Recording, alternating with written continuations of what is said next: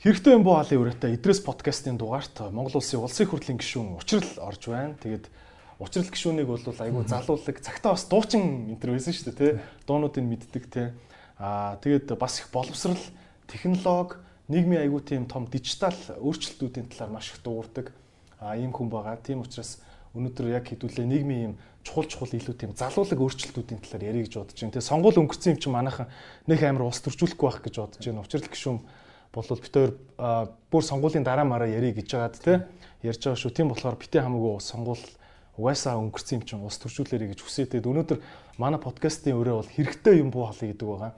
Тэгэхээр учрал гişүнтэй холбоотой нэх ингээл яг уу ус төрчгүй юм чи ховж ихтэй амьдэрдэг те. Тим юм тойрохгүй хэдүүлээ яг Монгол улсаа яаж гой болгож болохын хэрэгтэй юм ярих гэж бодож байна.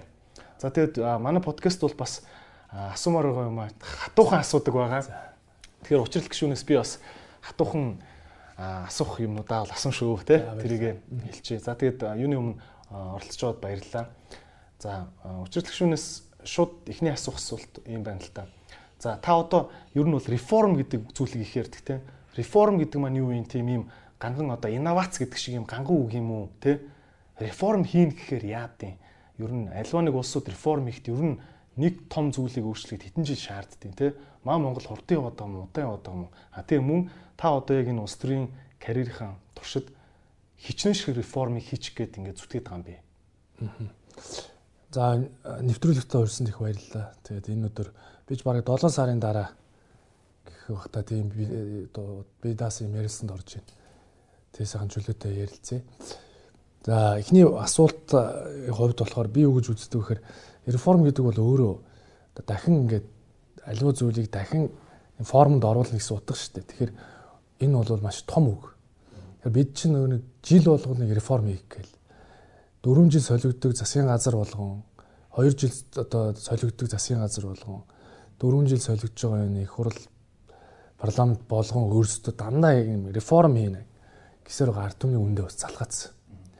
А реформ хийн гэдэг бол зүгээр нэг тийм өнөөдөр нэг хөтөлбөрийн шинжилэл ч юм уу эсвэл нэг шин төсөл хөтөлбөр оруулж ирээд юм уу хийж байгаа үйлдэл ерөөсөө биш байхгүй.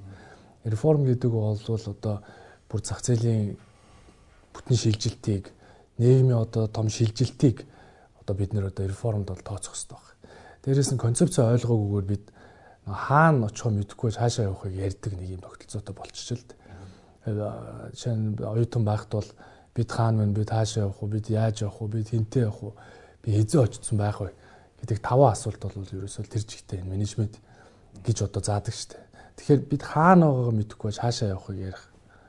Хаана очихоо мэдэхгүй байж яаж явах вэ ярина гэдэг бол өөр боломжгүй зүйл байхгүй. Тэгэд боловсролын реформ хийнэ гээл нийгмийн даатгалын реформ хийнэ гээл ер нь жилүүрэл ярих юм. Одоо бид нар барыг оюутан байхаас ахуулаад энэ үгийг сонсч байсан парламентын гишүүн болгоомж нэг реформ хийн л гэдэг Монгол боловсролын реформ хийн л гэж одоо ч бас ярьж л байх шүү. Гэтэл яг ингээд нөгөө хуулиудыг нь аваад яаж реформ хийх гэдэг нь вэхээр үндсэн концепц ойлгодог. Юу ямар замаар явах вэ би шийдэж чадахгүй шүү дээ. Нэгсэндээ бол одоо барууны боловсролыг удирдлага болгох гэж байгаа юм уу? Өрөндийн боловсролыг удирдлага болгох гэж байгаа юм уу? Эсвэл одоо Ази одоо орнуудын дорны одоо боловсролын тогтолцоогоор явах гэж байгаа юм уу гэдэг мэдэхгүй байж яаж явахаа яриад байгаа нь бол үнэхээр одоо тохиромжгүй юм аа. Тэгэхээр эхлээд бид нар хаана очсон байгаа юм гэдэг шүү. Өнөөдөр Япон одоо Японд ихэд те номи чи ингээд хойноос нь бичиж уншиж штэ те. Тэр шиг тэр чи юу юм бэ гэхээр төгсгөлөөс нь эхлүүлдэг. Эхэнд нь хүргэдэг болохоос бид эхлүүлээд хайдаг. Тэрийг реформ гэж ойлгоод байдаг. Тэстэй яг нэг хүрх цэг чинь тодорхой. Тэгээд эхлэл дээр ирэх л ёстой шүү дээ. Нэгс аливаа ажлыг үргэж дуусгах ёстой гэдэг ийм философи төр нэг одоо Японд бол байж штэ. Түүнийг харахад. Түүн шиг бид ерөөсөө нөгөө төгсгөлийг нь харахгүйгээр дандаа нэг реформ гэж ярьсаар ард түмний үндэ залгаачж байгаа юм л да. Солигдох гоц юм шиг тий. Реформ гэдгийн цаана маш их зүйлийг хүлээж байгаа. Эхлээд ард түмний амьдралд яаж нөлөөлөл үзүүлэх үү гэдэг. Өнөөдөр макро эдийн засгийн өсөлт 2012 онд 17% байсан гэж бид ярьдаг. Тэр нь дэлхийн зах зээл дээр нэг уулуурхаан бүтээгдэхүүний үн өсөхөөр манад энд нэг баярлаад макро эдийн засгийн өсөлт бий болж байна хөргөчөө онголоод үсгэхээр хүнс нь нэмэгдээгүй л байждаг. Тэгэхээр тэр макро орчны эдийн засгийн өсөлт чинь микро түвшинд ч хүрэхгүй шүү дээ. Тэгэхээр тэр нэг том том одоо зорилт тавиад эсвэл нэг эдийн засгийн өсөлт ийм байна гэд ард түмэн тайлагнаад бидний амьдрал ямар нөлөө үзүүлж байгаа. Өнөөдөр боловсролын реформ хийж байгаа бол тэр баян шуум зурж байгаа хүүхэд эдгээр үн төлбөргүй боловсрол эзэмшиж байгаа гэсэн тэр орчин сургууль төгсөгч нартай тэр Америк сургууль интернэшнл скул төгсөгч нартай адилхан тэр Кембриж хөтөлбөрөөр IGCSE юм уу A level-ийн AS level-ийн сертификат аваад төгсөөд дэлхийн ямар ч сургуульд тэтгэлэг авах боломжийг бүрдүүлж өгч чадж байгаа юм гэдэг чинь одоо эргэлзээт. Тэгээ ингээд харахаар жишээ нь одоо ингээд боловсрал дээр жишээ аваад харахаар сайн ингээд хууль хэлцэж чинь л. Тэгэхээр ингээд харахаар ингээд нэг PISA гэдэг нь оюуны мэдлэгийг практик хэрэглэх чадвар гэдэг Европын орнуудад авдаг оюуны мэдлэгийг практик хэрэглэх чадвар авдаг шалгалтыг авна гэд зорилттой болгоод байгааг нь харахаар нэг тийм Европын боловсролыг дах гэдэг юм шиг үгүй. Тэгээд ингээд нэг сүүлд бас нэг дипломын сургалт бий болгоно, дээд сургууль, их сургууль гэдэг англилтай байна гэх ингээд харахаар бас Европ юм шиг. Тэгсэн мөртлөө магадлалыг хэмжлэх гэх нэг ихтэй сургуулийг болоо дунд сургуулиудыг магадлалыг хэмжилдэг байгууллагууд нь болохоор Америкийн нэг магадлалтай гэрээ хийчихэд энэ Америкийн магадлангаар та нар магадлуулаа стандарта тогтоо гэж шахаад байгаа нутг нэг Америкаар явах гэдэг юм шиг.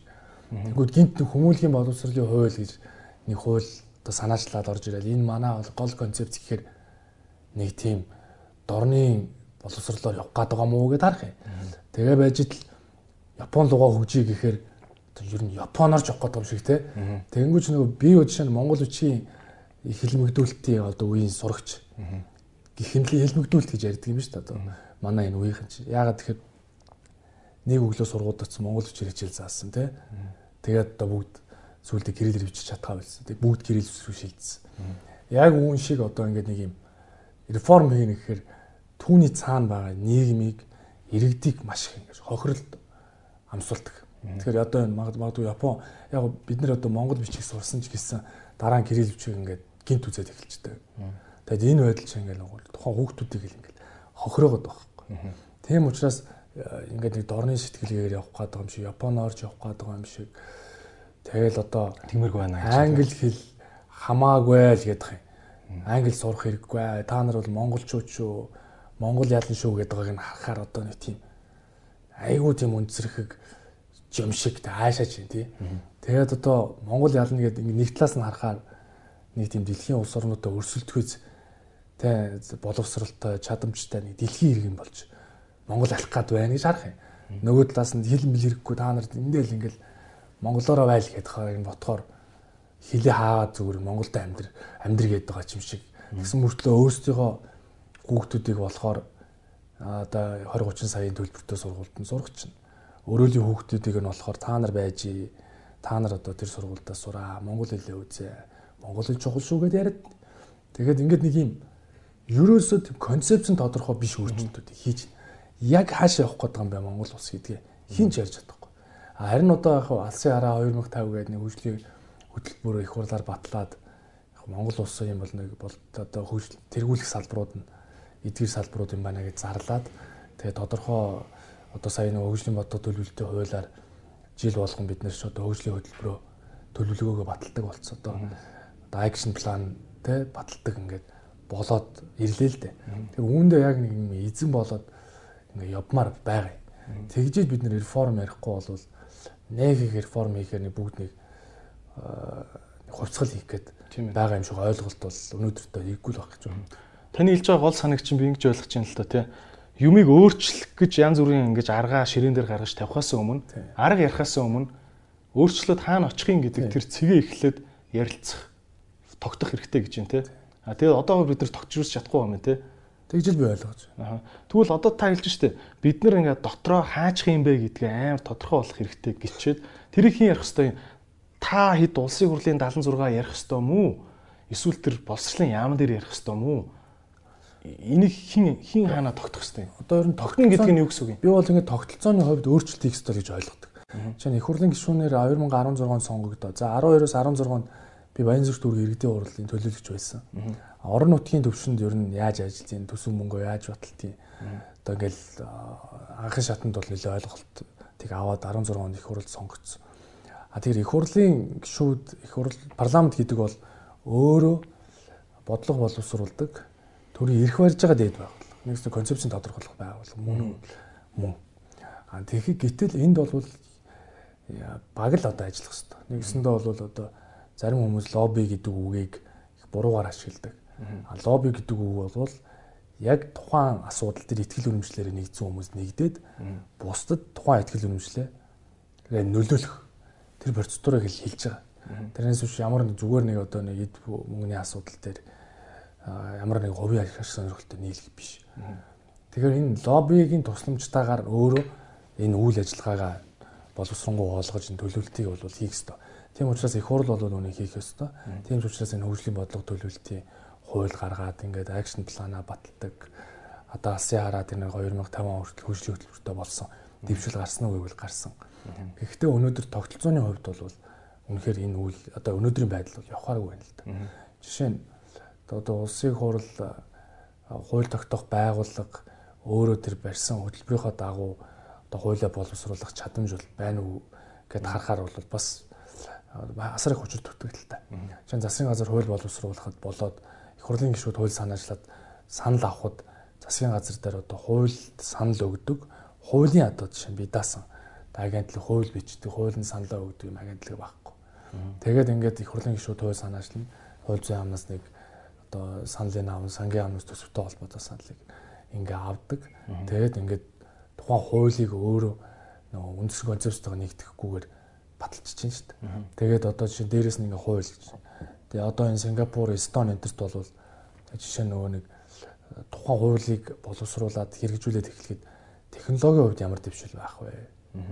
Ямар програм хангамжийг нэвтрүүлэх вэ гэдг нь зааж өгдөг. Тэгэхгүй болохоор одоо өнөөдөр 280 гаруй сая долларыг бид нэр мэдээлэл технологийн төсөл хөтөлбөрт өнгөрсөн хугацаанд зарсан байна гэж.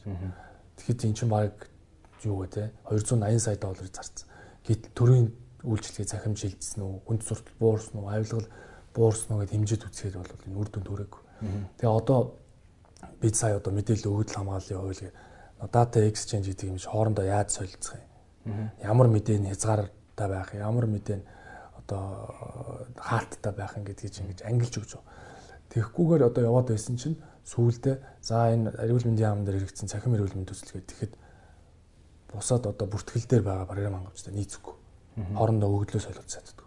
Тэр юу гэхээр дандаа л яам бол өөрсдийн төсөл хөтөлбөр. Тэгэхээр л нөгөө тодорхойлт тавиад иргээл явуулдаг тийм. Явуулдаг чинь маань байгууллага хоорондоо нийцэхгүй олон энэ 280 сая долларын гадаад дотоодын зээл тусламж улсын төсөв нийслэлийн төсвөр хэрэгжсэн төслүүд чи хоорондоо нийцэхгүй өдрийг хүрчлээ шүү дээ. Тэгэхээр ийм байдал чинь явсаар байгаад эцэстээ нөгөө юм нөгөө асар тийм зохион байгуулдаг байдалд ингэ шилжиж байгаа байхгүй. Дижитал дэд бүтцэн хоорондоо холбогдох холбогдохгүй. Тэгээ ингээд үр дүнгүй байгаа төсөл. Тэгэл засгийн газар болон гарч ирээ захим шилжиж тийнэ гэж ярьдаг шүү дээ. Гэтэл энэ үр дүнд бас хүрч өгөхгүй. Ийм байна. Дээрэс нь манайх шиг Ябог нь каса зэрэг хийдэг улс орн байхгүй шүү дээ. Тэгээс нь орлого яаж болохыг тооцох одоо тэ субъект байхгүйгээр зөвхөн ингээд нэг касын ажлыг хийж дээ. Сангийн яам гэдэг газар чинь. Та кас шиг тэ. Тэгэхээр хувийн компанид хизээч Ябон каса зэ нэг хүн хийдгүү дээ. Би бидээ ханалттай байх. Өөр чих үүрэг байгаа шүү дээ. Гэтэл сангийн ам чинь касаж хийдэг, ябогооч хийдэг. Тэгэхээр Монгол бас яаж орлого орохыг орлоготой болохыг хэн дооцчих вэ энэ улс оронд? Энэ айгүй харамсалтай байна. Өнөөдөр уул уурхаан бүтээгдэхүүн 88 9% нь бараг уул уурхаан бүтээгдэхүүнээс хамааралтай дээ. Технологийн агуулмж шингэсэн бүтээгдэхүүн үйлдвэрлэж байгаа тоон 4% хүрэхгүй. Гэхдээ чинь ерөөсөө бид нар мэдлэг шингэсэн. Одоо технологийн агуулмж шингэсэн бүтээгдэхүүн үйлдвэрлэхгүй. Тэгээ ийм бүтээгдэхүүн үйлдвэрлэж чадахгүй байна гэдэг чинь нэм үртэг энэ улс оронд үлдэхгүй шүү дээ. Тэгэхээр нүүрсийг нэг шатаагаад гаргахад одоо өртөх нь яаж өсөх вэ? Бид нар тэр тооцохгүй нүүрсийг нүүрсээр л гаргадаг.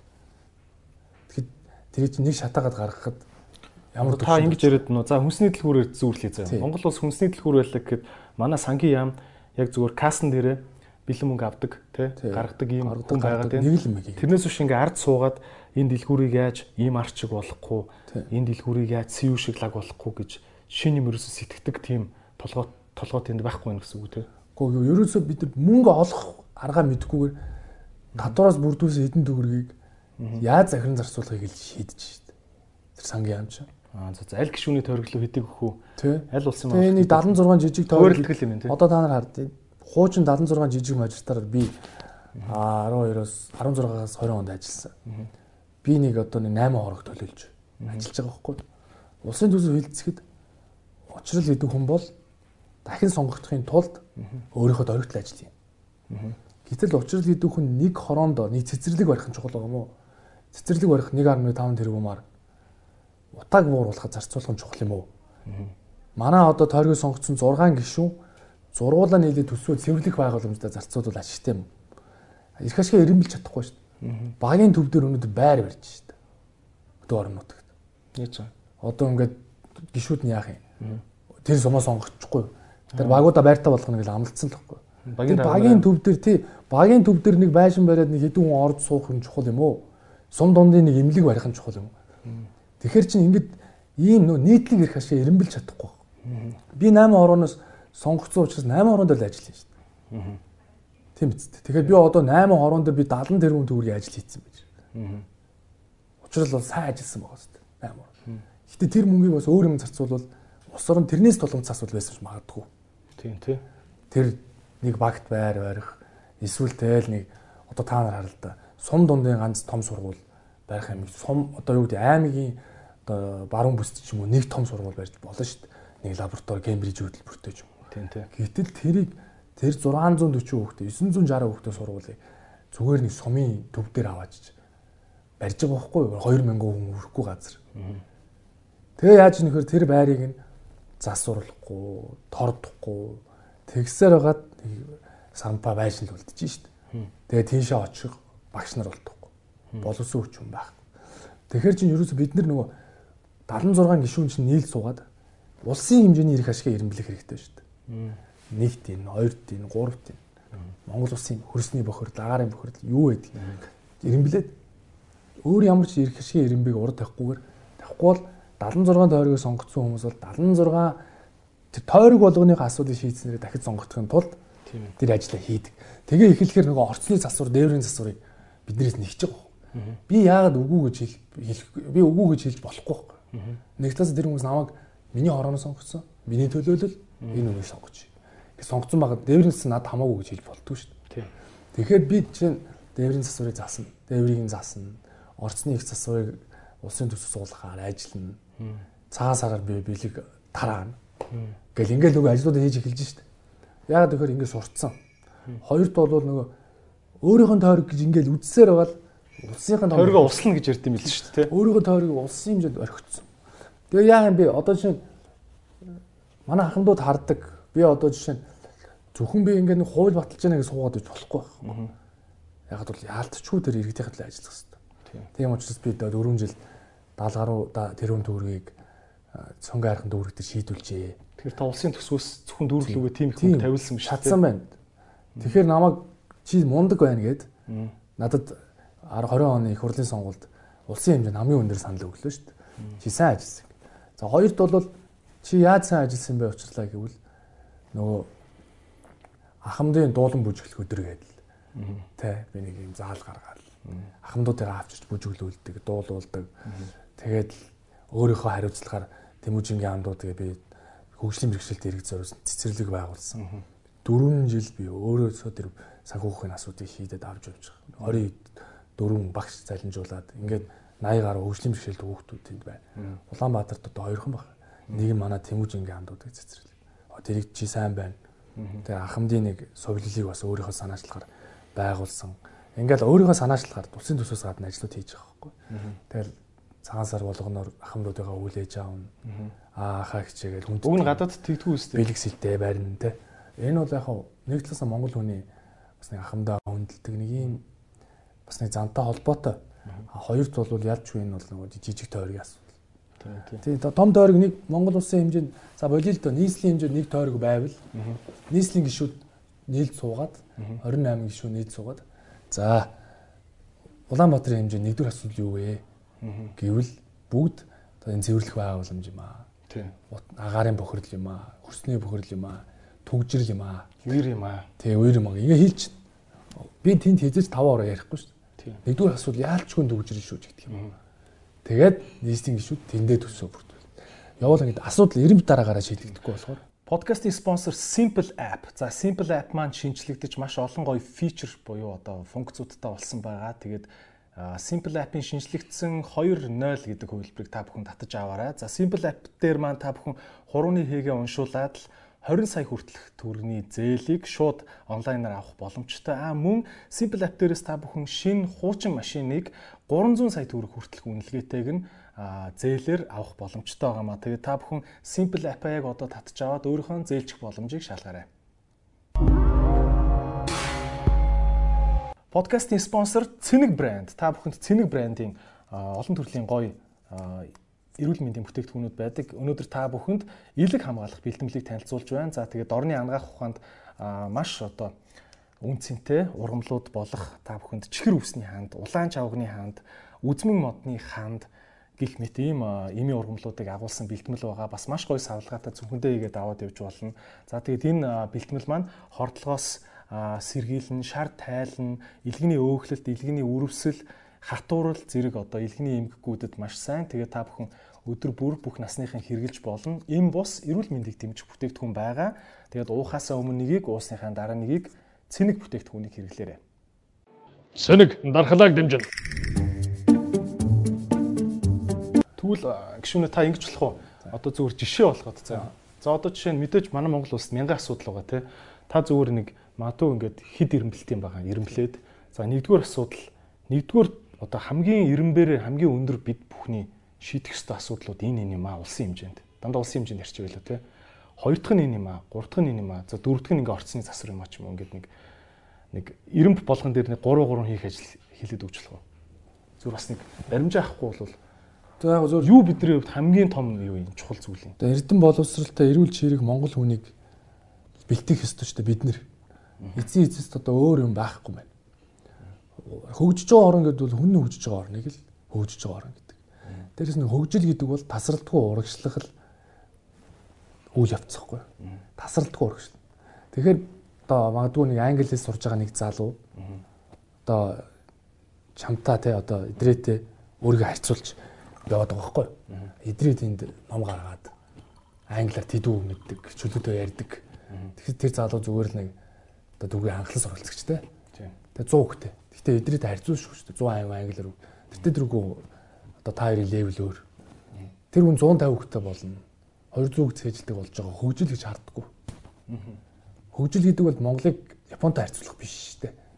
Өчтөр ямар байсан өнөөдөр ямар болсон л гэдэг. Юмыг харж иж зогсод зогсоод байна гэдэг бол ерөөсөө хөгжил биш шүү дээ. Жишээ нь одоо би 10 жилийн 6 дугаар ангида миний англи хэлний левел одоо ангийнхаа одоо жишээ нь одоо эхний гуравт ч юм уу те одоо ангийнхаа төвшөнд би 90-ээр явцдаг ч юм уу. 5 он завчдаг хүүхэд байлаа 10 дугаар ангид ирэхэд би он завсаар л байсан. 10 жил онд сураад төгслөө тэгтээ би ерөөс 6 дугаар анги англи төвшөөс 10 дугаар ангид өөрчлөгдөг баг Сэн одоо эдгээр одож гисэн одооныхоо төвшнгөөс ахичих хэвээр шүү дээ. Гэтэ одоо жишээ бол бүгдээс нь илүү одоо юу гэдэг англиний төвшнгөрөө илүү одоо чөлөөтэй ярьдаг ойлгодог те ном бичээд ингээд байлаж гисэн тэр од хүн маргааш өссөн л байх хэвээр. Тэр бол хөгжил. Тэгэхээр би бас тэгж боддог байхгүй. 6 дугаар ангида чи бол ирээрээ шүү миний дүү. Миний одоо сурагчаа те шаваа гэд багшны хэл. Асуудал уу би ангийнхаа мундаг сурдаг юм байна. Гэл бодож идэг. 60-аар ди авдаг дорж ороод ирдэг. 60-аар ди авдаг дорж хичээж хичээж 65-аар ди авдаг болдог. Нэг үлрэлийн дараа доржоо чи бол бата гүцэхгүй. Бата чи мундаг, бата ир дээр л байгаад байгаа. Гэтэл бид болохоор 60-аар 65 авсан хүнийг урамшуулж чадахгүйгээр унтраачиж байгаа байхгүй. Тэгэд ирээрээр ээ авдаг хүний 100 болгож чадахгүйгээр зогсооч шүү дээ. Тэгэхээр ерөөсө бид нар чи хөгжил гэдэг ингэж хараад. Манай ус хөгжиж байгаа үйл хөгжиж байгаа. Өчигдөртөө өнөөдрийг харьцуул. Хөгжиж байгаа гэвэл. Гэхдээ удаашралтай байгаа. Тэгэхээр одоо энэ хурдстаа болгохын тулд бид нэр ерөөсөө хүнийг хөгжүүлэх ёстой юм байна шүү дээ. Тэгэхээр эрүүл чирэг эрдэм боловсралтай Монгол хүнийг бэлдэх ёстой. Дэлхийн хүн Монгол хүнийг. Түүний тулд бол би одоо хамгийн нэгдүгээр асуудал бол одоо боловсрал эрүүл мэндийг одоо үздэг. Боловсралтай хүн баялаг бүтээдэг. Боловсралтай нийгэмд ажилгүйдэл нь бага байдаг. Боловсралтай нийгэмд ядуурл нь бага байдаг.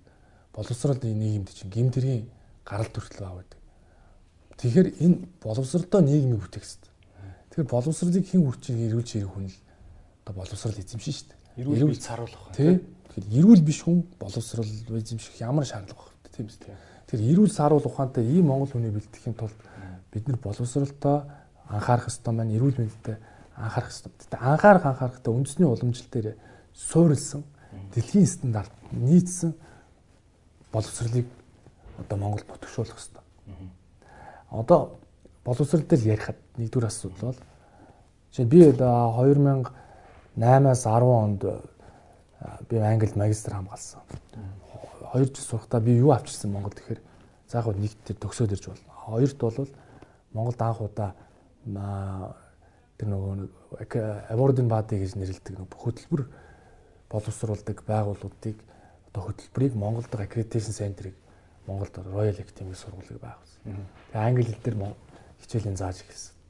Анх удаа програм articulation гэж шууд манад үтсэн хичээлүүдийг тийшээ шилжүүлдэг болсон. Үүний үр дүнд Америкт өнөөдөр Монголд 2 жил, Америкт 2 жил сураад Монголд advanced дипломогоо аваад сүүлийн 1 жил Англид одоо 150 гаруй сурч төгссөн.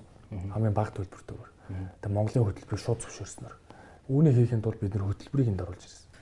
А тэгвэл тэд юу гэдэг вэ гэхээр одоо Их Британий магадлалын их хэмжлэл байгууллагаар одоо магадлалын их хэмжлүүлэх үйл явцад оролцсон. Би Европ ректоруудын холбооны өдөр зөвлөлд ажиллаж байхдаа шинжээчээр ажиллаж байсан. Тэгэхэд шинжээчээр ажиллахад ерөөсөө 30% нь үндэсний уламжлалаа оруулаа гэдэг зөвшөөрлийг олгодог. Ямар ч магадлал итгэмжлэг байгууллага. Хөтөлбөрөө хий гэдэг өөрсдөө. Үндэсний уламжлал. Тэгээд хослуулж иж үндэсний энэ уламжлалтаа шингэсэн орчин үетэйгээ нийцсэн дэлхийн стандарт нийцсэн байдлаар хүүхдүүдийг сургаад төгсгөө гаргаад эцэстээ энэ залуучууд чинь дээврийн цаан чинь дэлхийн байна штэ гэж бодохгүй бол болохгүй штэ. Одоо ерөөсөө Монгол наймар нэгт гэж бодоод байвлаа. Би би чаднаа гэдэл байхгүй штэ. Би чаднаа. Стандарт гэдэг юм чи манад байхгүй.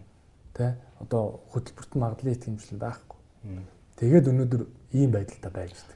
1090 би одоо 97 дугаар сургууль гэдэг улсын сургуульд 1-р ангид ороод одоо сурж исэн. Тэгэхэд тэрэн додор сургуульд ч юм уу улсын нэгэн сургуульд онд сурдаг, олимпиад уралдаан тэмцээнд дандаа төрүүлдэг хүүхэд төгсөөд хизээж дэлхийн юм өрсөлдөж чадахгүй шүү дээ. Муу сурдаг нь чамаа авахгүй Кембрижийн хөтөлбөр хэрэгжүүлж байгаа тэр A level, AS level-ийн сертификаттай хүүхэд төгсөж хараад зөвхөн тэр цаасны тусламжтайгаар тэтгэлэх там байна. Дэлхийн ихтэй сургууль мастер докторт суралцсан. Тэгээд суралцсан залуучдын дипломыг үнэлж дэлхийн хэмжээнд үнэлэгдэнэ. Хүссэн ч эс хүссэн ч хүссэн ч эсвэлсэн ч англи хэл сурах. Хүссэн ч эс хүссэн ч гурав дахь хэлийг сурах шаардлагатай. Одоо бидний үе бол одоо юу гэдэг хоёр хэлтэй одоо байж болох юм. Одооны дараагийн үеийн залуучууд бол гурван хэлээс нааш дөрвөн хэлмэлтэй нөхдүүд гурав дөрвөн хэлээс тэгж дэлхийд өндөгдөн тэгж сайн сайхан амьдрын ийм байдалтай байна шүү дээ. Тэгэхээр ерөөсөө боловсролыг ингэж өргөн утгаар нь харж те дэлхийд байгаа боломжуудыг эх орондоо хэрхэн авчиргоо гэдгийг л бодож нэг тэгш боломжийг залуучуудад олгох Тэгш боломж. Одоо жишээ нь одоо би нэг юм боддгийм л хувийн дунд сургуулиуд байна. Нэг нэг 10 хүүхэд л байгаа юм шүү. За нэг 8 дугаар ангид нэг 10 хүүхэд улсын хэмжээнд олимпиадад дандаа төрүүлдэг урд хойно орд. Нэг жилийн олимпиадад тэр 10 хүүхэд хаана сурж байгаагаас шалтгаалж тухайн сургууль ранкаараа дээр байр эзэлдэг. Одоо манай тэр сургуулаас манай Бата улсын олимпиад төрүүллээ. Амжилт юм аа. Батагаа гаргаад иргээл тайзан гаргаж магтаал. Уушлаараа тэр Батагийн олимпиадад төрүүлээд байгаа бол надад хамаагүй шүү дээ. Над тийм хамаад миний хүүхэд л хамаад. Миний хүүхэд хийж сураад байна. Гэт эцэгхийн хуралд очихоор танаа ангийн хамгийн мундаг Бата улсын олимпиадын авраг гэж зогсоод байдаг. Уушлаараа миний хүүхэд яаж сураад. Гэтэл энэ Америк сургуульд яагаад хүмүүс хүүхдүүд өгөөд байна? Энэ хүүхдүүдийг чинь ганцаар нь гоцолтоо хүртээ болохгүй шүү дээ. Урлагийн үзлэг нь болохоор гайхсан шүү дээ. Урлагийн үзлэг нь болохоор Америк дунд сургуулиуд бүх хүүхд орлоо. Найрал дуу шиг бүх хүүхдийг солгоон чамаагүй зөвн чамаагүй зэрэг усад дуулуулдаг. Манайх болохоор нөгөө урд нь нэг нөхөр л дуулаа л. Нөгөө нөхөр гарч ираад хөгжмөдөө л. Бүжиглээ ял байна те. Ард хизээж юу чадахгүй нэг хідэн нөхөр хоцорсон. Тэгээд багш орж ирээд 2 3 онц сурлагтанд хайрцдаг. Гоо тэгэл урлагийн үзлэгч дорж орно. Бүжгийн тэмцээнд дорж орно. Математикт олимпиад ч орно, физикийн олимпиад ч орно. Тэнд хөөрхий тэр өөр нэг бата тэнд бол зүгээр суугаал авах. Тэгэл эцэг хүн батагаа сонирхож байна. Тэгээд чин эцгийн хурлыг 20 30 хүмүүний өмнө зогсчод танаа хүүхэд чинь муу сурдаг. Танаа хүүхд чи мундаг нэг эцгийнх нь аяга малитл инээж баярлаа. Нөгөөдх нь тэнд утраад. Тэгээ оройн ирээд чи юм уу таг хараач. Чи яагаад ингэ сурчулдаг? Гэт ингээд. Тэгэхэд өнөөдөр эцгийн хурдлыг хүртэл энэ Америк сургуулиуд чинь нэг нэгээр нь хийж штт. Танаа хүүхд чинь левел нь ийм байсан. Эдгээр нь англи үг мэддэг байсан.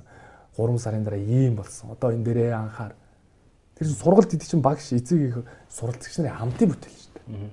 Гэдгийг бид нар ерөөсөй ойлгож чадахгүй хүн ерөөсөй ингээд нэг юм тийм оддын өвчин гэдэг шиг одл төрүүлэх гээд байгаа юм.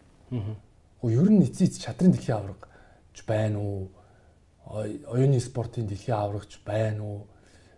хамтдаа л бүгд амьдрын шүү дээ. Миний хүүхдэд хамаагүй шүү дээ. Тийм. Манай улсаас тэгсэн. Манай ангийн сурагч тэгсэн. Гэхдээ тэр өөрхийдөө манай ангийн сурагч тэгэл олимпиад төрүүллээ гэх тэр хүүхд сайжрахгүй шүү дээ. Бүр анхаарахгүй шүү дээ тэр хүүхдийг хайчаад. Тэгэхээр тэгш боломж идэг юм чи ингээ үүсэхгүй боловсрал бид нар ийм айхамж хандж байгаа. Тэр үүнээс чинь болоод юу гэхээр ядуур л туйлдаа хүрнэ. Ажилгүйд л яв. Тэгээ энэ сошиал нийт яваад байгаа энэ нэг хата харгал тэ одоо ингээд нэг өөрөөсөө илүү хүнийг бүр ингэ үзэн яддаг. Энэ сэтгэл зүйч юм өөрөөсөө бэлдээд өгч л шүү дээ. Тэгээ одоо нөгөө нэг хувийн сургуулиудыгаа аа энэ баячуудын хүүхдүүд энэ ингээ ядуучуудын хүүхдүүд гэдэг шиг ийм байдлаар энэ хүмүүс чинь хандаж эхэлж шүү дээ. Гэтэл жинхэнэ хөгжиж байгаа орон юу юм бэ гэхээр улсын бүх сургууль Кембриж хөтөлбөр хэрэгжүүлдэг. Уучлаарай Монгол улс Европын тэр classification англиар явнаа зарлцсан. Тэгээ 12 настад нь оюуны мэдлийг практик хийж чадав. PISA-гийн шалгалт бүгдэнд өгүүлнэ. Писа тэр Финланд очиж бодоолох юм л шүү дээ. Харин тий. Тэгээд өгүүлнэ гээл ингээл явж байгаа байхгүй. Тэгэл тэр хүүхдүүд чинь бүгд ингээд эзлэгийн хөтөлбөр дөө. Гарааны тэгш боломжтой болж шít. Тэгэхээр 1990 онд одоо манай одоо аав ээжний үед бол тэ одоо насан дээр нь бол юм боломж нэгдсэн. Зах зээлийн шилжилт бий боллоо шүү дээ. Тэгэхээр тэр үед бол одоо илүү хөдөлмөрж бас одоо сэргэлэн авахалжтай бизнес сэтгэлгээтэй хүмүүс бизнес хийж эхэлж шүү дээ. Тэгээ ингээ баялаг бүтээж эхэлж байна. Нэг гараа байлаа шүү дээ. Тийм. Аа тэгэхээр бидний үе болохоор нэг ирэхээр аа бид нар тэгш боломж хэрэг. Тэгээ одоо ингээ нөгөө 90 онд ч зарим айл нь уушаа баян айл болсон. Одоо биднэрт боломж баг. Тэгвэл энэ 2021 он бид нар тэгш боломжийг олгож байгаа. Энэ бол одоо энэ технологи ингээ дэвшин шүү дээ. Энэ гараанаас бол бүгд нэг гараанаас эхэлж болно би зөндөө шийд бид нэр зөндөө залуучууд юм мэдэн шүү. Дэлхийн хэмжээнд үнэлэгдэж байгаа сайхан залуучууд дүүрэн болцсон. Дэлхий чинь шал өөр хэлээр яриад эхэлсэн. Залуучууд тис ондоо сэтгээд эхэлсэн. Тэ? Бид нар нөгөө нэг соёлын хууль хилцээд соёлын төвүүдийг байгуулна. Соёлын хариуцсан мэрэгжилтэн аймаг болгонд хийнэ гэж суудсан чинь нөгөө юунд болохоор солонгосчууд болохоор Blackpink гэж хамтлагт мөнгө хаяад хүүхдүүд нь телевизийнхаа өмнө Blackpink Ice Creams гэж дуу сонсоод ухаан алдаад сууж байгаа шүү дээ. Тэгээ аава би юм хувцастай болъё. Гэдэг одоо манай охин тэр чинь аава би Blackpink-ийг шүтдэг солонгос амьдмаар байна. Солонгос сурмаар байна те. Korean food идмээр байна мэн гэдэг. Тэр чинь соёлыг медиагаараа Үгүй чи өөр юмд ингээд анхаарал та. Чи Америк явахдаа англи сурвстай те. Үгүй би солонгос оронд хайртай. Яагаад хайртай бас. Тэ? Зүгээр ингээл ингээл тэр чинь медиагаар зод чинь те. Үнэхээр тэгж хүн ард түмнээ цэнгэлж байгаа. Тийм учраас ерөөсөө энэ боловсролд хандж байгаа хандлага өөрөө биднэрт аяг буруу байна. Дээрээс нь эрүүл мэндийн салбарыг би бол одоо маш одоо хүндтгэж хайрладаг. Анх парламент сонгогдохоос өмнө би залуу багш нарын холбоо гэд байгуулад ажиллаж исэн. Тэгээд тэр үед багшиг багш нарыг би хуйлтаа болгоно гэж хэлсэн. Тэгээ нийслэл 21 аймаг 9 дүүргээр багш нараа сонсъё гэж аян өрнөлөө. Би парламент 16 онд сонгогдоод багшийг би хуульчлаа. Дэлхийд 7 улс байд юм байна. За. Одоо багш нарыг хуйлтаа болгоно. Гис хуульч нартай адилхан. Тэгэд багшийн хөгжлийг дэмжих тухай хуулийг Монгол улс батлан гаргасан. Хэдэн онд батлагдсан бэ? 18 онд үлээ. Аа за. 17 онд батлагдсан. Тэгэнгүүт энэ багшийн хөгжлийг дэмжих тухай хуулийг батлан гаргаснараа гэсэн чинь сая олон улсын парламентын холбооны хурал Сербид болсон хурал дээр ЮНЕСКОгийн төлөөлөгч хэлж байгаа. Монгол улс бол багшийг хуулиар хамгаалсан орн гэдгээр нь бид бахархаж байна. Би тэр боловсролын соёлын шинжилгээ ухааны байнгын орны хурал гэдэг хуралд нь ороод Монголын сайн жишгийг яриад багш Монгол багшийн хуультай. Монгол залуучуудын хуультай. гэд хэлэхэд бас багш нараа хуульчлна гэдэг ямар гоё юм бэ. Тэг чи энэ багш нарын хуулиар чинь багшийн нэр хүннийг хуулиар хамгаалсан.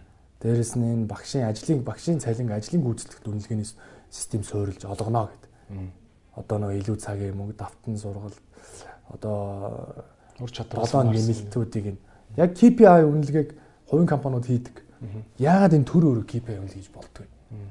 Хоцорсон ч, хоцроогүй ч, бага ажилласан ч, их ажилласан ч адилхан авдаг мөнгө авч л байдаг.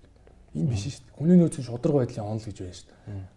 Авж байгаа цалин оруулж байгаа хувь нэмэр хоёр тэнцэх ёстой. Тэний хүний нөөцийн шудраг байдлын онол гэж нэрлэдэг. Тэр чинь юу юм бэ гэхээр оруулж байгаа хувь нэмэр авж байгаа цалин хоёр тэнцэх ёстой шүү дээ. Тэгэхээр одоо бид хүнийг ажилд авахтаа болвол за би энэ баяраа гээд үнийг 500 мянгаар цалинжуулахаар ярьцсан юм аа гэд. Тэг яагаад энэ нөхөр чинь 900-аар аваад онд орж чин гэхээр анх тохирцсон юм аа гэж чи юу нөөсөө хоёул адилхан маркетинг менежер сүүлдээ баяраа 500 дорж байгаа болохоор 900 авдаг. Тэнгүүд 500 мянган төгрөгийн цалинтай баяраа болохоор оруулж байгаа хувь нэмэр нь дорж байгаас их. Тэгэл ийм байдлаар ерөөсө хандаж болохгүй. Тэгэхээр ерөөсөө ажлын гүйцэтгэлийн үнэлгээний системийг багшийн хуулиар хийж өгсөн. Одоо энэ засгийн газар хэрэгжүүлэх ёстой. Хүлээж одоо хийх ёстой.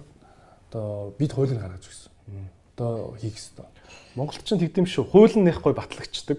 Тэнгүүд дагалдах журмууд гээд ингээд журм хууль хоёр хоорондоо зөрчилдөд тий одоо багшийнхаа багшийнхаа гүйцэтгэлийг үнэлье гингүүт боловсролын яамн дээр хуулийн дагуу нэг журам боловсруулах хэвээр тэр нь хэрэгждэг ингээд таг болчт юм шүү. Боддоо 2010 тэрийг яаж зүтгүүлэх 2012 онд инновацийн хууль баталсан Монгол улс. Тэрийг одоо энэ гам бям дарга хинти амьсгал дарга байсан гам бям дарга гişүн багтаа батлуулсан. Би сая нэмэлт өөрчлөлтийг батлуулсан баг. Тэгсэн чинь 12 оны инновацийн хууль яагаад хэрэгжиж юм бэ?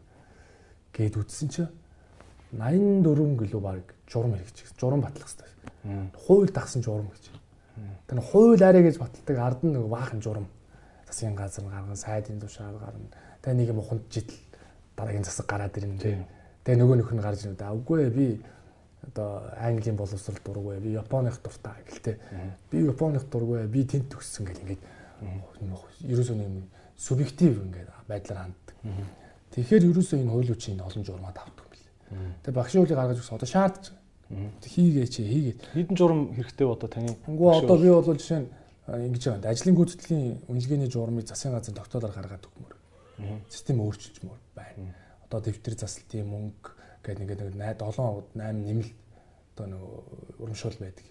Тэдгээр чинь дандаа нэг урамшуул. Дээрэс нь ажлын гүйцэтгэлийн үнэлгээ хийхийн тулд эцэг их суралцагчийн сэтгэл ханамж.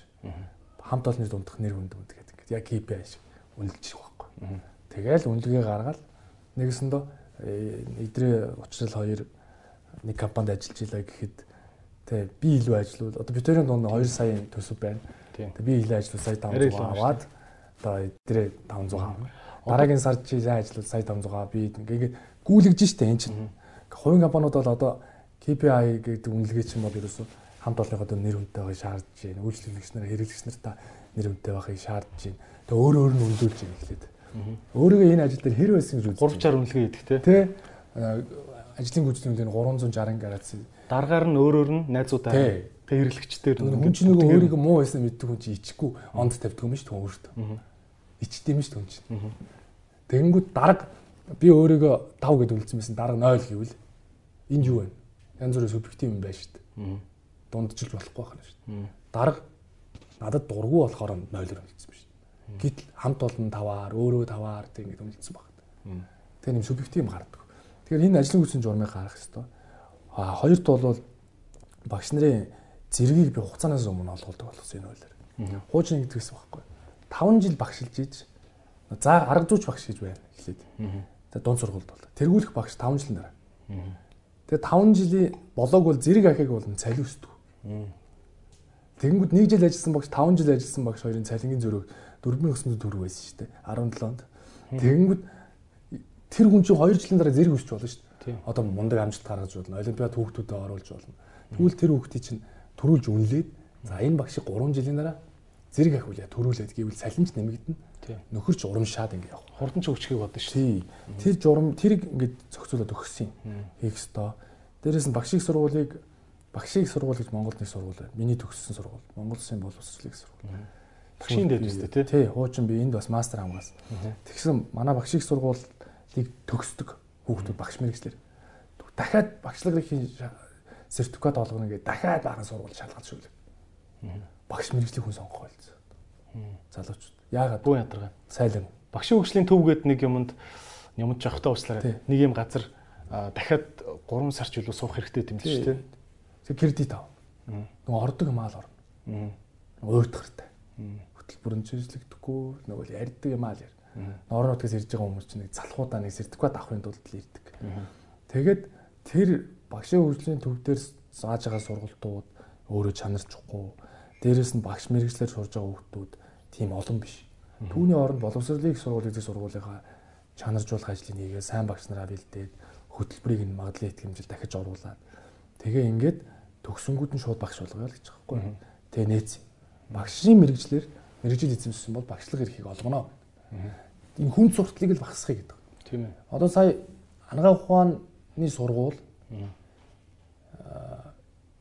э совлогч мэрэгжлийг сурах хүүхдүүдийг үнэг болгочлоо шүү дээ. Оо за тийм үү. Хүүхд эсэхгүй шүү дээ. Совлогчаар. Ягаад? Тэ совлогч мэрэгжил, эмч, багш энэ нийгмийн хамгийн чухал мэрэгжлүүдээр эсэхгүй болчихлоо шүү дээ. Ангаах чинь битүү байт юм шүү. Одоо Монгол Улсын их сургуулийн физикийн анги. Тэ одоо химийн анги. Чи одоо эсгэж болж шүү дээ. Яагаад тэгэхээр цалин үлдсэн. Нийгэм. Совлогч бодоод би яаж тэр цалингаар амьдрах гэж бодож шүү дээ. Тэ Тэгэхээр чин совлогч мэрэгжил болсон. Тэгэхээр совлохын ухаан, ангаах ухаан гэдэг хоёр чинь хоёр шал өөр шинжлэх ухаан юм байна шүү дээ. Бид нар совлогч хүнийг болохоор зүгээр тариад тарьдаг гэж боддог. Тийм шүү дээ. Би тэгж л. Гэтэл биш дээ. Би одоо жишээ нь яадаг яадаг. Би одоо Монголд совлогч олон сайхан эмч совлогч нарын ач хуйнаар бас ингээд өнөөдөр сууж байна. Солонгостоос очсон.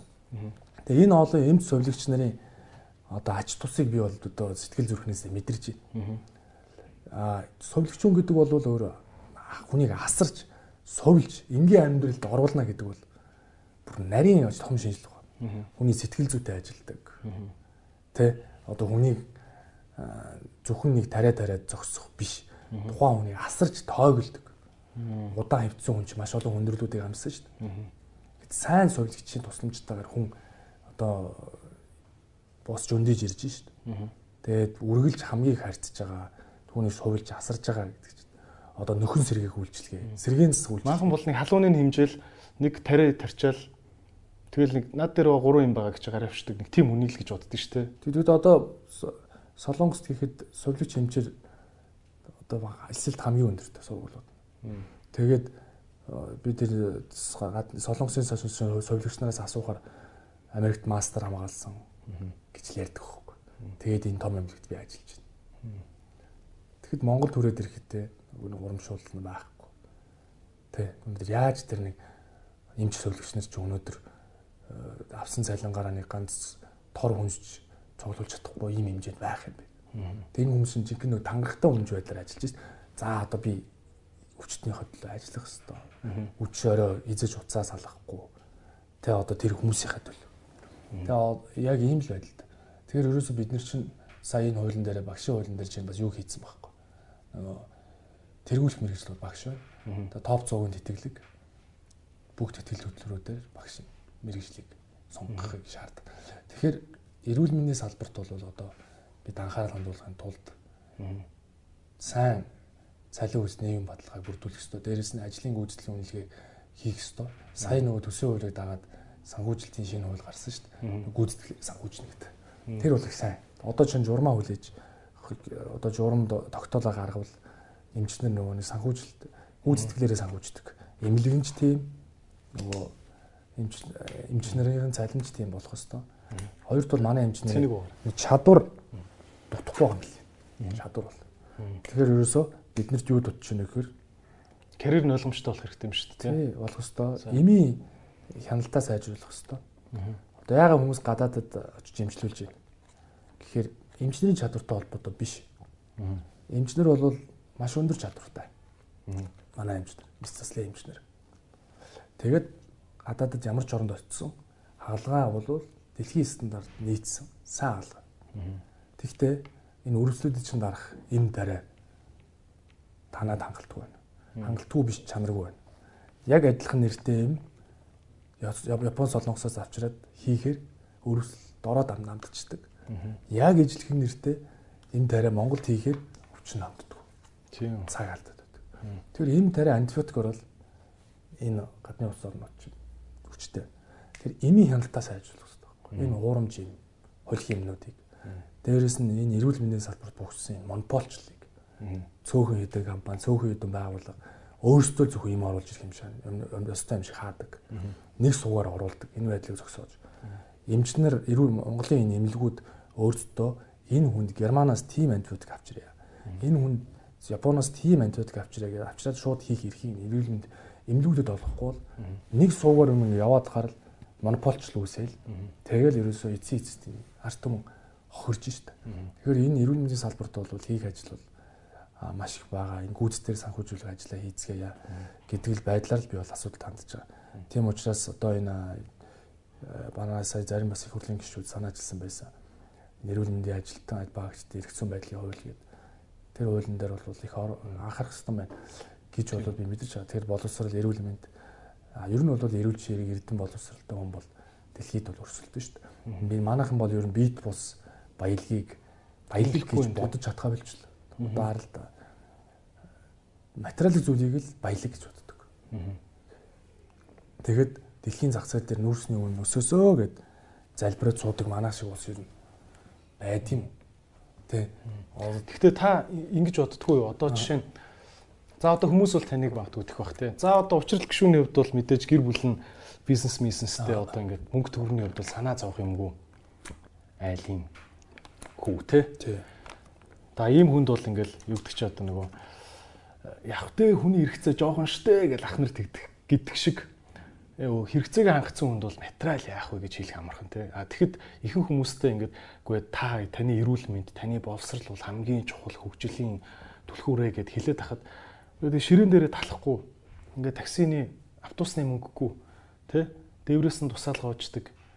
Ийм байхад одоо юун би тэр хүүхдийн боловсрал англи хэлмэл юу яриад байгаа юм бэ учирлаа.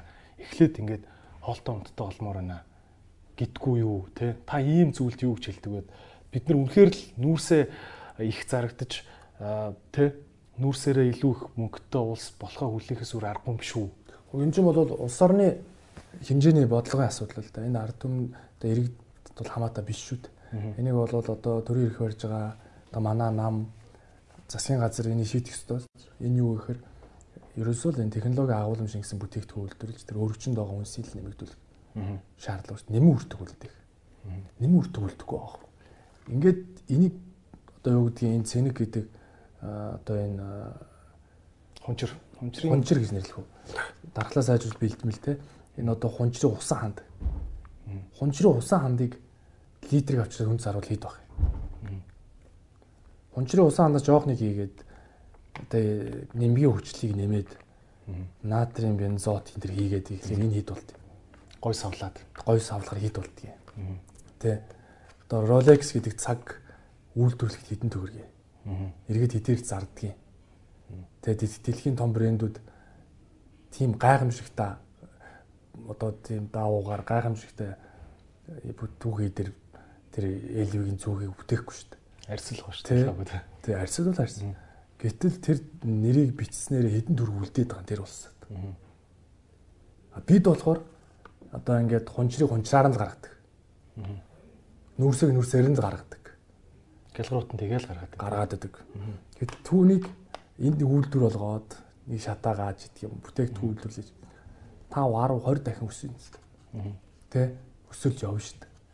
Тэгэхээр ерөөсө бид нар чинь нөгөө нэг улс оронд юу үлдэхийг бодохгүйгээр ингээ байгаа юм байгаагаар нь гаргаад авахар л болохгүй шүү дээ. Подкастын спонсор eMonest аппликейшнийг танилцуулж байна. eMonest та бүхэн татаад аваарай. За eMonest app нь эм болон эмийн бус 8000 гаруй төрлийн бүтээгдэхүүнийг танд 24 цагийн турш хүргэж өгдөг ийм аппликейшн байгаа. Энэ дотор эмчийн зөвлөгөө, захиалгын хүргэлтийн үйлчлэгээ байдаг. Та бүхэн цусландаа хүртэл дуудуулаад авч болно. За тэгээд мөн дуудлагын төв ачаалттай үед та бүхэн хүлээх шаардлагагүйгээр дотор нь байгаа COVID-19 гэдэг цэсээр ороод захиалга өгөөрэй. eMonest app-ыг та бүхэн татаарай. Ийм онос эм эрүүлэндийн бүтээгдэхүүний захин мэгтэлгүүр. Өнөөдрийн подкаст та бүхэнд Hotpot хятад хоолны маш гоё ресторан Lotus Tan гэдэг ресторанаас хурж байна. Тэгээд хүүхдийн ордны замын Чанх ард Central Park гэдэг нэртэй өндөр цагаан цамхаг байгаа. Энэ цамхагийн 5 6 давхурт энэ ресторан маань байдаг. Маш олон гоё VIP өрөөнүүдтэй, том заалтай, их гоё хоолтой газар байгаа. Та бүхэн заавал зочлоорой.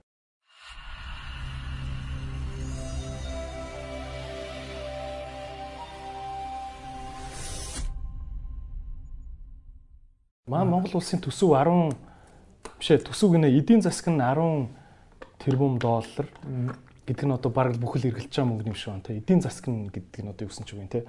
Тэгэнгүүтээ төсөв нь хэдэн тэрбум доллар гэдэг манайх чаа 2 хүрхэн 2 3 тий одоо чинь бид нэр эдийн засаг гэдэг чинь болвол одоо юу гэдэг гадаад дотоодын санхүүжилтүүд те улс нийслэлийн төсөв мөн бүхэлдээ хүний гар дээр байгаад юу гэдэг ингээл эдийн засаг гэж бид нэр нэрлэж штт. Аа тэгээд одоо жишээ нөгөө нэг сая одоо бод 12-оос 16 онд чинь бид нар чинь манай улс чинь маш олон төсөвт болсон. Угж бид нар нэг л төсөвт байх хэрэгтэй шүү дээ улс чинь. Маш олон төсөвт болсон. Тэгээд хаа хамаагүй захиран зарцуулсанасаа болоод манай улс ямар байдал шилжсэн. Тэгэхээр ерөөсөө нөгөө нэг үрлэгэн зардлууд төсвийн нэгдсэн бодлого байхгүйгээс болоод маш олон өр төлбөртэй болсон. Тэгээд бид шо одоо энэ одоо хүртэл нөгөө бондууд гаргацсныхаа төлбөрийг төлсөөр байна шүү дээ. Төлсөөр. Тэгэхээр биднэрт нийцсэн төсвийн бодлого барьж явахын тулд шинэ ардын нам бол 16 онд яг үндэ бол үнэхээр замбраагүй энэ одоо зах замбраагүй байсан эдийн засгийн бодлогыг төсвийн бодлогыг бол бас нэг чигт нь барьж бас үргэсэн. Одоо бүтээн байгуулалт энэ олон төсөл хөтөлбөрүүдийг урагшлуулсан уу гэвэл урагшлуулсан байхгүй. Тэгээ бид бас бүх зүйлийг үүсгэж бас болохгүй л гэж би боддог. Тэгэхээр ер нь бол яг түрүүний тэр нөгөө нэмэн өөртөг гэдэг зүйл бол ерөөсөө одоо миний яриад байгаа зүйл чинь нөгөө инновац. Инновац гэж юу юм бэ гэдэг. Тийм. Одоо ингээд гişүнэ одоо инновац гэдээ яри тийм үү. За одоо за бид нар бол одоо юу гэдэг чинь компьютерийн чипс үйлдвэрлэхээс бол өнгөрцөн гэж хараад байгаа. Одоо израилчуудыг барахгүй, тайвануудыг барахгүй. А 90 онд уг нь хамт эхэлсэн алдцаад эхэлсэн байсан бол барах магадaltaй. А магадгүй юм эрүүл мэндийн ийм уламжлалт мэдлэг дээрээ суурилсан Монголоос өөр газар урагдгүй зөвүүн юмнууд дээрээ ийм бүтээгдэхүүн ивэл бол гарах магадлал байна. Гэхдээ ингэж хэлэх хүн олон байдаг штэ. За одоо ингээл инновац инновац гэлэн. Тэгэл хизээч монгол хүмүүс нь хөгжөөл гад Японуудтай, Тайвануудтай өрсөлдөх өрсөлдөх үст те одоо хятадын тэр шинжээний амар лабораторийн эрдэмтдтэй өрсөлдөөл инновац шингэсэн бүтээгдэхүүн гаргахыг хүлээх юм байгаа те. Хизээч эдийн засгийн тийм болох юм байгаа ингээд айгүй хол санагдаад. Наа чи бүтгэхгүй шүү. Зүгээр л энэ нүүрс зэсээ зараад энүүгээр айтаахан идж уулгүй ингээл зам амаа барайл айтаахан амьдрчвал яасан юм бэ? Тэр нүүр нүүрсийг гаргаад одоо нүүрсээр нь гаргаад байна шүү дээ. Хэрвээ нэмэн үртгэж ингэвэл ард түмний амьдрал хэрэгтэй. гэж би яриад байгаа байхгүй. Нэмэн үртгэл. Тэгэхээр тэг шингээ хүн хідэн баяжих юм биш. Тэгтээ шингээ хэмжээнд бид нэр хурдан хөгжиж чадах уу? Та юу гэж одоо чинь юм шүү дээ. Манад нэг алдаа байна. За энэ 23 мянга гаруй патент мэдүүлсэн байгаа гэж байгаа. Оюуны өмчийн газар. Тэр патент бол эдэмтдийн бүтээлүүд, шин санаанууд, бүтээгдэхүүний загварууд, ашигтай загварууд жишээ юм уу те. За бүтээ за бүрдүүлжээ. 2010 тэр чи 19 он 19 онд Дэлхийн оюун эмчийн байгууллага дээр би очиод оюун эмчийн газрынхантай хамт очиод манайх юм хууль хийж байгаа. Гэт ингээд уулзсан. Тэгэхээр Дэлхийн оюун эмчийн байгууллагад ийдэх байхгүй. Танаа нэг хоёр нэг компани байна. Манайд санал тавьсан. Монголд оюун эмч авцсан. Тэгээд маш тийм том шинэлэг санаа. Тэгээ түүнийгээ манад бүртгүүлсэн. За. Тий. Тэр бол одоо манай энэ эрдэмтдийн зүйл хараад бол үнэхээр одоо гайхсан. Тэгээд тэгээд танаа инновацийн индексийг 17-оор өргөжлүүлсэн гэж байгаа байхгүй. Хоёрхан. Тэгээд тэр Франсис Гари гэдэг хүн дараа нь бол тэгж хэлсэн. Зүгээр танаа улсад маш тийм оюуны том потенциал байна. Хөрөнгө оруулалт татах арга хэлбэр тодорхойлох ёстой. Тийм учраас дэлхийн оюуны эмчийн байгууллага тэр ингээд арилжаалах, олон нийтэд танилцуулах ажлуудыг хийх хэрэгтэй. Тэгээ би Монголд ирээд эргээд хараад ер нь юу болохгүй байгаа юм бэ гэдээ харсан чинь эрдэмтэд өөрсдөө ингээд нэг лабораторийн төвшөнд орчт юм байна. За одоо утаа юу гэдэг утаа гардгүй зуугч гэдэг юм уу. Тэг янз бүрийн. Гагнуурны шинэлэг хошоо мошоо айгүй тийм сонь сонь юмнууд байд юм бил шүү дээ. Лабораторийн төвшин туршина гэдэг чинь ерөөсөө нөгөө түүхийдийг ингээд үнтэйгээр ингээд аваад ингээд нийлүүлээл гараар гарч юм ингээд лабораторийн төвшин туршаад ингээд энд нэг 100 хийчихэд за юм төлж чинь утаа гарахгүй байна. Нэрийг харахгүй шүү дээ. Хэрэгтэй байна. Гээл тэгвэл за наадах чинь үн өгөх айгүй өндөр үн хэлдэг. Яагаад гэвэл тэр чинь лабораторийн төвшөнд л шүү дээ. Тийм. Ганц 2% л хийсэн шүү дээ. Тэгэхээр үнэтэй. Тэгэхээр ханаач үнэтэй ят загч гэдэг. Уг нь бол энийг одоо тэр бүтээг үйлдвэрлэсэн байгаа тэр лабораторийн төвшөнд үйлдвэрлэсэн бүтээгдэхүүнийг бид нэр эргэлтэнд оруулах боломж байна. Яаж? Эргэлтэнд оруулах хүн өөрөө эрдэмтэн биш. Тэгэхээр манад нэг асуудал байна шүү дээ. Эрдэмтэн хүн шин санаа сэтгэнэ. Өөрөө өөрхөн нэг юм бичээд ингээд туршаад бүтээгдэхүүн яага барыг хадаж янзлаа те. Ингээд 100 хийчээд түүнийг өөрөө компани нэрээ өгөөд логогоо хийгээд брэнд бүгэ хийгээд өөрөө маркетинг хийгээд өөрөө сурчлаа те. Бүх юмыг өөрөө хийгээд шүү дээ. Хөрөнгө оруулалт өөрөө хайгаад эрдэмтэн хэзээ ч өөрөө тэрийг хийхгүй л байхгүй. Тэгэхээр юу дутуу байна гэхээр одоо гадаадын ихтэй сургуулиуд антрепренер сургуулиуд гэж ярьдаг шүү дээ. Ямар хүнийг бэлдэх гэдэг. Мэдлийг үйлдвэрлэдэг хүнийг. Тэр чинь хэн бэ гэсэн чинь ерөөсөө нөгөө ингээд эрдэмтэн санаагаа гаргалаа. Зогслоо эрдэмтний ажил. Тэгээд энд нэг мөнгөтэй тал, хөрөнгө оруулалт тал гэж байж шин. Энэ тал бол нийгэм хөрөнгө оруулах гэдэг. Юунд вэ мэдэхгүй байна. Энэ хоёрыг хооронд нь холбох шаардлага байгаа шүү дээ. Энэ хүн чинь энэ connecting economy гэдээ байгаа. Дээрэс нь одоо энэ entrepreneur сэтгэл гэдэг. Entrepreneur гэдэг хүн хэрэгтэй шүү дээ. Энэ чинь зүгээр нэг тийм гүйцэтгэх хэрэг биш шүү дээ.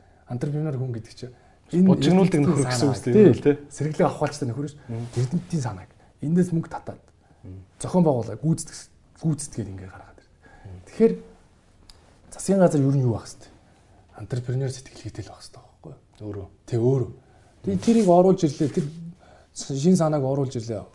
Яах юм бэ? Тэнд нь хөрөнгө оруулалт татах боломжтой шүү дээ. Өнөөдөр франчайзинг холбоо гэж байгуул. Би одоо миний франчайзинг гэж юу байгаа шүү дээ сурах хүчиг. Тэн дээр Монголд ингээд франчайзингийн сайн бизнесүүдийг оруулж иж стандарт бий болгох хэрэгтэй. Одоо бол ингээд Эмартаас ахуулаад те одоо CU MU одоо олон кофе шоп KFC тэгээ бүгд ингээд франчайз ороод ирлээ шүү дээ. Ингэснээр яаж вэ? Энэ бол үндэсний үйлдвэрүүд халтааж магадгүй. Одоо Монгол хүн стандартын дагуу стандартад нийцсэн бүтээгдэхүүнийг хэрэгэл зурж штэ. Тэ? Өөрсдөө өөрсдөө. Тийм. Сая дэлхийн ингээд иргэн болж штэ. Тэгээд тэгэхэд шууд сэтгүүл дээр team franchising business, franchise fee 20-с 30 мянган доллар. Анхны хөрөнгө оруулалт тэд гэд нээлттэй бүр ил тавьсан сэтгүүлүүд энэ Сингапур, Мангапурын дэлгүүрээр дүүр. Тэгээ сонгож байгаа над 20 мянган доллар байлаа гэж бодоход би тэр 20 мянган долларыг хараад за би энэ бизнесийг оруулж ирэх гэл ингээл оруулж ирчих нээлттэй. Тэгэхэд франчайзи үзэсгэлэл нь улирал тутам зохион байгуулагддаг орнуудаар. Түүнд манай эрдэмтэд очиод хөрөнгө оруулсан, хөрөнгө оруулалт татсан тохиол зөндөө баг.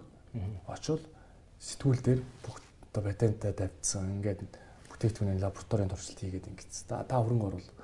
Тэгээ тэр антрепренер хүн яах вэ гэхээр за дунд нь гарч ирээ. За та хэдэн хувийн эзэмшин хөрөнгө оруулалтад хэдэн хувийн эзэмшин би 10% эзэмшин тий. Тийм. Тэгээ ингээд ногдол шиг ингэж байна. Одоо гэд тэгэхээр юунд нэмэн үртэг энэ улс оронд чинь үлдэх байхгүй.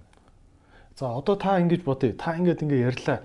Гэтэл гів гинтгэн улсын хурлын гишүүд маань бүгдээрээ ингэж ойлгоод за манай улс бол антрепренер улс байх хэрэгтэй юм байна. Дэлхий дээр зөндөө мөнгө байна. Японд бол бөө мөнгө байна.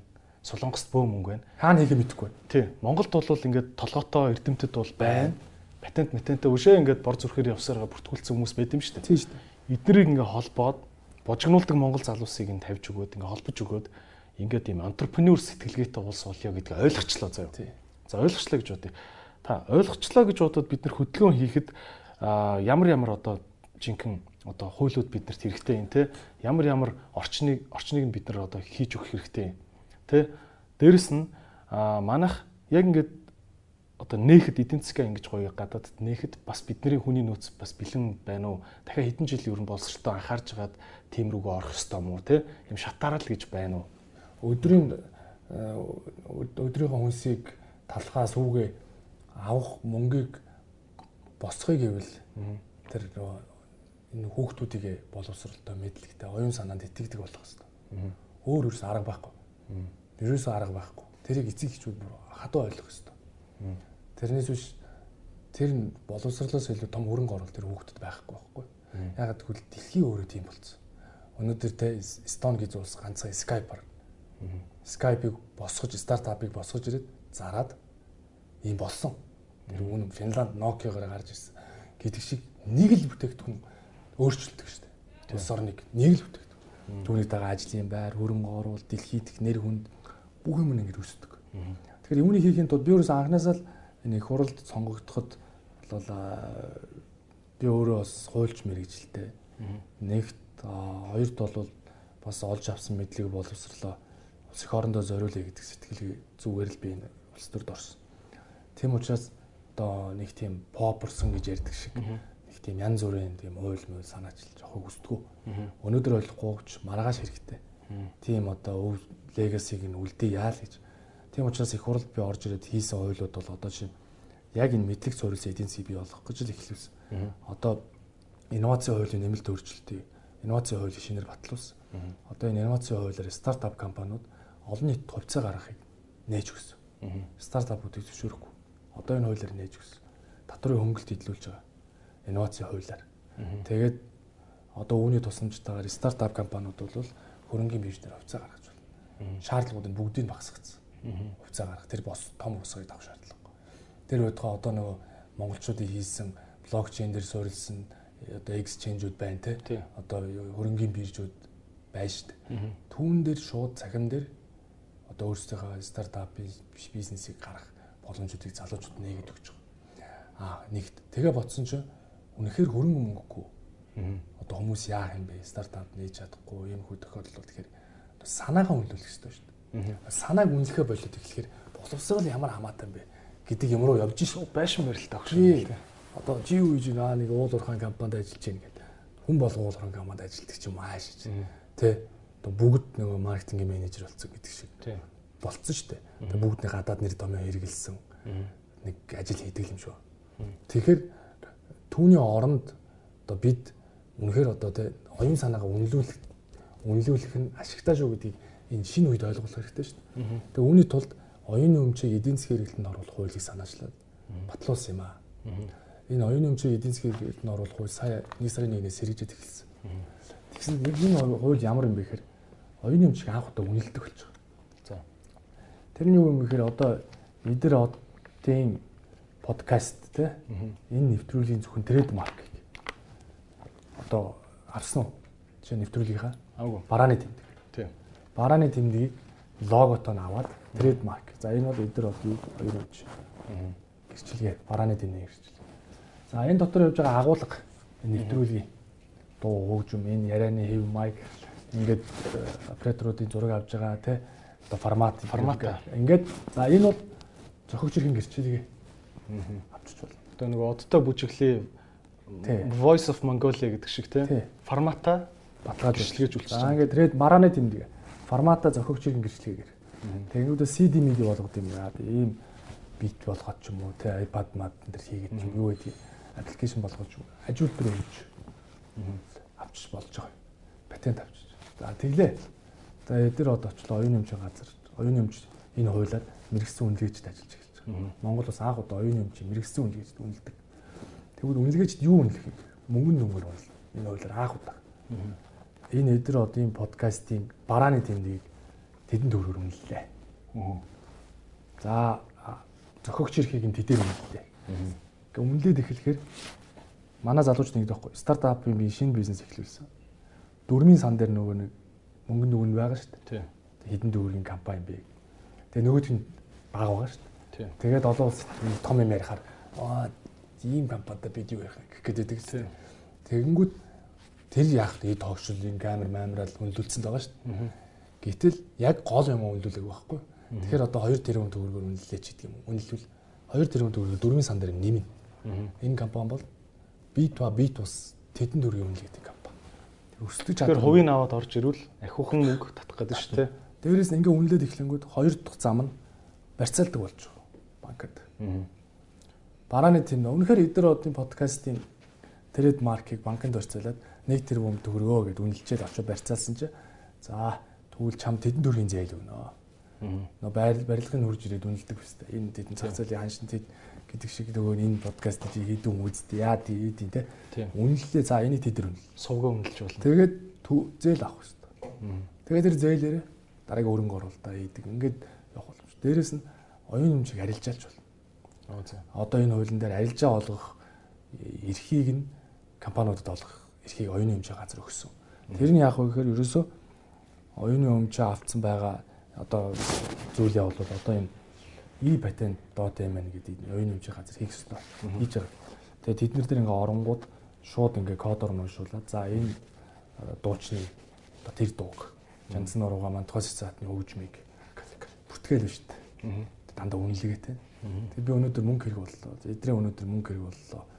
За би подкастынхаа барааны тэмдгийг өнөөдөр зарлаа тэ. Ингээл тавихад хин нэг орж авах шилждэг. Энэ ихийг олгосон. Тэгээ ихлээр одоо дуугчид уран бүтээлчид бүгд энэ барааны тэмдэг зохиогч ирэхээ. Үнэл өнөөдөр мантхас цаатны хөгжмийг үнэлэх ёстой биз дээ.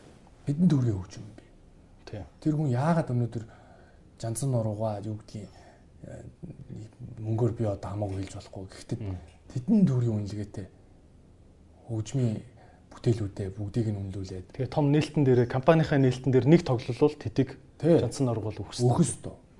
Тэгээ одоо нөгөө Англи одоо энэ дуучид чинь Америкийн дуучид чинь дийдэг үстэй. Шүн унтж байгаа 330 минутанд тэр диско клуб миний дуу дуулагдана мөнгө шилжлээ.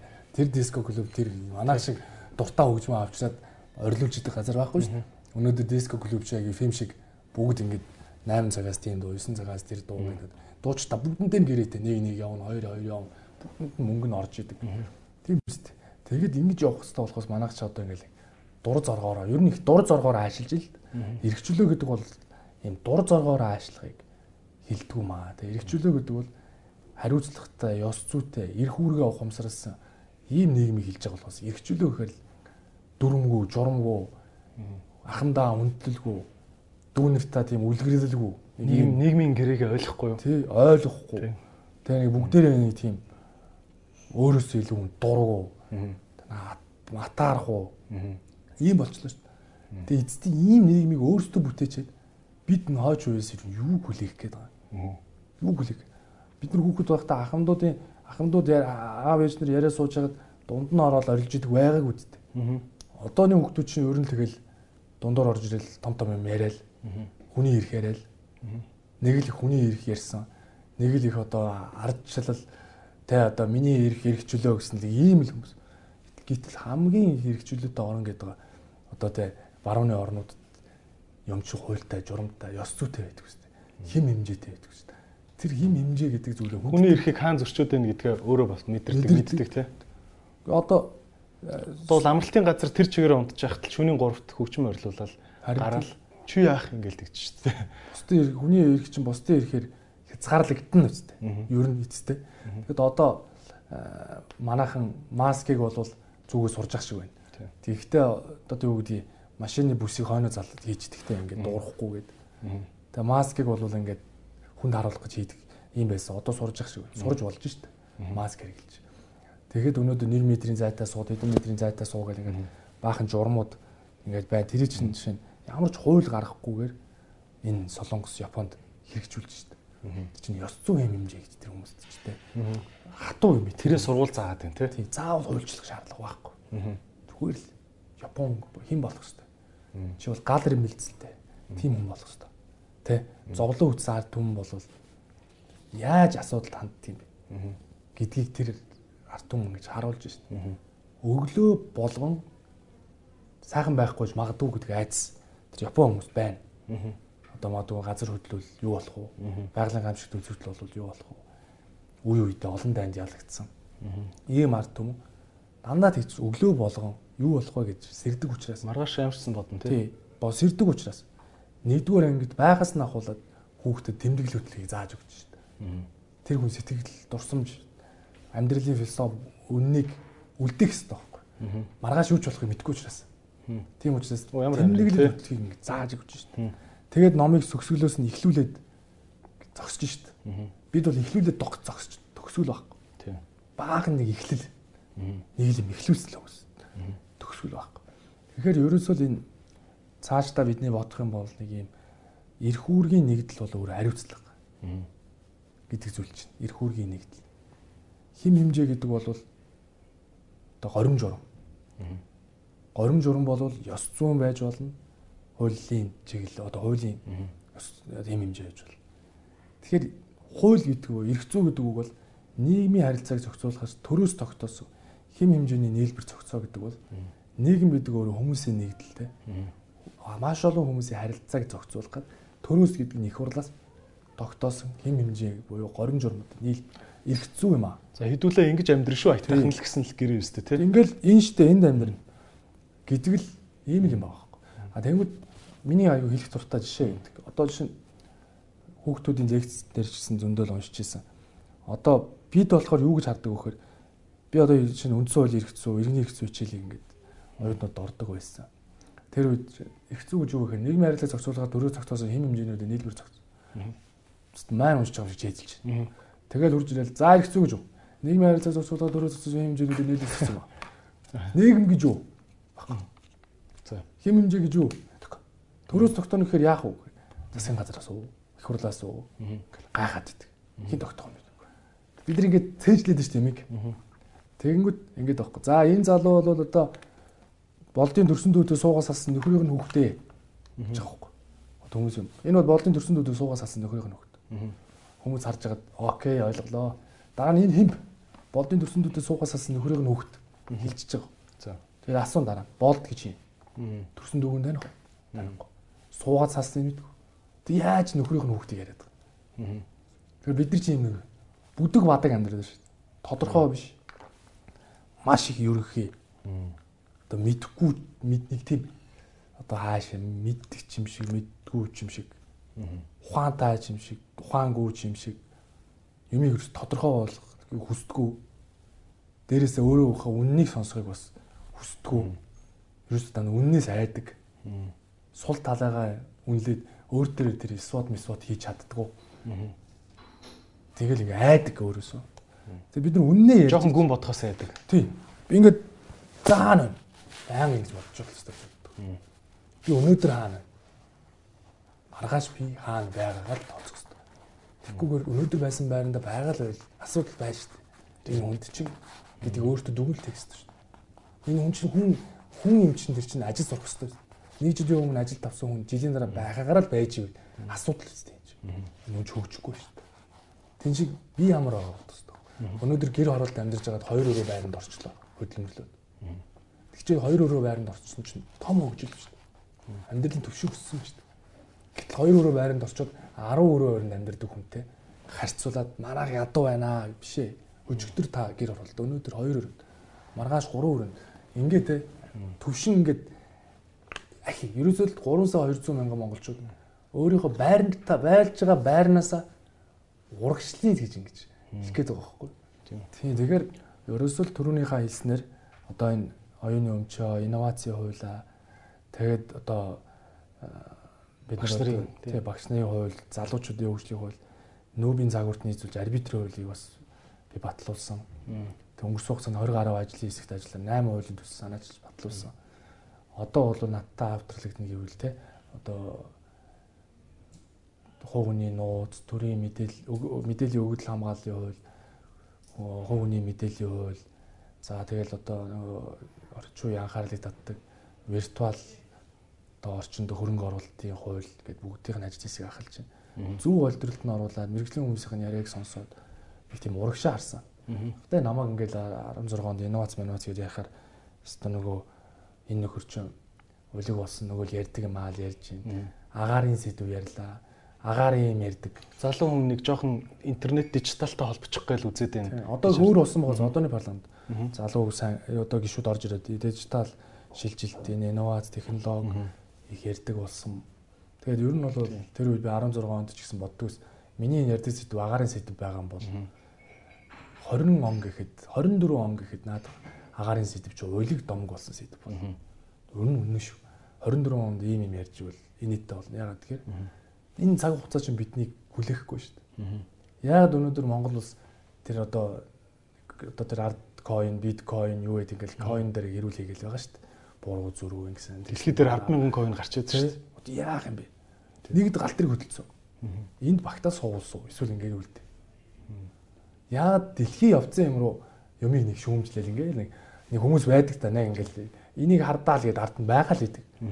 Яагаад ядаж нэг хормоноос зүгдэл зүгдэд тэр вагонд нэг багтаа суучмаар байгаа. Тийг сууж чадахгүй. Хөрөнгө оруулах арга механизм ойлгож. Тэгэхээр энэ хуйлуудыг боловсруулж гаргана энэ намар. Дээрээс нь IT-ийн компаниудыг татвараас чөлөөлнө гэж Йоо тгээс төлөвлөж байгаа. Хүүх. Төлөвлөж байгаа. Одоо хоёр IT-ийн компани. Цогтоо гişүн бит хоёр мэдээллийн технологийн чөлөө төс болгоё гэж Монгол улсыг. Мэдээллийн технологийн чөлөө төс байгууллага хуулийг санаа. Юу юуг л нөөт төлөгч болчихдээ шүү дээ. Тэгэл нөөтө төлгээл. Яг төлмөр л байна л та. Тэгтээ эхэлж яхад хэцүү шүү дээ. Оюун санааны экспорт хийх боломж байна шүү дээ Монголд. Тэгэхээр чөлөө төс гэдэг нь шүү дээ. Одоо Монголын чөлөө төсөө хууль. Энийг замын үеийн алтан булгийн чөлөө төсийг дэрийг хуульчлаад байгаа байхгүй юу? Хамгийн том чөлөө төс чи дижитал оюуны чөлөө төс байхгүй. Монголд одоо чөлөө төс одоо дижитал фри economic zone гэд нэрлэе л та Монгол улсыг. Гадаадд ямар гоё сонсогдох вэ? Энийг чинь дагаад инновацийн индекс, хүний хөгжлийн индекс Монгол улс чинь орчин үеийн дэвшилтэд орно гэж ядаж ойлгоно. Хоёрт үүнээс дамжуулаад татваргүй бүсгээд ингээд одоо магадгүй энэ буян тухайч юм уу? Дижитал чөлөө төс болгоё л да. Тэгэд гадны IT технологийн компаниуд орж ирэх Монголд. Орж ирэгэлтэй. Тэгээд тэр бирж ээлд дижитал бирж. Тэгээд тэргүй бүх ажил нь интернет дээр компьютер дээр л юм шиг. Нэг нэг компьютероо бариад л нүгүүд ирж байна. Тий. Тэгээ Монгол жинхэнэ тэр бодит дижитал чөлөөт бүсийг тэнд байгуул л да. гэж л одоо боддгийн. Тийм учраас энэ мэдээллийн чөлөөт бүс байгуул их хурлын гишүүний хийх ажил бол хууль санаачлага. Бодож байгаа одоо санаж байгаа одоо итгэл үнэмшлэрээ бусад их хурлын гишүүдийг нийлээд хууль санаач батлуулах. Түүнийгээ батлуулахдаа итгэл үнэмшлийн хувьд лобби хийх. Тэгвэл энэ хуулийг гаргах нь л одоо миний ажил шүү дээ. А би амар засгийн газрын гишүүн биш. Тэ? Тэгэхээр энэ хуулийг гаргая гэж. Дээрэс нь одоо инновац цахим бодлогын байнгын ороотой Монгол улс болсон. 17 онд цахим бодлогын төр хорог байгуулсан шүү дээ. Тэр тэр хорон дотор нь хэн бах вэ? Инх хоёр гишүүн битээр байгуулсан. Тэгээ төр хороо ажиллаад харилцаа холбооны суур 3% батлагдсан. За тэгээ энэ удаа байнгын ороод болсон. Байнгын ороо гэдэг чинь манай одоо 10 гишүүн байгаа. Тэгээ байнгын ороо бол энэ харилцаа холбоо, мэдээллийн технологи, үндэсний инновацийн тогтолцоо гэдэг тодорхой эрхлэх асуудлын хүрээнд хуулиудыг байнгын ороогоор оруулдаг. Байнгын орооноос ажлын хэсэг байгуулж ажиллах хэрэгтэй. Хяналт шалгалт тавих хэрэгтэй. Энэ эрхүүд бүрөө олгогдсон одоо бусад байнгын ороо яг ижлэх статус. Тэгээ байнгын ороотой болчлоо. Төр ороог үйлчлээ. Байнгын ороо болчлоо.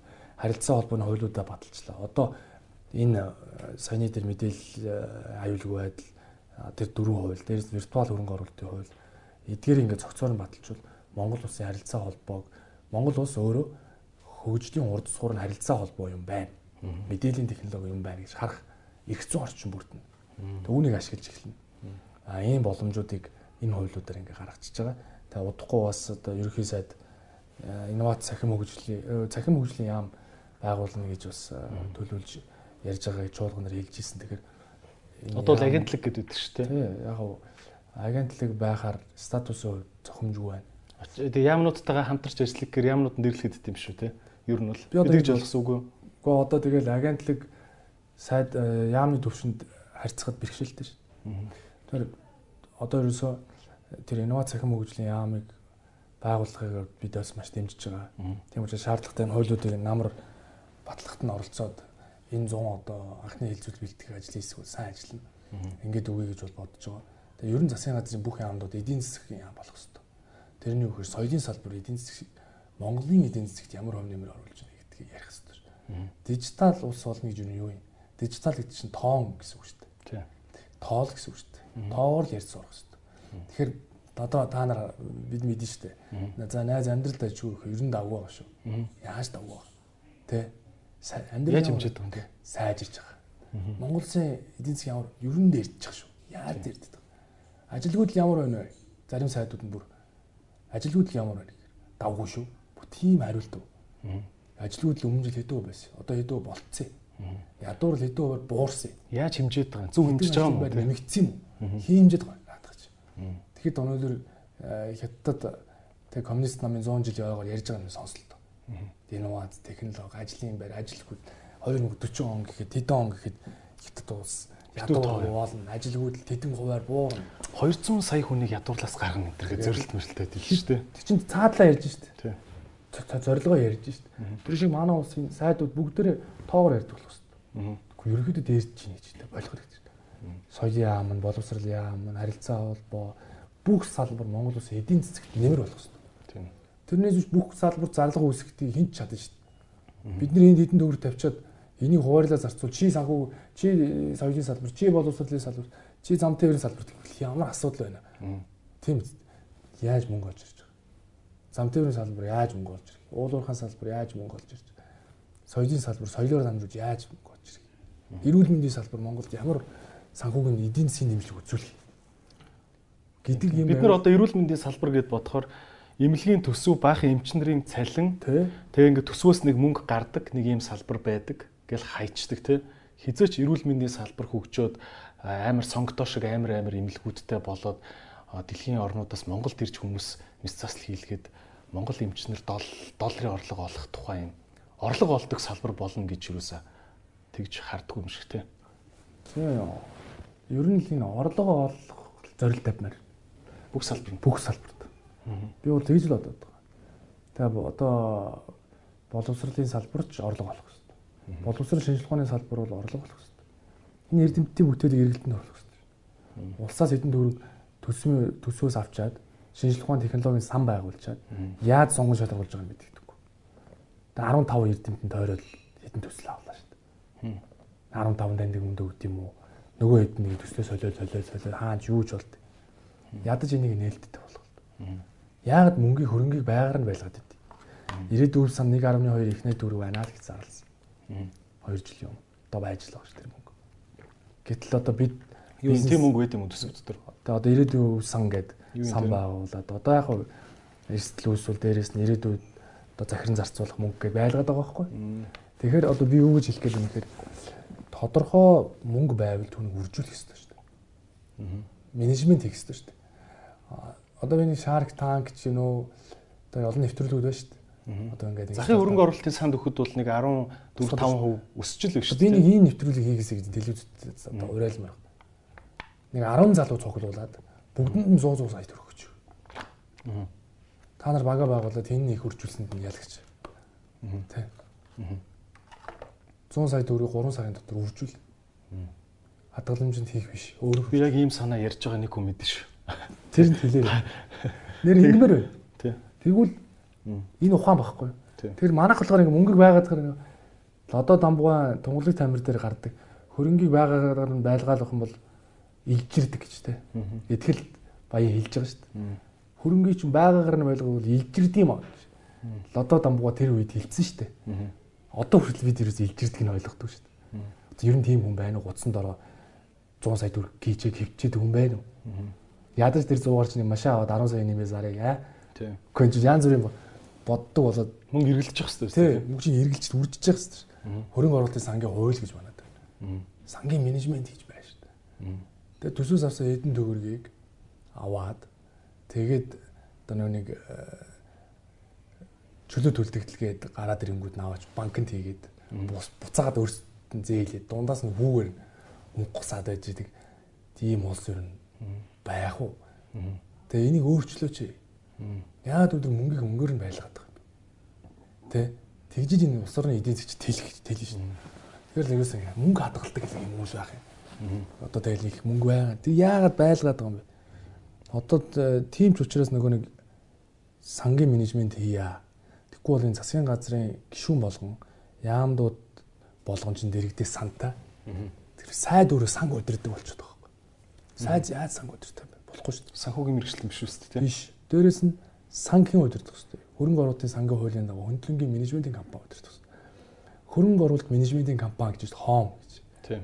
Тэр хөрөнгө оруулалт менежментийн компани бус хүмүүсийн хөрөнгийг найдвартайгаар өсгөөд өгчээд. Хөндлөнгийн менежмент хийж байдаг. Тэгэхээр тэр менежментүүдийг нь өөр хөндлөнгөд компанид өгөлдөө. Хууль нь байгаа шүү дээ. Тэгээ өгөх юм бол нөгөө нийгмийн даатгал сая ингээл мандал мандал санхүүгийн нэг те сая 40 тэрбум төгрөгийг олон нийтээс босгох босгоцсон гэж хэлж л шүү дээ. Тэр чинь одоо мундаг байна. Тийм одоо чинь тийм мундаг чадамжтай газарт өгөлт улсын мөнгийг өгөөд одоо тэр мандалж байна уу ямар ч байна одоо олон хүүгийн нэгдэл тэр одоо бүгдэнд нь одоо бүгд сонгон шалгаруулад сангийн менежмент хийх хэрэгтэй. Нийгмийн даатгалын санг яагаад өөрсдөө удирдах байгаа? Хідэн хүн үүнээс ч юм болж асуудалд оров. Хідэн сайд өнөөдөр энэ сангийн чинь мөнгийг захин зарцуулах гэж байгаад аавын хаалга татав. Бид чи аимшигтай. Юу ихэ мэдэхгүй тэр сайд нь ингээ харж харж байгаа нэг хідэн банкнд хувагаа хийчих. Чи өдөр болгон гар үсэг зурж байгаа шүү дээ. Үндсэн ажил нь. Тэгээ одоо хөдөлмөр эрхлэлтийн дэмжих сангаас тэдэн төрлийн зээл гаргах ёстой шүү дээ. Тэгээ гар үсэг зурчдаг. Магадгүй хайхамж байдлаар. Зарим харин тэгээ ингээд ганц тэр бичгээр асуудалд ороод шүү дээ. Тэгээд эний чинь сан удирдахаараа өөрөө цэвэр одоо тийм нэг хүнд ямар ч тийм хяналтгүй тэгээд ингээд бүх юм нь ингээд сайдтай холбоотой болгоод гэх. Монголд зориг гаргаж шийдвэр гаргах албан тушаалтан байхгүй болчихлоо шүү дээ. Хэд хэдийн ерөнхий сайдуудыг аваачаад Монгол ер нь нэг дор хамгийн олон ерөнхий сайдаа шорон цуулгасан улс баг шүү тий. Кабинетээр шийдвэр гаргасан. Ганцаар хариуцлах байдаг. Тэгэхээр дараа дараагийн ерөнхий сайдууд яаж ер нь иргэний зориг гаргаж асуудал шийдэх юм бэ? Дахиад буруутгал яах вэ гэдэг. Тэр улс төрийн докторгүй байдал чинь тэ ийм байдал ч ерөөсөө өнөөдрийн байдалд хүргэлээ шүү дээ. Тэгэхээр ерөөсөө одоо э, тэр сангуудын удирдахаас холдоод бодлого барьдаг болоод тэгээд сангуудын хөндлөгийн менежментийг хамгаалаад өгөө явах хэрэгтэй. Өнөөдөр нийгмийн наадгалын сан гэж сан байна шүү дээ. Ямар байдалтай байна. Одоо эхнээсээ ахуулаад банкнуудын асуудал хөндөгдлөө. Өнөөдөр чинь иргэд бухимдах нь аргагүй шүү дээ. Бид нэр сар болгоод одоо нийгмийн даатгалд 24% төлдөг. 24% гэдэг чи одоо олж байгаа мөнгөнийхээ 4-ний нэг нь шүү дээ тий. Одоо би бол э, яг хөө ингээд одоо жижиг дунд хэмжээний бизнес эрхэлдэг тий. Надад бол нийгмийн даатгалын мөнгө маш их санагддаг байхгүй. Компаниас авах, цалин тавих болгонд ажилтнаас давхар авах. Гэ нийлүүлэнгөт 20 төв болчихно тий. Тэгээ татвар нөөд гэ ингээ явна тий. За яг татвар төлтөгтөө бол би гомдлохгүй. Гэхдээ би нийгмийн даатгалд гайхаад байдаг байхгүй. Тэр их авч байгаа миний бүх ингээ эргэлдүүлж байгаа мөнгөний дөрөвний нэг штэ. Явангуудаа тэгээ цаана яг хаана одоо тэр ингээ үржүүлээд мэрэгжлийн юугаар те одоо ийм санхүүгийн байгууллагаар хөгжүүлээд одоо Норвегийн хөгжлийн сан энтер чинь тэгдэм шүү. Одоо юу гэлээ норвегчуудын дундын баялаг нь бүржилдээ 20 30 өслөж гэнэ амар юм сонсогддог үстэй ер нь. Тийм шүү дээ. Нийгмийн даатгалын санд төлж байгаа 24% бол бага мөнгө биш шүү дээ. Тэгээд тэр яагаад түн төлдөг гэж вэ? Яагаад төлдөг юм? Тэрийг төлдөг уу ер нь? Тийм. Ямар нэгэн эрсдэл гарвал тэ? Энэ төлсөн шимтгэл маань надад тус болох байх. Өсөөд тус тийм. Хөдөлмөрлөх чадвараа алдсан буюу тэтгэврд гарсны дараа надад тэтгэвэр тогтоолоход хэрэгтэй. Миний цуг энэ хуримтлуулсан мөнгө маань үржээд миний нэг хөдөлмөрийн чадвартай байсан үеийн хэмжээний мөнгийг надад өгөх бах та гэж бодож байгаа хөндөлдөг. Энэ маань үрж хаа. Энэ маань намайг тэтгэврт гарсны дараа тэр цалингийн өгөндөө те. Гэтэл одоо юунд хэрэг болж байна? Нийгмийн даатгалыг төлдөг үгүй бол байрны урьдчилгаа төлөхөд те. Байранд ороход ч юм уу, солонгосын визэнд ороход ч юм уу. Нийгмийн даатгалын дэвтрийн авидар. Тэ нэг тийм тасалтаагүй, бичигдэл нь тасалтаагүй байвал болно гэх тийм л биш те. Тэгээ нийгмийн даатгалын сан төлж байгаа мөнгөн дээр одоо нэрийн данс гээд байгаа шүү дээ. Хүн болгоо нэрийн данстай гэж байгаа Монголд. Тэгээ нэрийн дансаа орж шалгаж болно. Интернетээр ороод. Тэгвэл нэрийн дансаа шалгахаар миний нөө төлдөг мөнгө л хэвээрээ л байж байгаа. Хадгаламж. Хадгаламж хэвээрээ өсдөгчгүй. Өсдөггүй. Одоо сая төгрөгийн 240 мянгаыг тэтгэврийн нийгмийн даатгалын шимтгэл төлдөг бол 240 мянга чинь дараа сар 480 болоод байж л байгаа. Тэгээ тэр бүх мөнгийг ингээд аваад хүн болгоны шимтгэлийг аваад банк түүнийг буцаага биднэр зээлдэг. Тэгээ уг нь бол тэр нь бас банкны буруу биш шүү дээ. Тий. Тий. Тэгээд банк болохоор бидний мөнгийг эргэлдүүлээд тий. Хүүгийнхэн зөрөн дөрөс ч юм уу тий ингээд мөнгө хийгээд шүү дээ. Тэгэхээр ерөөсөө гадны улс орнуудын гол онцлог бол тэтгэврийн сан нь өөрөө түүнийг нь үржүүлдэг хүүгээс хүүг нь боддог байхгүй. Хадгаламж жишээ нь банкнд нэг хадгаламж үүсгэлээ жилд одоо 15 6% байлаа гэж бодоход. Одоо нэг 10 сая төгрөг хийсэн хүн бол тэр нэг хүүгээс хүүн бодогдоход үрждэг үстэй жилд. Яг түүнтэй адилхан тэтгэврийн шимтгэл, нийгмийн даатгалын шимтгэл чинь төлж байгаа мөнгө чинь жилд 15%-аар ядж өсөх байна. Гэтэл тэр Норвегийн сан бусад улс орнуудын сан болвол яадаг вэ гэхээр ерөөсөө тэр хүүгээс хүүгэл боддог. Одоо сар болгон 100 мянган төгрөг тэтгэврийн шимтгэл төлдөг хүн бол жилд хэд 10 100 мянган төгрөг төлж байгаа жилд сая 200. Сая 200-гийн 15% хэдүү. Тэрэн дээр нэмээд нэмээд нэмээд жил болгон хүүн бодогдоо. Нэмэгдснийх нь хүү нэмэгдсэн. Тэнгүүд би ингээ гар утсаа бариад нэрийн насаа шалгангууд миний мөнгө өссөн л байдаг. Бидний мөнгийг үржүүлж өгч штэ. Тийм. Тэгэхдээ тэд нар бас ашигтай байгаа. Тэр сан. Тийм. Миний хөрөнгөний менежмент хийж байгаа. Дундаас нь жоох хөв авчих штэ. Тий. Тий. Тэгээд тэр хөрөнгө тэтгэврийн сан гэж хэн удирддаг вэхээр хөрөнгө оруулалт менежментийн компани гэж компани гарч ирж удирддаг. Тэгэхээр тэр тэтгэврийн сан яадаг вэ гэхээр хамгийн том хөрөнгө оруулагч байдаг. Хамгийн том одоо компаниудын хувьцаа эзэмшиж болчдөг. Тэгвэл Rio Tinto гэдэг компани дээр би хэлээсэн шүү дээ. Rio Tinto гэдэг компани одоо Австралийн тэтгэврийн сангийн хувьцаа эзэмшиж байгаа байхгүй. Австрали. Rio Tinto компани Монголын оюутлогоо хөрөнгө оруулагч. Тэгэхээр Rio Tinto хөрөнгө оруулаад эхлэхээр Австралийн ахмадууд Монголын газрын баялагаас хувь шиг хүртэж байгаа байхгүй. Энгийн бол. Тийм учраас манай сан маань мундаг ажилласаа манай сан маань сайн менежменттэй байгаасаа манай сан маань зөв юмд хөрөнгө оруулаасаа Хамгийн супер санхүүжилт сайн бонд аваасаа гэд хүсчихвэл нөгөө ахмадууд чинь гадаадаар бүр өө эмээ болчоо цаахан зугаалж идэг үстэй дэлхийн ус. Тэр чинь яах вэ? Тэр мөнгөөр л зугаалж шүү дээ. Дээрээс нь тэтгэврийн сан ч өөрөө засгийн газрын бонд авдаг, өмнө цаас авдаг. Тэвний тэтгэврийн сангийн эзэн хий ард түмэн. Бид яагаад гэвэл шимтгэл төлж байгаа хүн болгон тэнд хувьцаа эзэм шишгийг хүртэж байгаа. Тэгэхээр одоо жишээ Норвегт бол улс төрчтөнд сонгуульд орохдоо тэтгэврийн сангийнхаа мөнгөнд гар өрөхгүй бай гэж ураад дэвшүүлдэг гэж байгаа. Тэр нь төсөөсөд авцсан мөнгө хөрөнгөтэй. Тэгээд бид тэтгэврт гарахаараа сайхан томхон ер тэтгэв. нь тэтгэврийн сангаас янз бүрийн эрсдэл гарах юм бол тэтгэврийн санд сангаас мөнгө төрөх татахгүй гэж аахгүй. Тэрийг нь ард түмэнд зориулж байгаа байхгүй. Тэгээ ингээд эхэлж байгаа.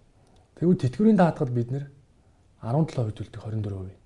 Юу юм тэтгэвлийн даа. Одоо 24% чи 17% нь. Аа за. Ажилтан ажил олгогч 8.5 8.5 төлж байгаа. Даатгал гэхээр яа гэсэн үг. Одоо нийгмийн нийгмийн даатгал дотор ч тий. Одоо үйлдвэрлэлийн ослон мэрэгжлийн шалтгаанаас өвчний даатгал ингээд даатгалууд байна шүү дээ. Аа тийм. Ажил одоо ажлын э, Ажлын байраа гинт тий байцсных байгаа шүү дээ. Тэр шиг дотор нь яг зөвхөн тэтгэврийн даатгалд. Зөвхөн би тэтгэврэл гаргахдаа зориулж 17% төлдөг байхгүй. Аа за. Гэтэл тэр 17% чинь одоо сая төгрөгийн цалинтай хүн дээр бас л 170 мянган төгрөг гэж ботход ингээл жил Жил штэ. сая 700 100 тэ одоо нэг жилд барыг сая 890 мянга ч үү тэ мөнгө бий болно шүү дээ. Түүнээс хүүн бодогдоод бодогдоод бодогдоод яваад байвал энэ чинь сая төгрөгийн цалинтай хүн барыг тэтгэврэл гаргах 200 гаруй сая төгрөг 20 жилд барыг хуримтлагдж байгаа байхгүй. Аа. Ерөөсөө. Тэгэд одоо Монголд ч нэг хууль байхгүй. Одоо Монголд хувийн тэтгэврийн сангийн хууль байхгүй. Төрийн тэтгэврийн сангийн хууль байхгүй. Яг гоо одоо нийгмийн даатгалын багц хуулийн шинжил орж ирэх гэж байгаа.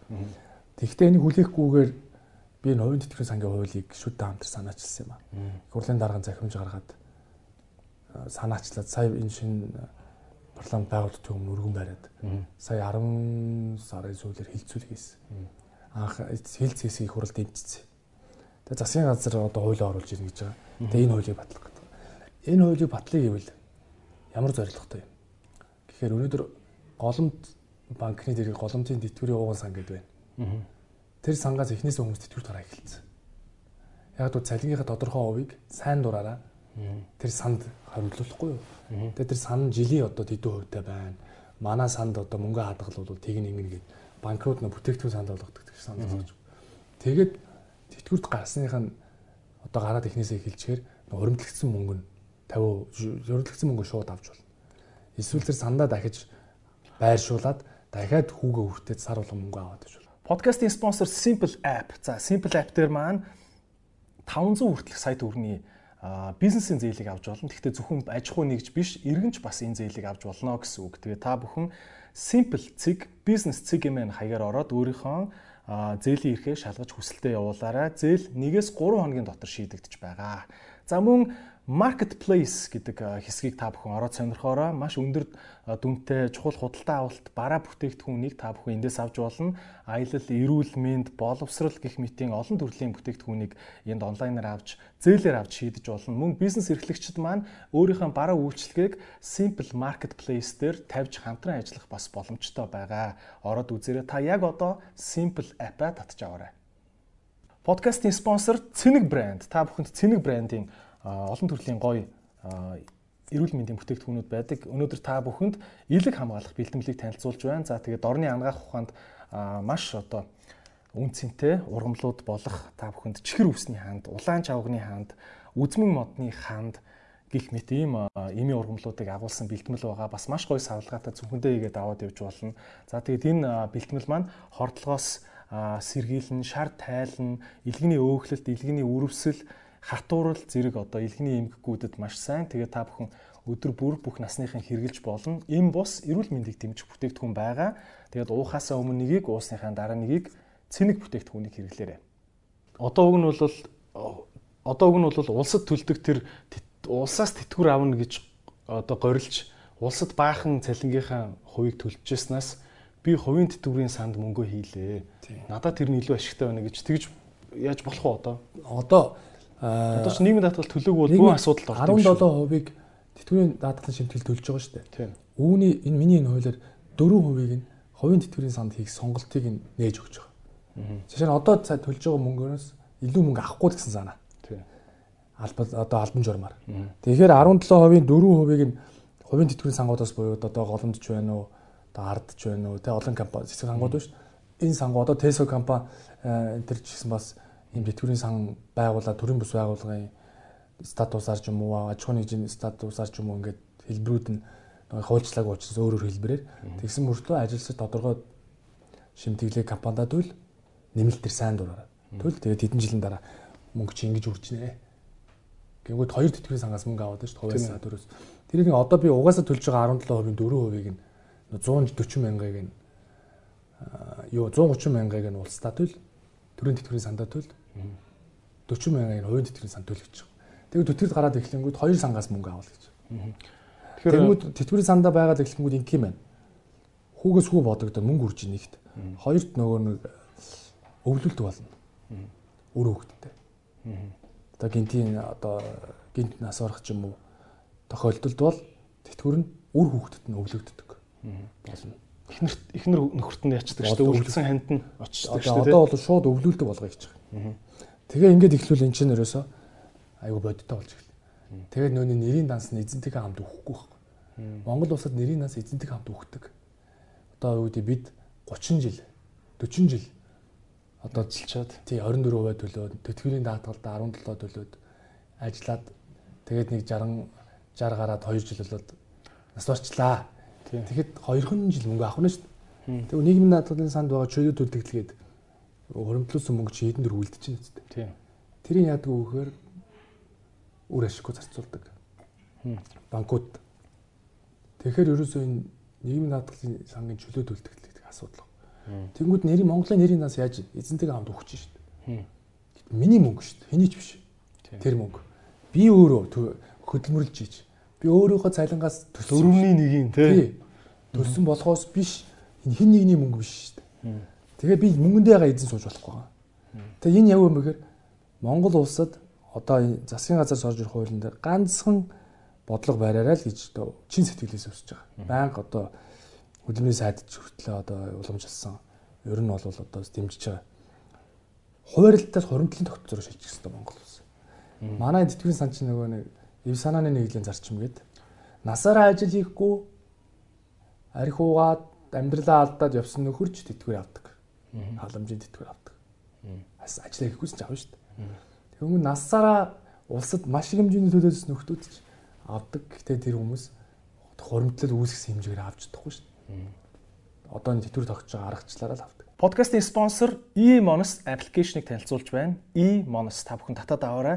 За e-Monos app нь эм болон эмийн бус 8000 гаруй төрлийн бүтээгдэхүүнийг танд 24 цагийн турш хүргэж өгдөг ийм аппликейшн байгаа. Энэ дотор эмчийн зөвлөгөө, захиалгын хүргэлтийн үйлчлэгээ байдаг. Та бүхэн цусландаа хүртэл дуудуулаад авч болно. За тэгээд мөн дуудлагын төв ачаалттай үед та бүхэн хүлээх шаардлагагүйгээр дотор нь байгаа COVID-19 гэдэг цэсээр ороод захиалга өгөөрэй. Ийм онос апыг та бүхэн татаарай. Өнөөдрийн подкаст та бүхэнд Hotpot хятад хоолны маш гоё ресторан Lotus Tan гэдэг ресторанаас хүрж байна. Тэгээд хүүхдийн ордны замын Чанхаард Central Park гэдэг нэртэй өндөр цагаан цамхаг байгаа. Энэ цамхагийн 5 6 давхурт энэ ресторан маань байдаг. Маш олон гоё VIP өрөөнүүдтэй, том заалтай, их гоё хоолтой газар байгаа. Та бүхэн заавал зочлоорой.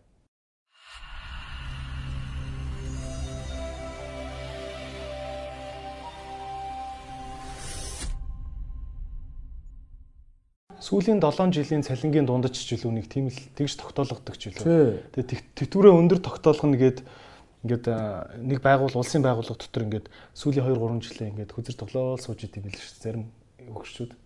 Тэгэхээр одоо бүгдээрээ бол яах ёстой вэ гэвэл хуримтлын тогтцоор шилжиж байна гэж. Яагаад гэвэл 1960 он төрсөн ахмадууд сэтгүүл гараад эхэлсэн байхгүй. 60 он төрсөн хүмүүс 60 хүрчихэж байгаа байхгүй. Йоо. Тэ 60 он төрсөн хүмүүс. Тэгэнгүүт 60 оны үеийнх нь их төрөлтийнх гэж нэрлэдэг. 60 он хүн амын айл болгон 6 хүртээ тий. Их төрөлт бий болчих. 90 он ямар уу? Баг төрөлтийн үеийнх байхгүй. Баг төрөлтийн үеийнх нь жинхэнэ эд ажил хийж байгаа юм байна л да.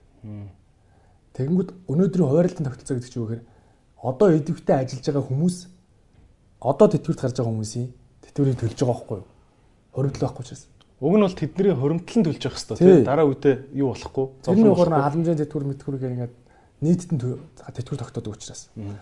Тэгэнгүүт зарим нь хохироод байна шүү дээ. Тэгэнгүүт одоо 90 оны баг төрөлтийн тэтгэвэр төлж ийн гэдэг чинь нэг залуу хүн нэг өнөөдрийн идэвхтэй ажил хийж байгаа нэг залуу хүн хоёр ахмад хүний тэтгэвэр төлж байгаа. гэдэг үзүүлэлт байгаа. Тэгэхээр цаашдаа энэ 2040 онд хүрэх юм бол одоо нэг хүн нэг хүний тэтгэвэр төлж эхлэх байхгүй. Тэгэхээр бүр багасаад эхэлнэ. Тэгвэл дээрэс нь бод. Ингээд одоо өнөөдөр ахмадуудын тэтгэврийг тавихын тулд хуваарлт буюу одоо энэ ажил хийж байгаа хүмүүсийн хувь нэмрээр төлж байгаа. Тэгээ дээрэс нь нөгөө мөнгө тэтгэврээ тогтоож чадахгүй учраас төсөв жил болгон 600 төгрөг төгрөгийг төсөвд ачаал үсгдэг.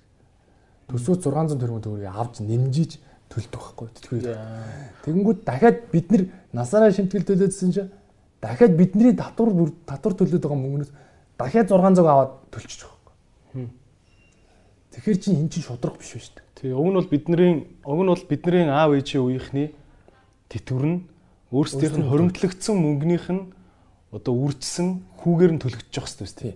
Одоо 90 90 оноос өмнө бол нөгөө төвлөрсөн төлөвлөлт эдийн засгтай байсан үед улс өөрөө бүрэн хариуцдаг байсан тий. Тэтгэврийг. 95 онд манайх нөгөө э, нийгэм даатгалын хууль муулаа шинжилээд яасан бэ гэхээр шимтгэл суурилсан тэтгэврийн тогтолцоо шилжсэн байхгүй. Тэрний өгөхөр нэг шимтгэл заавал төлж иж эргээ чи тэтгэвэр авна гэдэг. Айгүй гоё зарчим байгаас дуугна. Гэтэл за би одоо шимтгэл төлөх юм байна. Тэгээд би тэдэн жилийн дараа тухайн үеийнхаа инфляц авахтаа шок байна те. Тасархаа авандаа гэд бодоод 95 оноос шүн болгон төлж эхэллээ. Тэгсэн чинь авахт нь нөгөө өнөөдрийн идэвхтэй байсан цалингийн чинь өнөөдөр хөдөлмөрийн хөлсний доод хэмжээнээс 80% хөдөлмөрийн хөлсний доод хэмжээтэй тэнцвүүц тэтгэвэр авч байна.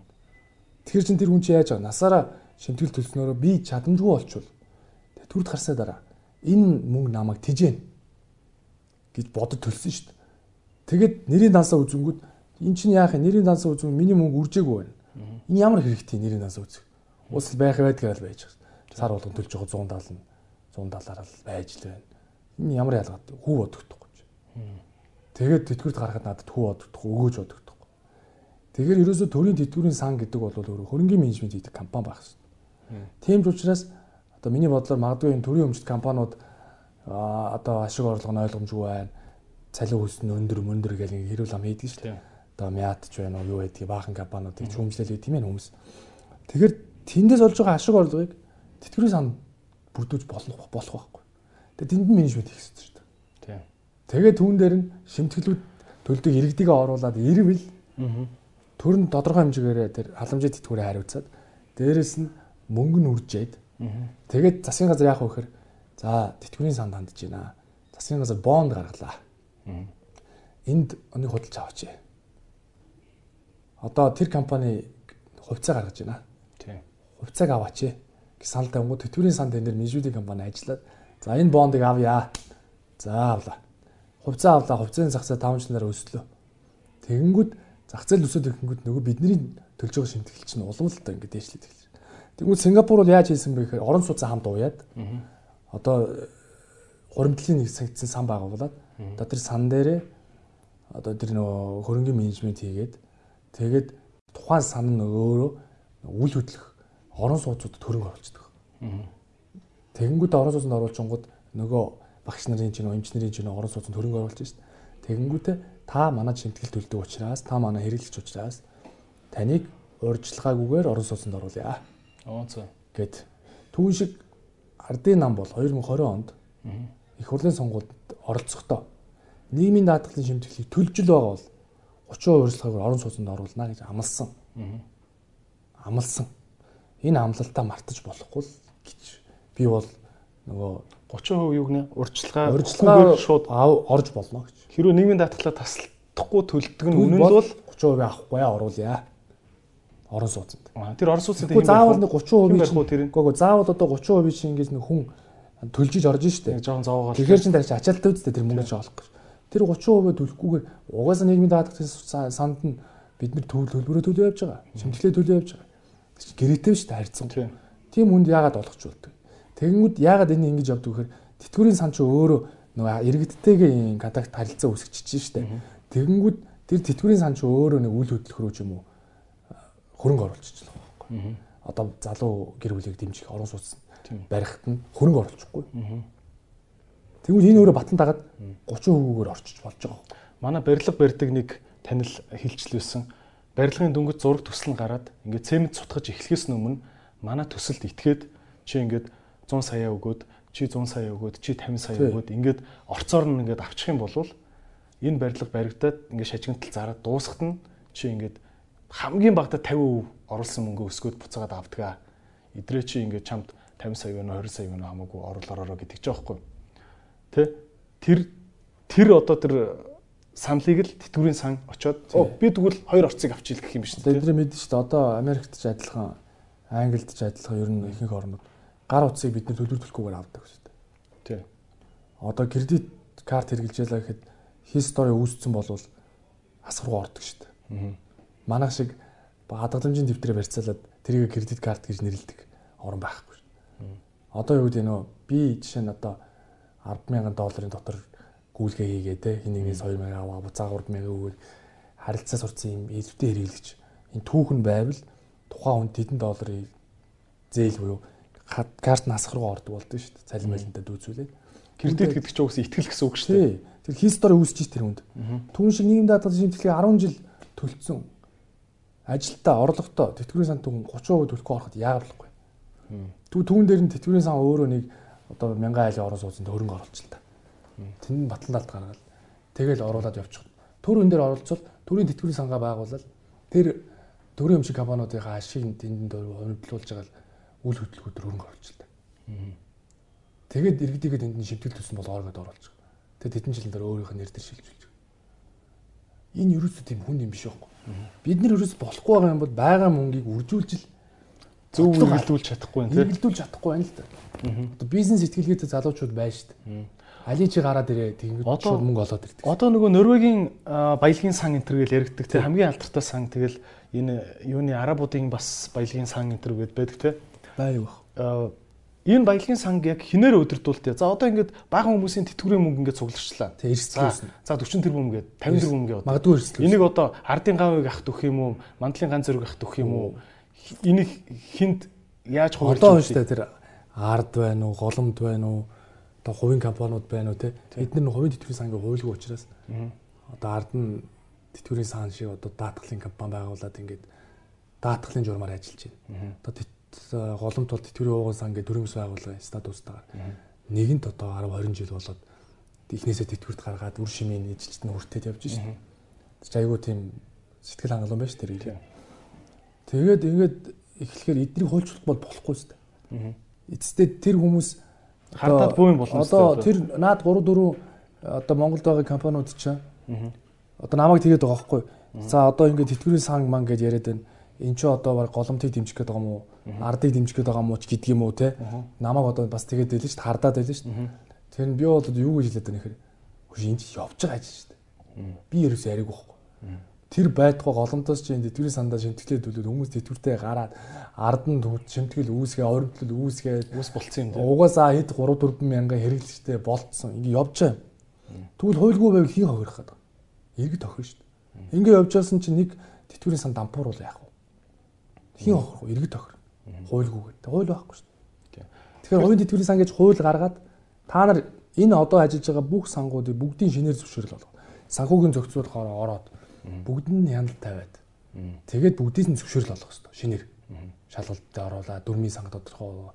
Би энэ хувийн тэтгэврийн сангийн хуулийн дээр бүр нэг хувьцаа эзэмш 5-аас дээш хувийг эзэмшихгүй тэг хяналтын зөвлөлгээд шимтгэл төлөвч нарын хяналтын зөвлөлийг ажилуулна тэ одоо хөрөнгө оруулалтуудыг нь менежментийн компаниас одоо зааж өгнө. Жишээ нь зөв маш авч болохгүй шүү дээ.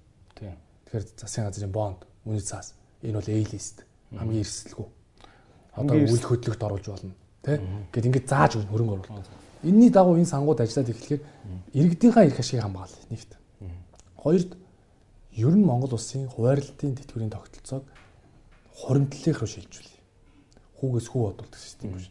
А ингээд ирэх юм бол төр өөрөө тэтгэврийн сангаа байгуулъя. Одоо хуримтлалын нэгдсэн сан гэд байгуулна гэд одоо манай засгийн газар ярьж байгаа. Энэ хуримтлалын нэгдсэн сангийнхаа хуулийг оруулж ирэх баг. Энэ хуулийн дээр тэр орон сууцаа тэтгэврийн сангаа бүгд нь уяад өг. Тэгээд иргэд хуримтлал суурилжаад ирэх юм бол айгүй сэтгэл хангалуун төлөх байхгүй тэр мөнгийг. Тэгээд нэрийн нас өдөр болгон харна. Яаж хүү маань бодогдож байна? Яа, миний мөнгө, миний тэтгэвэр яаж Яаж өсөж байна? Манад нэг ийм сэтгэлгээ байдаг юм шиг тань санагддгүй. Одоо өвөө маань л гэхэд одоо ингээл манай өвөө ярьдаг байсан бохоггүй юу? Манай өвөө штэ те залуу бахта бас ингээл улстай одоо бодвол юу ч гэдэг нэрээр юм. Одоо манай өвөө чи ахтрын анхны тарилан чихгүй. Өдөр шөнөгүй ажилдаг. А юу гэлээ? Манай өвөө чи амралтгүй ажилдаг нөгөө аим аймгийн гавшгаа энтер гээд ингээ айгу гавшгаа баригаад энтер гээд айгу шахаж ажилладаг гэсэн мөлий. Тэ өвөө ярьдаг байхгүй дурсамжаа. Ингээд өвөө нь ингээд 20 эдэн настай 30 эдэн настай байхдаа хамралт өгөхгүй наваг ажилладаг болохоор би нэг удаа би ханаа түрээд өвчтөө хөвтөж үзэх юмсан. Даанч өвөө нь би сайтай байсан л та. Тэрүүсээ ханаа төрдгөө байсан ингээд ярьдаг байсан байхгүй. Тэгэд а, тэгж их ажилдаг. Тэгэд манай өвөө залуу байхдаа аймгийн засаг даргаасаа илүү цалинтай байсан гэж байхгүй. Өдөр шөнөгүй ажилдаг байсан учраас нэмэгдэл айгүйх авдаг. Тэгэд ингээд нөгөө социализмын үед мөнгө үрэх юм байхгүй, гоё дэлгүүр мэлгүүр байхгүй. Сумынхаа хүүхдүүдийг, 10 жилийн хүүхдүүдийг ангиар нь кино минь үзүүлдэг юм. Оо за ах нь билет авдаг чиг ингэдэг байсан гэж аахгүй хаяа. Тэ? Тэгэд өвөө хэлдэг байхгүй. Таан шиг ийм ийм бизнес хийж болдог, наймаа хийж болдог ийм нийгэмд байсан бол хэвээр өвөө нь бол бодоо болох байсан гэж хэлдэг байхгүй. Даанч тэр үед тийм би зүгээр л ингээл тариланчл болох ажил надад ганц үстэй. Тэгээ би бодохгүй өвөө маань тэгж аймгийн засаг даргаасаа илүү их цалинтай насаараа амьдарч исэн бэжэж би ингээд өвөөтэйгөө өсөж байгаа штэ. Ингээ харахаар манай өвөө тийм амар хангалуун их тэтгэвэр авдаг байсан байхгүй. Тэтгэврээ аваад яг нөгөө шуудаа гурил хэдэн хил будаа тэ юмаа аваад таардаг. Тэгэл баг ээж мэж нэмж мөнгө өгөхгүй л бол ерөөхдөө сарын эцээр бол ингээд данпуурлуугаа орно шүү. Тиймээс байхгүй. Тэ? Тэг яа тийм их цалин авдаг гэсэн тэтгүр тийм жоох мөнгө ирдэг байсан юм. Тухайн үед яг хөө нийгэм хэцүүсэн баг л та. Гэхдээ зүгээр миний ойлгосноор нэг юм хүмүүсийн дунд тэтгүр гэдэг бол заавал нэг жоохон нэг хөгшчүүд зайлвал өсөд өгчихгүй хэмжээнд л байхаар юм жоохон тэтгэмжийн мөнгө яхад тэтгэвэр гэдэг нэртэй те нэг тэтгэж тэтгээд байгаа юм шиг те тэтгэвэр жоохон байх хэрэгтэй юм шиг юм сэтгэлгээ байд юм шиг л анх шимтгэл суурьсан тэтгэврийн тогтолцоо шилжихгүй Монгол. Одоо бид нэр нөгөө тодорхой хувиа төлж тэгээд тэтгэврээ өөрөө бүрдүүлж эхэлж шít. Тэрнээс өмнө бол төр өөрөө бүгдийг хариуцдаг. Байс 95 оноос хойш бол манайх чинь өөрөө та бол сар болгоны төл ингэснээр та тэтгэвэр ав. Ингэж шимтгэлээ төлөө гэж. Тэгэхээр 90-95 оны үеийнх одоо тэтгэвэр гарсан хүмүүсийг бол бид нэр төр одоо хариуцахаас өөр аргагүй болчихж байгаа байхгүй. 95 оноос хойш бол бүгдээрээ шимтгэл төлсөн. Тэд энэ мөнгө бол өөрсдөө л мөнгө. Хин нэгний биш. Өөрсдөө төлсөн юм чи. Өөрсдөө бүрдүүлсэн.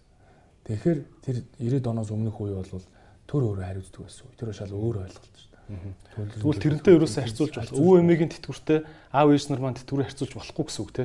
Тийм шүү дээ. Одоо шимтгэл зурилж ин өөрөө бүрдүүлсэн шүү дээ. Тэгэхээр одоо ерөөсөө нэг төр өөрө бүрэн хариуцахгүй шимтгэлсэн урилсан тэтгэврийн тогтолцоонд шилжсэн цаг уяас ахуулж байгаа учраас үүнийг юм хөрөнгөний менежмент хийх нь орон сууц цааш шийдэхэд амьдрал аваагүй дээшлүүлэхэд за тэгэл эцэстээ ер нь хамгийн том юм баг. Хөрөнгөний зах зээлийг дэмжих байхгүй. Монголчин хоёр тулгууртай байх хэрэгтэй шүү дээ. Монголч хөрөнгөний зах зээл хөгжих хэрэгтэй шүү дээ эдийн засгч. Тэгжиж энэ иргэд чинь хувьцаа ямар чухал юм гэдэг компаниудын хувьцаа зарагддаг байх хэрэгтэй гэсэн үг тийм олон нийтийн хувьцаа авдаг, ярилжаалдаг, ингээ хувьцаа гаргахыг үздэг компаниуд нээлттэй болдог. Ингээ болох хэрэгтэй шүү дээ. Тэгээ хөрөнгөний зах зээл хөгжөөд эхлэх юм бол манай улс эдийн засгийн хоёр тулгууртай. Хоёр багантай болно шүү дээ. Тэ тэгэхгүй бол ингээ банкны зөвхөн тогтолцоонд шилжчихсэн байж болохгүй шүү дээ. Тэр хөрөнгөний зах зээлийг дэмжүүл ажлын байрч нэмэгдэнэ. Эдийн засаг өөрөө төрөлжиж эхэлнэ. Одоо нөгөө 88 90% нь тэр уулуурхагаас хамааралтай биш. Эдийн засаг солонгор гэж ярьдаг шүү дээ. Тэр эдийн засаг солонгорч эхэлнэ, төрөлжиж эхэлнэ. Эдийн засаг төрөлжийн гол утга учир бол ерөөсөө тэр нэмэн өртөгч үлдээл цалин хүйс нэмэгдэнэ. Тэгээ өргөчөнд байгаа үнсний тоо ч нэмэгдэнэ. Макро эдийн засгийн микро төвшөнд мэдрэгдэж эхэлнэ. Яг хөргөчн доторх олон жанр сайжрна тий. Тэгвэл болохоор макро эсвэл чин сайжраад байгаа болохгүй байна гэдэг байгаа чинь ерөөсөө тэр технологи агуулмж, оюун санаа агуулмж өгч юм. Танаас би тэгвэл нэг асууя л да. За яг одоогийн энэ мэдрэмжээр шүү заяа. Аа яг үнэхээр хөрөнгийн одоо 90 90 оноос эхлээд ажил хөдөлмөр эхлээд тэтгэврийн шимтгэлээ нийгмийн даатгалын шимтгэлээ төлөөд явцсан хүн одоо манай ээжийн үе шүү дээ тий. Одоо утгагүй 60 хүрцгэн тий. Энэ хүмүүс хэрвээ яг ингээд үнэхээр тэр тэтгэврийн сангийн мөнгийг аятайхан ингээд аваад явдаг байсан бол жилдээ болийн нэг жилдээ 10 5% өсгөөд явцдаг менежменттэй байсан бол үдэд хэдийн хэдэн төгрөний тэтгэвэр тавиулаа сууж явах байсан бол одоо 20 жил 20 жил төлөөд сард сая төгрөгийн цалинтай хүн бол 230 орчим сая төгрөг. Бүрдүүлэх боломжтой. 230 шүү. За тэтгэврийн насандаа хэдэн жил амьдрах ингээ тооцоод явах уу те? 230 авч болно. Шууд авч болно. Тийм. Авч болно, өвлүүлж болно. Асуурах юм бол өвлүүлнэ. Тэтгэврээ шууд тэтгэврт гараа авчиж болно. Тэгэхдээ тэр тэтгэврийн сан ямар үүрэг хүлээнэ гэж тэтгэврийг тогт тэтгэврийг өгсөөр байх болно. Насан туршид. Ийм л тогтолцоо. Тийм учраас энэ гадны ахмадууд чи юм жаргалтай амьдрал. Тэгээ энэ манай залуучууд бас их сонин. Надад хамаагүй учирлаа. Над итгэвч ингэж байгаа байхгүй. Биднэрт хамгийн хамаатай. Яг одоо төлж байгаа шүү. Бид одоо яг төлж байгаа шүү. Бид яаж төлж байгаа? Тэтгэврт гарахад аваа хэдэн төгрөг сар болго авна да гэж төлж байгаа шүү. Одоо бид ярихгүй бид нар одоо чинь хамгийн идэвхтэй ажиллаж байна. Одоо 20 20 жилийн дараа тэтгэврт гарлаа нэг тэг 30 жилийн дараа гарлаа гэхэд тэр чинь бидний асуудал шүү. Бидний идэвхтэй амьдрах 20 ажиллах 20 жилийн шимтгэл маань надад өөр өгөж өгөх болоо гэж л ус цаана өсөж байгаа болоо гэж бодох хэрэгтэй тийм. Тэгээ нэрийн данс харангуй нөгөө л мөнгө аа энэ онигоо штэ тий нэрийн дансны аппликейшн хараад яах юм. Эзэнтэйгээ хамт өгдөг нэрийн данс байж болохгүй л байхгүй. Тийм би. Дээрэс нь тэтгэвртийн сан ч өөрөө тэтгэврт гарцсан. Монголын улсын тэтгэврийн сан өөрөө тэтгэврт гарцсан юм чи.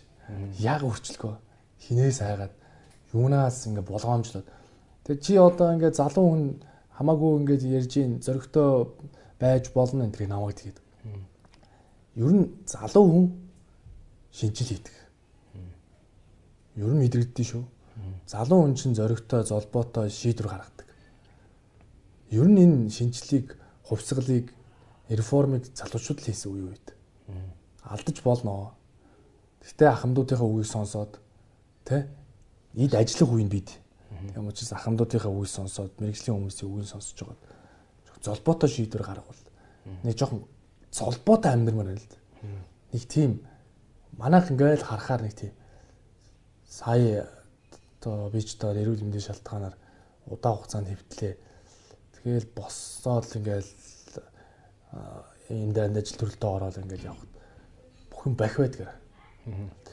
Нэг тийм одоо нэг юм идэвхгүй ч юм уу. Нэг тийм нийгэм өөрөө нэгдэлгүй. Тийм нэгдэлгүй, идэвхгүй. Тийм атаа жөтөөгөр хоолдог те нэг ийм нийгэм өөрөө бүрдээл яанда гэж те хаяа ботхоор одоо яаж энэ үр хоочоо үр хүүхдүүдэд зөв хүмүүжүүлэх юм энэ нийгэмд яаж зөв зүйл рүү урайлах юм. Энэ хүүхдүүдийг боловсрол чухал гэдгийг яаж ойлгуулах хэвтэй юм. Эрүүл мэндэд анхаарах хэвтэй юм байна. Боловсралтай болох хэвтэй юм байна. Сайн юм сэтгүүл би Стив Джобс болж болно. Тэ? Сайн сэтгүүл би гэл ингээл иймэрхүү одоо нэг Элон Маск шиг болж болно ч гэдэг. Ингээд нэг юу хэрэгтэй ч тийм тийг хүмүүс чинь инспирэшн гал цог ална гэдэг ингээд те ингээл одоо босоод ирдэг штэ. Тийм юм байхгүй ингээл өдөр хоног өнгөрүүлэл. Ер нь хүн бол энэ өвчин зовлонгийн ард бол нэг зүйлийг боддог юм байна. Энэ бол ер нь алхам болгоно. Энэ минут болгоно. Хорон болгоны хүн хайрлаж явах хэрэгтэй. Энэ зүгээр өнгөрөөсөн цаг бодлого ямар их үнцэнтэй. Энэ нэг хүн цэнийг бид нар бол дэндүү одоо харамгүйгээр үрж байгаа. Хідүүлээ суулж хов базаж хүмүүлэх тэ шал эрэггүй орой шүнжин сууж арх ууж пив ууж удлаа маазар нь маргааш өглөө юу ч санахгүй. Тэ тэгээд нөгөө нийлд сууж өөрөөсөө илүү хүнийг муулна, натаархна. Тэ хүнийг нэг тэнгэрийн оронд явахт нь нэг сайн сайхныг хүсэж явуулж чадахгүй. Атаархуу зантай. Тэгээд бүгдээрээ нөгөө нэг карманда салавчтай. Тэр нь одоо юу вэ гэхээр бүгдээрээ нэг тийм юм шиг нэг одоо юу гэсэн тэ бүр ингээл ингээл бүх бие харахаар л ингээл дургуун өрөөд тийм шиг явдаг. Тэгээ яг гаргаад салавч хүнд өгч чадахгүй. Нүрээ харахаар бялдууч. Яг ийм л нийгэм бүрдсэн шүү дээ. Гайхалтай тэгэл хүний амьдралын Facebook дээр бол бөөн сайхан шүүмжлэн тий. Хүний амьдралын энэ цаг мөч болгон үнэтэй юм чинь. Энэ мөч болгоныг хайрлаач. Хүн ер нь амьдрал сэтгэгдэл үлдээдэг. Сэтгэгдэл. Энэ нэг юм хүн байсан, сайн хүн байсан, муу хүн байсан. Энэ бидэнд тусалсан. Олон түмний хайр, хүч, хүндлэл энэ болгон чинь ерөөсөө л хүн нийгэм сэтгэлдэл үлдээдэг. Тэрс тэр өв легаси гэдэг юм чинь зүгээр эд аяг биш шүү дээ Учрал ёсыг хурлын гишүүн байхдаа юу хийсэн? Ямар хууль батлуулсан? Хинт хэрэгтэй юм ийсэн? Хиний амьдрал сайжирсан? Хиний амьдрал сайж хинт тусалсан? Тэр өнөөдөр мэдрэгдэхгүй маргааш мэдрэгдэх. Нөгөө ад үзэгдсэн номын минь гар бичмэлийг алтаар үнэлэх цаг заавал ирнэ гэж чойном хэлсэн шүү дээ. Чойном одоо ингэж хэлсэн. Түүн шиг өнөөдөр зөвшөөрөгдөхгүй ч маргааш зөвшөөрөгдөх байсан. Хийс ажил болгоно. Тэ сэтгэл зүрхээснээ хийж явах хамгийн чухал.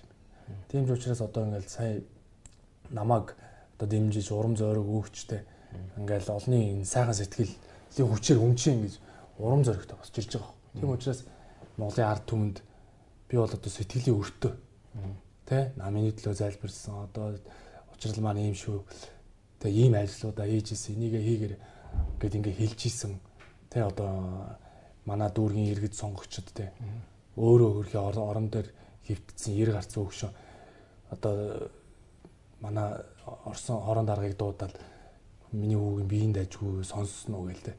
Өөрөөсөө илүү зовж исэн тэр сэтгэл болгон ч нь өөрөө л асар их урам зориг өгсөн байхгүй.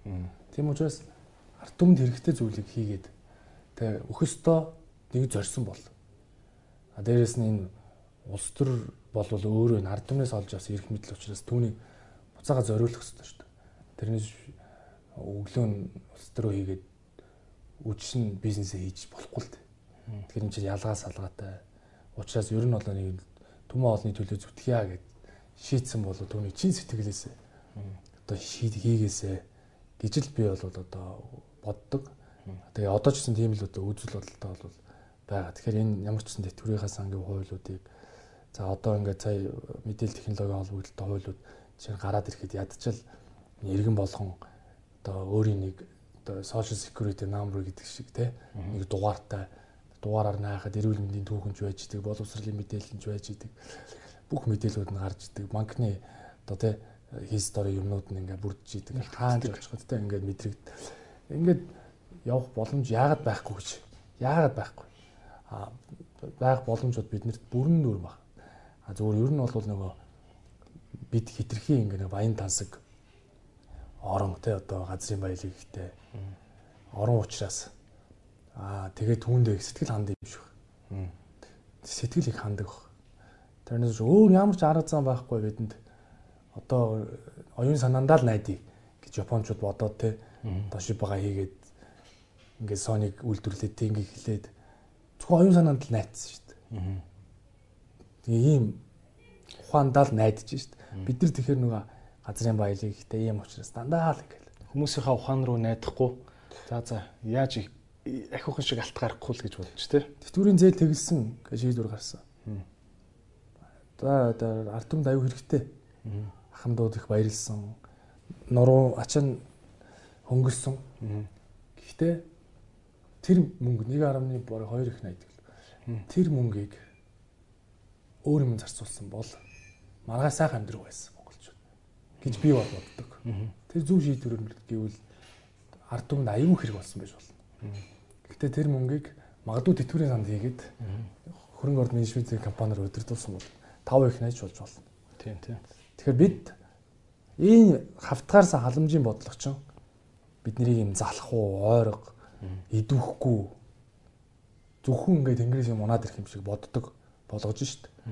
Тэгэхээр нэг ингээд сая ганцуугаа шамлаад ингээд шүдээ зуугаад үзэж болно шүү дээ. Нэг 5 жил. Тэгэхээр нөгөө улс төрийн цикл нь 4 жил 4 жилээр учраас өнөөдрийн шийдвэр таалагдахгүй шийдвэр гаргачих гэхээр өнөөдрийн улс төрч маргаашаа сонгуулийг бодоод яг хийж чаддгүй юм шиг. Тий. Тас гэж зөрөгтэй шийдвэр гаргана. Майхтай дараа сонгуульд гарахгүй болно шүү дээ. Гэхдээ үр шимийн ард түм хүртгэлтэй. Тэгэхээр тийм нэг зориг хэрэгтэйтэй ер нь бол. Тийм учраас ингээд нэг сошиалоор асуудалд хандах хандлага бол бид нараас өөрчлөх ёстой. Сошиалор нийгмийн сэтгэл зүй 100% биш шүү дээ тий. Тэгэхээр яг өнөөдөр иргэдийн амьдрал ах уу ямар ба бодтойгоор хандаж асуудалд хандвал энэ байдал өөрчлөгдөнө л гэж бодож байна. За хоёлоо нэлээд том сэдвүүдээр нухацтай ярьж байгаа тий. Гэхдээ ялчгүй одоо нэг ярьсных айгу том том сэдвүүд л ярихгүй бол дими гэж бодож байна тий. За та одоо бол залуу хүн шүү дээ. Айгу залуугаараа улс төрд орсон тий. Би бас өөр боддог байхгүй юу. За яг би хувьдаа хэлэхэд бол надад бол улс төрлөө ингээ орох зориг яг үндэ байдгүй. Одоо орохоор яаж ч одоо сошиалор нүдүүлэх юм блэ те. Оо мэдгүй тэгээд бөөн тэр улс төрийн зүр наа зах нь байн костюм өмснө гэлтэй эхэлж байгаа шүү дээ. Хэцүү өмнөд нь битүү уулзалт тэгэл улс төрчин дотроо бөөн фракцтай нам дотроо айтах явахгүй бол болохгүй өөрөө бас гайгүй зүг юм яриад ганцаараа бас ингээд цойрод цойлоод эхлэнгүүт нь намынхнаас нь ингээд өө чи тэхгүй гэд ингэдэг. Аа тэгээ зарим улс төрчид бол өөрөө хүсээгүй байсан ч гэсэн ингээд нам хамт олонны шахалтаар хүн дадлуулах үйлдэл хийхээс өөр аргагүй болдог. Багийн төгөлт мөгөлт гэл хэцүү байд юм л шүү дээ тий. Одоо жишээ манай ээж улс төрч болохоор би ингээд хажуунаас нь хардаг байхгүй тий. Аа хэцүү тэгэл их л хэцүү харагдаад байна тий. Аа та одоо ингээд улс төр дотор орцсон явж байгаа яг залуу хүний хувьд бусад залуучуудаа та юу одоо юу ярьдیں۔ та дотроо тий хамгийн гол таны бусад залуучуудтай хүргэдэг мессеж чи юу вэ? Ярьжлаа гойл үүдээ тийм дотроо. Тэгээ ер нь бол одоо төлөөллийн ардчил буюу энэ төрийг өөрөө бүрдүүлж байгаа механизм чинь төлөөллийн ардчлалаар одоо тэвэн одоо намаар дамжиж одоо иргэдийнхаа саналыг авч төрд одоо ард түмний төлөөлөх ийм л одоо процесс ч дээ. Тэгэхээр Үндэ бол одоо тэ нам гэдэг бол чинь байр бол биш. За. Одоо ингээ харахад ардын нам бол 100 жилийн түүхтэй нам. Хувьсгал дөөрчил, шинжилт, олон одоо зүйл дүрийн хувьсгал одоо ингээл маш олон хувьсгал дөөрчил шинжилгээг ард түмтэйг хамт туулсан юм. Тэгтээ бас мангар их зодуулт шүү дээ. Монголын түүх одоо жишээ. Ардын намын 80 жилийн өмнөх түүхийг тухайн цаг үйл бүрдүүлж исэн. 70 жилийн өмнөх түүхийг тухайн цаг үйл бүрдүүлж байсан. Өнөөдрийн түүхийг ч гэсэн өнөөдрийн ус төрчдөл бүрдүүлж байгаа. Нэгэн цаг үед бас бидний үе та бас тодорхой үүрэг хариуцлага хүлээх тухайн цаг үеийн гэрчин цаг үе эзэд нь бол өөрөөсөө бид л болж байгаа. Тэгэхээр нам гэдэг бол ийм орон зай хүн өөрөө энэ бүрдүүлж байгаа. Тийм учраас тухайн намыг шинжлэх, тухайн цаг үеийн шинжлэх авчрах нь бол тухайн цаг үеийн хүмүүсээс шалтгаалдаг учраас нам бол яаж шинжлэгдэж болно. Өнөөдөр ардын нам бол жишээ нь залуучтайгаа сонсдог, залуучдынхаа байгууллагынхаа үг дуу, хоолойг одоо төрийн төвшөнд хүргэдэг. Аа институцийн хэмжээнд өсөж өгдсөн. өөрийн бас юм соёлыг бий болгоцсон. Аа Монголын бас 100 жилийн түүхийг хадгалж байгаа тийм амьд дархлаа ус нам л гэж би ойлгож байгаа юм л да. Тэгээд энэ утгаараа болвол энэ намыг үнэхээр шүүмжлэлтэй хандах зүйл байл шүүмжлэх ёстой. Болохгүй бүтэхгүй зүйлийг нь хөндлөнгөөс биш дотор нь орж байгаа одоо шаардлага тавиад өөрчлөх бол өөрчлөх ёстой. Тийм нь учраас би бас энэ улс төрийг бол өөрөө сонгосон. Гаднаас нь хараад шүүмжлээд үр дүнд бол хүрэхгүй байна. Тэ? Монгол ер нь ийм л юм байгаа шүү. Эсвэл намтай байна, эсвэл хаантай л байна. Монгол. Тийм. Аль нэгийг сонгож болно. Нам гэдэг бол тухайн цаг үе иргэдэн өөрсдөө тухайн цаг үеийнхээ төлөөлөлтийг сонгоод тэдгээр иргэдэн олж авсан эрх мэдлийг ашиглаж иргэдэд түүнийг зориулах процесс яваад байгаа учраас зүгээр нэг шүүмж ярих суух биш дотор нь ороод шинжилээч дотор нь ороод өөрчлөөч гэдэг ийм л философи бол надад бол байдаг. Тийм учраас анх намыг сонгохдоо улс төрд орохдоо ч гэсэн миний одоо өнгөрсөн хугацаанд харсан юм юу гэхээр би бол одоо багасаа шүлэг хүчтэй хүүхэд байсан.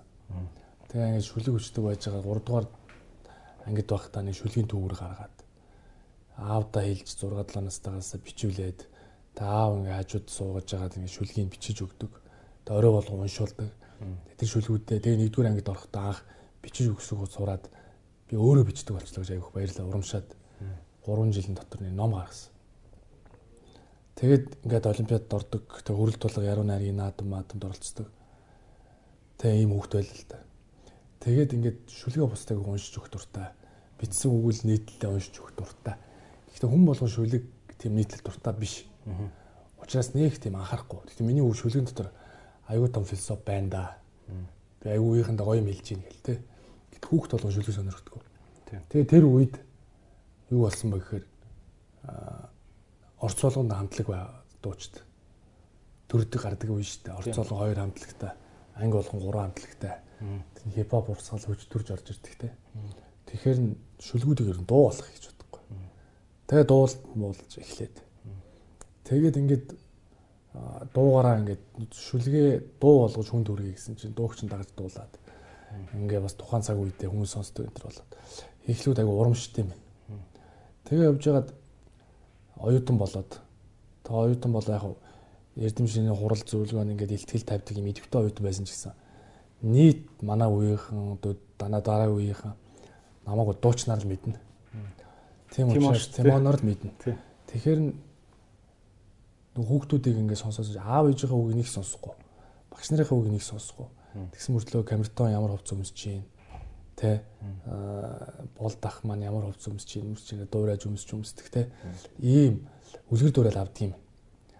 Тэгэхээр би өөр нь энэ дуу шүлэг үзэл бодол юм а ер нь ингээ хүүхдүүдэд хэлмээр санагдаад тэгээ UB Pulse анх лекц уншихгүй. Тэгээ лекц уншихаас өмнө супер студент гэж ном гаргаад шилдэг оюут яаж болох вэ? Картон заасны арга марга өглөөс ирэхээ дэрэндээ хэл дууны аян тохируулаад онлын тодорхойлц ажил мэжл гэл баахан тийм аргууд тавьсан тийм ном гаргав. Тэгэнгүүтээ тэн дээр нэг лекц UB Pulse уншаад уншихдаа дуучин тийм аа те лекц уншиж штэ. Тэгэхээр хүмүүс сонирхсон. Юу ярих гэж юм бол гэдэг. Тэгээд Pulse лекц уншсан чи миний лекц мөнгө төлөөд аягүй болов ирээд. Тэгээд гар утасныхаа гэрэлт ингээл бичиж аваал. Тэгээ дараа нь Тимо аах надад ном уншихыг заасан. Тимо аах надад картон цаасны аргаар цагаа төлөвлөхийг заажээ Гэлтэй ингээл айгүйх тийм үг сонсдог болсон. Тэгээ би 4 жил дараа л UB Balls лекц уншсан. Супер студент ирэх юм болох уу? Дараа супер спикер болох уу? Бэрхшээл бүхэнд гарц вэ энэ. Тэгээ эхлэнгүүт чи ингээд тухайн үеийн цаг үеийн оюутнууд одоо намаг аягүй сонсоод тэгээд аягүй сонсдог дуучин ч юм үг хэлэхэд тэр дүүнэр аягүй дэмжиэд манай үеийн ч гэсэн аа бас нэг зүгээр нэг хүн биш дуучин хүн лекс уншаад байгаа шин сонио шүү дээ. Тэгээд би лекс уншихтаа хүртэл ингээл дуугаа голоор нь дуулуулаад раймлал раймлал тэгэл тайзан дээр ширээ сандал тавиал яриад тэгэл нэг тийм entertainment маягаар үзлээ л дээ. За. Тэгээд нэлийн их одоо хүмүүст хүрээд тэгэл ерөөсөө гадагшаа яваад сурсан. Тэгэл эренгүүт юу гэж бодсон бэхээр нэгт аюух нийгмийн идэвхтэй. Одоо оюутан. Дээрс миний үг бас зарим хүнд үнцэнтэй. Хэлэхэд сонсдог ч юм уу та ингээд. Тэгэхээр би бол нийгмийн амт юм байна олж авсан мэдлэг боловсрлоо. Та энэ авьяас чадвараа бас олон түмэнд зориулах хэрэгтэй юм байна гэдэг утгаараа. За ер нь улс төрд ороо хийж шууд шийдээгүй. Анх нийгмийн ажил Монголын залуучдын холбоонд а 2010 онд хэлсэн. Тэгээ намд гişүүнээр хэлсэн. Тэгээ тэр үед Монгол ардын хувьсгалт нам нэрээ солиод Монгол ардын нам болоод. За. Монголын арьсан социалист залуучдын холбоо гэж байгуулга. Одоо манай хөрөлцөх даргын байгуулсан байгуулга намзэх болоод ребрендинг хийжсэн үе. Одоо оюун эрдэнэ ерөнхий сайд манай холбооны ерөнхийлөгч болоод. Тэгээ ребрендинг хийжсэн үед дуу хоолой өөрөх надад аягүй гой санагдсан. Юм ингэ нэг тийм шинжилж шít тэр үед. Тэгээ намзынхээ үйл хэрэгт оролцоо залуучдын дуу хоолой гаргаад одоо тэгэл э, шин соёл протокол юм оруулах гэж нэлээд хичээсэн. Тэгэл ийм аягүй тийм бодтой үр дүнгууд гараад холбооныхоо дэргэд нийгмийн арчлалын одоо сургалтын төв байгуулаа сургууч багш магш бэлдээл хичээл заагаал ингээл ерөөсө залуучдын дунд л ингээл яваалаад төгсөн. За. Тэгж байгаа л 12 дүүргийн иргэдийн уралд сонгогдоод 4 жил дүүргийн иргэдийн уралд төс хүмүүсөө батлаад ингээд мини парламент шүү дээ тэг сууж. Тэгж байгаа л э, нэг хурал дэвшээл ингээл явж байгаа. Энэ болохоор гинт биш илүү яг нэг өөрийнхөө үзэл бодол итгэл үнэмшлэрээ ингээ бусдад ойлгуулъя нийгэмдээ хэрэгцээтэй зүйл хий гэдэг ийм л итгэл үнэмшлэр одоо улс төрд бол орсон гэж ингэж боддог. Тийм ч учраас улс төр бол гаднаас нь шүүмжлээд суух биш юм байлээ. Одоо манай залуучууд дандаа л гаднаас нь за надад ямар ам баг. Тэгсэн мөртлөө бүгд шүүмжлэгч нар. Тэгэл манай жишээ нь нийгэмд идэр одын дуу хоолой хэрэгтэй л байна. Тэ энэ үндэ одоо одоо үеийн сайхан залуучууд зөндөл байна. Одоо магадгүй би ярьснаас илүү чамаг яриул энэ үеийн залуучууд илүү одоо сонсон. Танай үеийнхэн гэдэг одоо бүр одоо манай одоо баг 12 дэх хүүхд 12 дэх хүүхдэл тэ танай одоо комедиан нэг одоо ингэ одоо юу үзэж штт. Банк тоглолтын чинь ярих ярихыг чинь үзэл ингээл баярлал. Би хэлснээс илүү аа энэ идрах хэлсэн гэж хурж штт. Гэтэл үе үеийн ялгаа гэдэг бол чинь өөрсдийнх нь хэлээр ярихгүйгээр өнөөдрийн орчин цагийн залуусын дуу хоолойг хүргэн тэдний мэдрэмж гэж бол байхгүй л байхгүй. Эсвэл бид нар өөрсдөө болгоно. Тийм байхгүй шүү дээ. Цаг үе өөрчлөгдөж байна. Бид баг багта одоо хипхоп, рэп хөгжим сонсоо, рок сонсоод явхад аав ээж нараас ойлгодгүй байсан. Аглаа өөр өөр цаг үе шүү дээ. Бид өнөөдөр эхлээд жишээ нь би одооны зарим дуу бас ойлгохгүй үе гарна шүү дээ яа бид нар ингэдэг бас яагаад бид нар ийм шүүмжлэнгүүч юм шиг. Эцэстээ энэ цаг үед хэд залуучууд сонсож байна. Өмчин цаг үеэр ингээд шинжлэхтэд явчихдаг үстэй. iPhone ч одоо 12 хүртлээр шинжлэгдэж штэ. iPhone 1 бол үн цэнтэй маа гэдэг байхгүй л үстэй. iPhone 12 хүртэл шинжлэгдэж цаг үед хинээзэд. Түн шиг ингээд цаг үе гэдэг бол дандаа л өөрчлөгдөж идэг нэг генерашн гэдэг юм байнга байгаа байхгүй. Тэгэхээр аль болох залуу үеэ мэдрэх салбар салбаруудын төлөөллөг оролцуулж энэ нийгмийг өөрчлөх залуучдын байгууллагыг дамжуулж намыг өөрчлөх намаар дамжуул энэ төрж шинжил хийхэд залуучууд оролцох ёстой. Тэрээс фэйсбүүкийн цаанаас нэг пост хийснээр бүх юмыг өөрчилж байгаа бас хэлбэр биш. Ус оюун гэрүүлээд ингээд сайн ч мууч улсад нам бол заавал байх ёстой л гэж үзэж байгаа тий. Одоо тэгээ өөр ямар хэлбэр байна? Жишээ. Намгүйгээр улсаа удирдах ямар хэрэг хэлбэр байгаа бай. Хаан засаг байгаа тийм парламентын засаглалтаа орон нам эсвэл төрийн тогтолцоогоо хууль тогтоох үүс шүүх хэрэг мэдлэгээд бид нэр төр эрх мэдлэгийг хуваарлсан. За тэгээ магадгүй парламент нь хоёр дээд доод уралдаа ч юм уу байх боломжтой байхгүй юу? Зөв засгийн газрыг одоо ерөнхий чиглэл чиглэл үүргийн бодлогуудыг өөрчлөх ч юм уу. Тийм боломжууд бол бүрэн байгаа. Гэхдээ сонгодог парламентын тогтоогоо одоо бэхжүүлэг гэвэл намаар дамжуулж нэр дэвшигч нар өрсөлдөж ид тэгээд тэр нь сонгуультай ялдаг. Бас өөр хэлбэр бол одоо дэлхийн хүн төрөлхтөн олоог бол байна. Нам гэдэг чинь те зүгээр л хоос орон зай штэ. Бид ороод бидний үе өөрчлөгдөнө. Дараагийн үе гарч дараагийн өөрчлөгдөнө. Манай нам өнөөдөр өөрчлөгдсөн л байна штэ. Одоо тэр 80 оны намын дарахтаа 81 оны ерөнхий нарийн бичгийн дарахтаа 80-ад оны их хурлын гишүүд олон болчлоо. Залуучуудынхаа ингээд орж ирж штэ. Тэгээ дараагийн үе одоо 90-ад оныхон магадгүй орж ирэх бах. Тэг ингээл шинчлэгдээл ингээл яваад байгаа процесс. А зүгээр намжирхах байдлаа зогсоох хэрэгтэй үнэн. Аржилсан нам бол Монголд хамгийн хэрэгтэй. Аржилсан нам дотроо ингээл нэг юм нэгдэлгүй байгаал хоёр хуваагдаал ингээл байгаа чинь манай намын залуучдын хувьд бол аюу хэцүү санагддаг байхгүй. Эдгээр маань ивэ болоосоо. Арчсан намын одоо өндөр боловсролтой маш олон сайхан найз нөхдүүд надад бол байгаа. Тэр хүмүүсийг би үгүй сонсох хүсдэг. Тэр хүмүүстэй би парламент нэг ширээнд суухыг хүсдэг. Тэр хүмүүс намаа шинжилээд бас шин зохион байгуулалтанд ороод амжилттай байгаасаа гоё шудраг бодлогын өрсөлдөөнтэй хоёр нам бас оршин тогтноосоо. Одоо тэр бусад хөдөлмөрийн үндэсийн нам ч юм уу те бусад ингээд намууд ч гэсэн ингээд бэхжээсэ тэгжээж ингээ гоё шудраг бодлооны өрсөлдөөн би энийг хурцлаад явдаг нэг үеийн нэг үеийн бөхчүүд байдаг штэ би энийг чангаруулаа яваад идэг те. Тийм болоосоо гэж их бодох юм. Тэгэхээр ер нь бол энэ хэд их намжрахдаг байдал. Одоо хоёрт бол зүгээр энэ суманд одоо энэ нэг иргэдийн хурал байх шаардлага байгаа ч юм уу ч юм.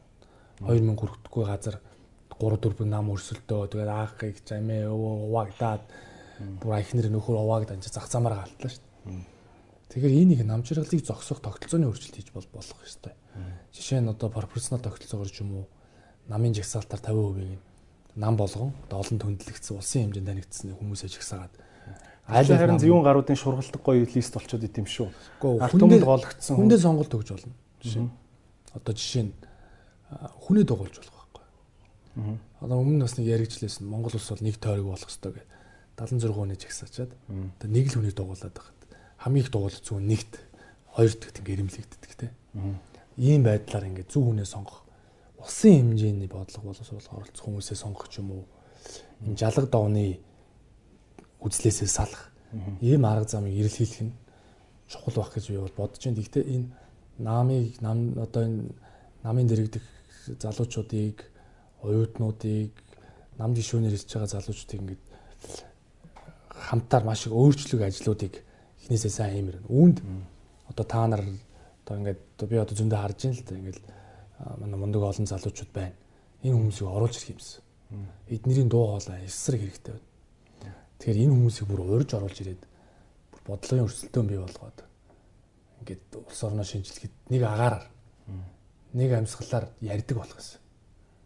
Биднэрт ер нь Монгол улсын хөгжлийн бодлого байгаа шүү дээ. Адилхан ямар замаар явахыг нь яаж тэр Монгол улсын хөгжилд хүрхийг нь нам өөрөө концепц гаргаж байгаа болохоос шүү дээ. Зорилго бол нэг шүү дээ Энэ улс орны хөгжүүлэх.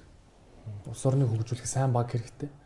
Одоо би яг эсрэг юм ярих гэдэг юм л та. За жишээ нь нам гэдэг үг өөрөө миний бодлоор залуучуудын дунд айгу та хэллээ нам гэдэг зүйл улсад бол заавал байх ёстой тий.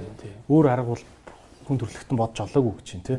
А гэтэл тэр заавал байх ёстой юм чинь өөрөө айгу муухай сонсогддог болчлоо л тий. Одоо айлд бол аав заавал байх ёстой гэдэг. Гэхдээ аав гэж хэлэнгүүт заавал эргчин ажилгүй хүүхдэд зодддаг, ээжийн зодддаг байх ёстой юм шиг. Аав гингүүт ингээд цочдөг болцсонтой адилхан. Нам гэл тэгэнгүүт ингээд муухай санагддаг болчиход байна л та. Тэгэд манай найз намд орцсон гинэ. Ардын нам намыг дэмжиж пост оруулсан байлээ гингүүт пүү па бүр балиар худалдагдсан дүү дүү. Намын дологч болцсон гээл шууд ингээд амар юм хараар хүлээж авдаг болчиход байгаа байхгүй юу? Тэ а энэ дэр та юу гэж боддгүү нам гэдэг юм чи амар муухай харагдаад. Тэгээ таныг ч гэсэн одоо ингээл та бас ингээл хэлж байна л та. Манай ардын нам бол ардын намч те. Манай ардын намч намч одоо ингээд 100 жилийн түүхтэй ингээд ингүүд залуу хүн байжээж юу амар намсаг юм намаад магтаал манай хөрс сүх дарга гэж яриад яаж байгаа та залуу хүн байжээж наад намынхаа эсрэг яриач гэж одоо хэлэх хүн гарах бах л та. Гаралгүй байгаа. Та энэ дэр юу гэж хэлэх вэ? Одоо комментэр биччихэл байгаа л та. Тий. Доор. Одоо энэ бичлэг тавигдсан тэгнэлтэй. Аа залуу хүн байж манай нам манай нам л гэдэх юм. Яаж байгаа ингээд ингэ та та энэ дэр өөрийгөө зөвтгөх тань шалтгаан байгаа юм. Өгөө одоо тэгээд э, өнгөрсөн 30 жилийн алдаа шүү дээ. Тэгэл улс төрчд нэр өнөг болсон. Хэлсэн ярьсандаа үрдгүү, амлалтандаа үрдгүү, авилгал ялах толбогддог. Итгэл даадгүй. Залуучуудынхаа бодол санааг сонсдгүү, нийгмийга мэдэрдгүү. Буруу бодлого шийдвэрүүд зөвхөн өөрийнхөө ботсон зөвхөн өөрсдөө одоо албан тушаал эрх мэдэл авч сайн сайхан амьдрахаа ботсон төмний төлөө биш. Энэ олон шийдвэрүүд ийм болгоцсон юм чинь. Энийг бол иргэдийг ч юм ард түмнийг энийг энийг та нар буруу гэж хэлэх хэрэг байхгүй шүү дээ. Үндэ ийм болцсон шүү дээ. Намын нэр үнд унтсан. Гүн 10 онд ч байна уу хэд одоо 20 11 жилийн дараа 10 намд ороо явж чадчих нэрээ залуу хүн байж гадаад дотоод сургууль төгсөж чиж нэрээ арайч дээ Ингээл намайг тэгдэг те. 12-оос 16 онд чинь бүр нөгөө нэг Монгол ардын нам бүр ялагдаад тийм байх чинь чинээрээ яаж явж байгааг ардын нам шиг болчих гээд шоолдог байлаа шүү дээ баг. Энэ зарим хүмүүс чинь. Тэгэл би боддог гэсэн. Намын нэр хүнд ийм их унтсан. Тийм учраас энэ намын дотор байгаа нөхдүүдийг өөрсдөө бид нэртэй дотор нь орж шинчилж өөрчилж ийж өөрчлөлт хийх л ёстой. Тэгэхгүй бол одоо ингээл хүлээж авахгүй байна гэдэг ойлголтоо ерөөсө бүрэн болсон. Тийм учраас энэ намзэгт дотор бол өнгөрсөн хугацаанд бид нар бас намыг дотроос нь шинжлэх ажлуудыг хийж ил. За энэ одоо би яг хэд нам ярих гад байх шиг байна. Нам асуусан учраас. Рекламадад байгаадаа биш зүгээр ардын нам бол ямар ч захимдсан. Одоо нэг 100 жилийн түүхтэй хөшин нам гэдэг бол бүх гişүүдийн бүртгэлийг захимжаар кодоор нь уншуулад гişүүдийнхаа татвар, мөнгө, хандив, тусламж, оролцоо бүгдийг нь үнэлж одоо нөгөө бичигддэг болцсон, сахимждсан. Цахим одоо карттай болсон бүгдээрээ. Тэгээ гişүүдийн оролцсон оноожуултын системээр дүгндэг бол болцсон. Тэгээд дэрэгдээ энэ төрийн бусуудаараа дамжуулаад залуучдын санал бодлыг хөмрөө хөтөлбөр тусгаж байгаа юу гэвэл бас тусгаж байгаа. Аа бас хангалттай биш байх л та. Тэгэхдээ шинэ нийгмийн ажил Монголын залуучдын холбоо гэдэг байгууллагыг 19 онд би ерөнхийлөгчөөр сонгогдоод ажиллаж байна. Энэ холбоо бол ардын намын залуу гүшүүдийн холбоо нэг талаас. Нөгөө талаас нийгэмд улс төрийн идэвхтэй байгаа залуучуудыг зөв зөв рүү чиглүүлэх сургалтын одоо актив хуучин намын дээд сургуулаар дамжаад төрийн зүтгэлтүүд бэлтгэдэг байсан. Түүнтэй адилхан намзыхээр үе үе одоо удирдагч нар бэлтгэдэг ёстой юм маш одоо сайн мод бол хөтөлбөртөө маш одоо эрүүл шинжлэх ухааны юм байгууллага байх хэрэгтэй шүү дээ гэж миний харж байгаа өнцөг. Тэгвэл одоо бүрэн болоогүй. Гэхдээ өнөөдөр төрийн 3 өндөрлөг ч байна уу их хурлын олон гишүүд манай холбоогоор дамжиж одоо холбооны ерөнхийлөгч, дэд ерөнхийлөгч өдөр цүгэл дээр ингээд ажиллаад одоо төвшин төвшөнд ажиллаж байна. Гэхдээ тэр хүмүүсийн гол онцлог бол тухайн цаг үеийг мэдэрдэг. Одоо залуучуудынхаа өөрийнхөө үеийнхнийгээ хайрладаг нөхдөө одоо тусдаа дэмтэй тийм нийгмийн бас зөв бүлэг бий болохыг одоо хичээж энийг эхлүүлсэн болов уу гэж боддог. Гэхдээ намзэг дээр би анх ороод бодлого дэвшүүлсэн юу юм бэхээр намзгийн одоо аймгийн нэг намзгийн дарга бол тухайн аймгийнхаа засаг даргын орлогч ч юм уу зарим засаг дарга ч юм уу тэ? Одоо манай өдөр цэвэлд одоо жишээ нь залуучуудаас дид сайд ч юм уу тэ? Нийслэлийн одоо засаг даргын орлогч нар ч юм уу ингээл олон залуучууд байна шүү дээ. Эдгээр залуучууд бол ингээд яг намзыхэр зүв бэлтгэгдээд зүв газараа байршиж чадвал нам дагсан залуучууд гэдгийг нэр одоо залуучууд гэсэн юм одоо зүг хөрөгчд гэдэг шүү дээ. Тэр нэр байхгүй болох боломжтой байхгүй. Жишээ нь би ингэж боддیں۔ За нэг одоо нэг их хурлын гишүүн байлаа. Тэр хүн дэрэгдээ туслахтаа зөвлөгтөө өөрийн багтаа. Тэр хүний нэг өдөр ямар нэг юм сайд болгочлоо. Юу гэдэг одоо зам тээврийн ч юм уу сайд болгочлоо л доо. Тэгэхээр дэрэгднээс нь туслах зам тээврийн салбарын хүн байгаа албагүй.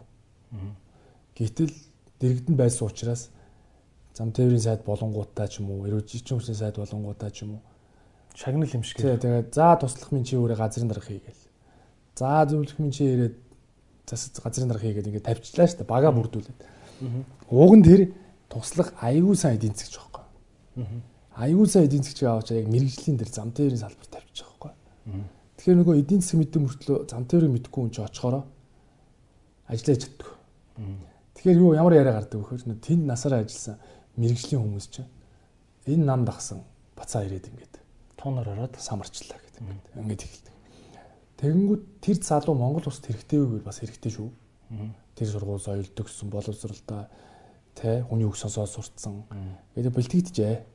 Тэр хүнийг сангийн амны нэг газар дарга тавил илүү сайн ажиллах байсан тэ. Тэнгүүд сангийн сайд нь бас өөрийнхөө туслах зөвлөгүүдийг тавьчихсан. Жинхэнэ зам тээврийн мэрэгчлээ нөхөр сангийн амны газрын дарга босчдөг. Жишээ нь жишээгээр бол. Тэгээ нэг юм хүний нөөцийн байх ёстой хүнийг байх газар нь байлгахгүй байгаад л хамгийн том учир оршоод байгаа. Тэгэхээр нөгөө намзэгч юм залуучдын байгууллага нь энэ намынхаа хүний нөөцийг бэлтгэх ёстой байна л хамгийн гол. Бэлтэх бэлтгэхдээ залбар болгоноор нь бэлтгэх ёстой. Үндчээр хүн олддгоо. Сайн, сайн мэрэгжилт. Одоо бид нэр те одоо ингээ компани байгуулан ажиллая гэхээр ажилт хүн авах болддог. Яг та арах сайн мэрэгжил. Тэн шиг одоо сайн үний нөөцийг бэлтгэж өгч чадах юм бол энэ төр зүү хүмүүс байршна.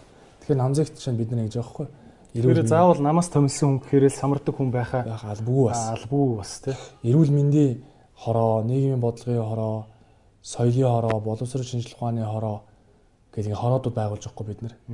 За чи инженер мэрэгжилтэй байна. Тэгвэл манай одоо аж үйлдвэр э, инженерийн хороонд илснэ. Тэр хороонд илсэн. Тэр хороо юу их вэ гэхээр өмнө жил залуу инженеруудын үндэсний чуулган хийлээ. Инженеруудынхаа дуу хоолойг сонслоо эрдэм шинэрийн хурал хийлээ. Эрүүл мэндийн салбар хороо байгуулад төвөн дотор нь эмч нарыг эрүүл мэндийн салбарт ажиллаж байгаа хүмүүсийг нийлүүлээ оруулаад хурал зөвлөгөө, хэлт зөвлөгөө, хуулийн төсөл санаа авах бидний хороо хороогоор нь байршуулад бэлдэж байгаа. Тэгмүүд 4 жилийн дараа эрүүл мэндийн салбарт үнэхэр гоц залуу хаана вэ? Тэгэхэд бид олж харцсан л байна. Яг л оролцоогоор нь тухайн хүний байгаа байдал тэр асуудал тандж байгаа хандлага эрдэм мэдлэг боловсролоор нь олоод харцсан. Манай энэ залуучууд дундаас эрүүл мэндийн салбарт ийм мундаг залуу байна. Тэр хүнийг эрүүл мэндийн салбарын одоо нэг гол удирдах хаалганд тавихад тэр хүн ажлыг хариуцлагатай хийнэ. Одоо инженерүүдээс дундаас ийм сайн инженер байна. Тэгвэл үнийг тэр салбарт нь тавь. А ингэж явбал өөрөө намзэгч байна уу энэ намын аль аль намын ардсан намын ардын намын залуучдын байгууллага бол ирээдүйн нам төрийг удирдах намыг удирдахаас гадна төрийг удирдах. Одоо яг тэр хүссэн үсээгүй тогтолцоо юм байна шүү дээ. Болохгүй болохгүй гэдээ ингэж байна. Гэтэл намын чинь шинжилгүүгээр яваад байвал энэ цүнх баригч гэдэг нэр чинь бүр дуусахгүй нь шүү дээ. Энэ байгаад л байна. Цүнх баригч та та нар юу хийж чадах юм гээл ингээл байгаа л. Энийг өөрчлөхөд хүссэн үсээгүй намыг нь өөрчлөх шаардлага гарч байгаа шүү дээ. Тэр ардсан намын залуучууд, тэр үн намын залуучууд, одоо манай намын залуучууд л яг ийм байдлаар хүний нөөцөө бэлдээ. Тэр утгаар би энэ салбар хороодуудыг одоо байгууллага санаачлах гаргаа манай өдөр зүйлийн гişүүд мишүүд бүгд энэ хороонд хуваагдаж явж. Өссөн үсээгүй ялсан нам л нам дотроос л томилгоо тавина шүү. Тавина шүү харин тий. Тийм тэгэхэд мэрэгжил мэрэгжил мэрэгжил дээрээ залуучууд нь ингээд бэлэн байж амар байна шүү тий. Бэлэн байхгүй бол нэг одоо би жишээ нь хуульч мэрэгжилтэй. За би тэн төгссөн. Одоо бизнесийн удирдлагаар магистр хамгаал. Одоо ингээд Оросод ингээд доктор хамгаалсан. Тэр инглихээр миний ангийн нэг хідэн нөхөр. Миний багын ангийн нэг хідэн нөхөр. Их сургууль тамт байсан нөхдүүд Тэгээ гадаадны ажил амьдарч сурж исэн хэд нөхдүүд юм. Миний хүрээлэл бол миний хүрээлэл шүү дээ. Тийм. Надад дэмж найз байхгүй ч болно. Тийм. Надад инженер найз байхгүй ч болно. Нано технологи мэддэг найз байхгүй ч болно. Тэгэхээр би тэр хүмүүсийг олж харахын тулд мэрэгжил мэрэгжлэр одоо эрүүл мэндийн салбар хороог эмч мэрэгжилтэй манай нэг өдөр цэвэрлэгийн гишүүн залуугаар хариуцуулчихж байгаа байхгүй. Тэгвэл тэр залуу яад өгөхөр ангаах төгс. Ангийнх нь бүгдээрээ эмч, багш нар нь эмч, магадгүй ээж аав нь эмч те Ингээд тойрон хүрээлэл нь бий болчоор нөхөр чинь зөв хүмүүсийг олж ирж байгаа байхгүй. Тэгээд тэндээ ингээд дунд нь өрсөлдөө ингээд бий болгоод тахаар салбараас зөв хүн төрж гарч ирсэн. А ингэж айл айл нам залуучуудаа бэлтээ. Тэгсэн цагт аль ч нам төрийн эрхэнд гарсан ядад зөв хүн байр шин. А бүр одоо бол жишээ нь би оюутны сайтыг болоо зүгээр нэг юм дээр айгүй одоо бас үнэлж бахархдаг. Одоо маш одоо залуугаар сэтгэж тэ ажил хийж чадах залуучуудыг нам харгалзахгүйгээр одоо энэ олон агентлаг төрийн албанд томилсон. Тэгээд эхлэхээр яаж нэг шинэ уур амьсгал орж ирж байна. Тэгвэл одоо нөгөө иргэдчин хүмжилж байгаа ковидын хуулиар төрийн албаны шаардлага хангахгүй хүмүүс томилогдоод байна гэдэг. Тэгмүүд одоо хар ур төгссөн одоо юу гэдгийг Bank of America-д ажиллаж исэн залуу Монголд ирлээ Төрийн албаны хуулийг харсан чинь нэг жил төрийн албанд ажиллаагүй юм тэр нөхөр. За чи мэрэгжилтэн болохын тулд шалгалт өгнө. Төрийн албаны шалгалт өгнө. Тэгжиж мэрэгжилтэн болно. Тэг цалин ямар вэ? Bank of America тэдэн мянган доллар авдаг хүн энэ дээрээ манай төрийн албаны салингаар мэрэгжилтэн болохгүй байхгүй. Тэгвэл энэ төрийн албаны хууль чинь нэг талаасаа төрийн албаныхын дотроо зориулсан хууль болоод шүү дээ. Хилцээний наргаар тэдэн жил тэргүүл эрхэлсэн түвшинлэр тэдэн жил. Заачаар насаараа төрийн албанд ажилласан насаараа төрийн албанд ажилласан хүмүүс туршлагатай байж болно. Гэхдээ энэ төрийн албанд салхи оруулах ёстой. Өөр дуу болоо, өөр сонор мэдрэмжтэй хүмүүсийг оруулж ирэх ёстой шүү дээ. Тэгээд энэ болгоныг хийх ёстой байна гэдэг утгаараа би үндсэн хуулийн өөрчлөлтөн дээр merit meritorious гэдэг шүү дээ. Одоо merit зарчим, шатлан дэвшиг зарчим гэж байгаа шүү дээ. Тэрийг бүр үндсэн хуулинд хийх гэсэн. Тэгтэн бойлоо. Ийм юм байхгүй. Төрийн албан чинь салхи орохоо байл сайн мэрэгчтэй олж ирэх төрийн албаны хууль чинь босгоё байхгүй. Ингээ юм болчихлоо. Гэт өөрчлөх ёстой гэж хэлсэн. Тэгмүүд одоо яаж өөрчлөх ёстой юм бэ? Хинч гаднаас дараа нь энд тэнд явж байгаад төрлөө орж болохгүй. Анх оюутан байхаас л зүтгээг бол тэгэл байхгүй болчих зүгээс зайл болчих юм шүү дээ. Тий. Тэгэнгүүт яаж ийм ихэр нэг гажуудал тогтолцоо. Эрүүл мэндийн яамны газрын даргаыг хийж исэн хүн төрийн эрүүл мэндийн газрын даргаыг магадгүй 5 жил хассан хүн бол одоо өөр нэг ямар ч төрийн албаны тэрүүн түвшинлийн ажлыг хашиг эрхэнж үүсдэг юм уу те. Ингээ явж илаа шүү дээ. Гэтэл эрүүл мэндийн яамны газрын дараагаар 10 жил ажиллажээ. Тэр хүнийг боловсролын яамны төрийн нарийнаар тавьчих жоохгүй. Хуулийн зөвшөөрөгч байгаа. Төрийн албанд ажилласан жил нөгөө эрхэлсэн түвшмэлт хэдэн жил гэдэг ингээ заасанд нь босхын давж яахгүй нөхөр. Тэгсэн мөртлөө эрүүл мэндийн салбарын хүн шүү дээ. Тэрийг аваачаад төрийн алба гэдэг утгаар боловсролын яамны төрийн нарийнтай тавилаа гэдэгт адилхан байна. Тэгэхээр байх ёстой хүнийг байх ёстой газар нь байршуулж бид нар чадахгүй шүү дээ. А гítэл хувийн салбарт 10 жил ажиллаад гадаадад банкнд ажиллаад ирсэн хүнийг сангийн амд хариуцлагатай газрын дараагаар авъя гэхээр наа чи төрийн албанд ажилласан жил байхгүй. Адилхан хувийн салбарт уг нь ажилласан туршлагатай. Дээрээс нь гадаадад одоо банкнд ажилласан туршлагатай. Авъя гэхээр төрийн албанд босгох тахгүй. Тэгэхээр энэ болгоныг өөрчлөхийн тулд мэрэгжлийн нэгдсэн холбооны эрх зүйн байдлын хуулийг санаачлаад бас одоо анхны хилцүүлэг хийх гэж байгаа. Тэр нь юу юм бэ гэхээр төрийн заримжийг үргэлж төрийн бас байгууллагууд гүйцэтгэх гэдэг зарчим. Монголд одоо 23 мянган төрийн бас байгууллага. Нэг хүний карманд магадгүй 4 5 төрийн бас байгууллага тамга тэмдэг байгаа шүү дээ. Ямар юмны эрх ашиг хамгаалах нийгэмдэг, ямар юмны асоциа давхарцсан махарцсан ямар юмны холбоо, ямар юмны юу гэж ерөнхийлөгч нар баг. Монголын үндэсний ямар юмны холбоо, Монголын олон улсын ямар холбоо гэл бөө ерөнхийлөгч нар шүү дээ. Тэгэнгүүт чинь би ч бас нэг намзэг гэх. Тэ адилхан шүү дээ бүх төрийн бас. Тэгэнгүүт идэхгүй төрийн босууд асар их байхгүй. Тэгэхээр үүнийг цэгцлэхийн тулд холбоо бол одоо салбар бол нэг нэг мэрэгжлийн холбоо байгуулъя гэдэг. Одоо хүнсчдийн холбоо айгүй олон байд юм Монголд.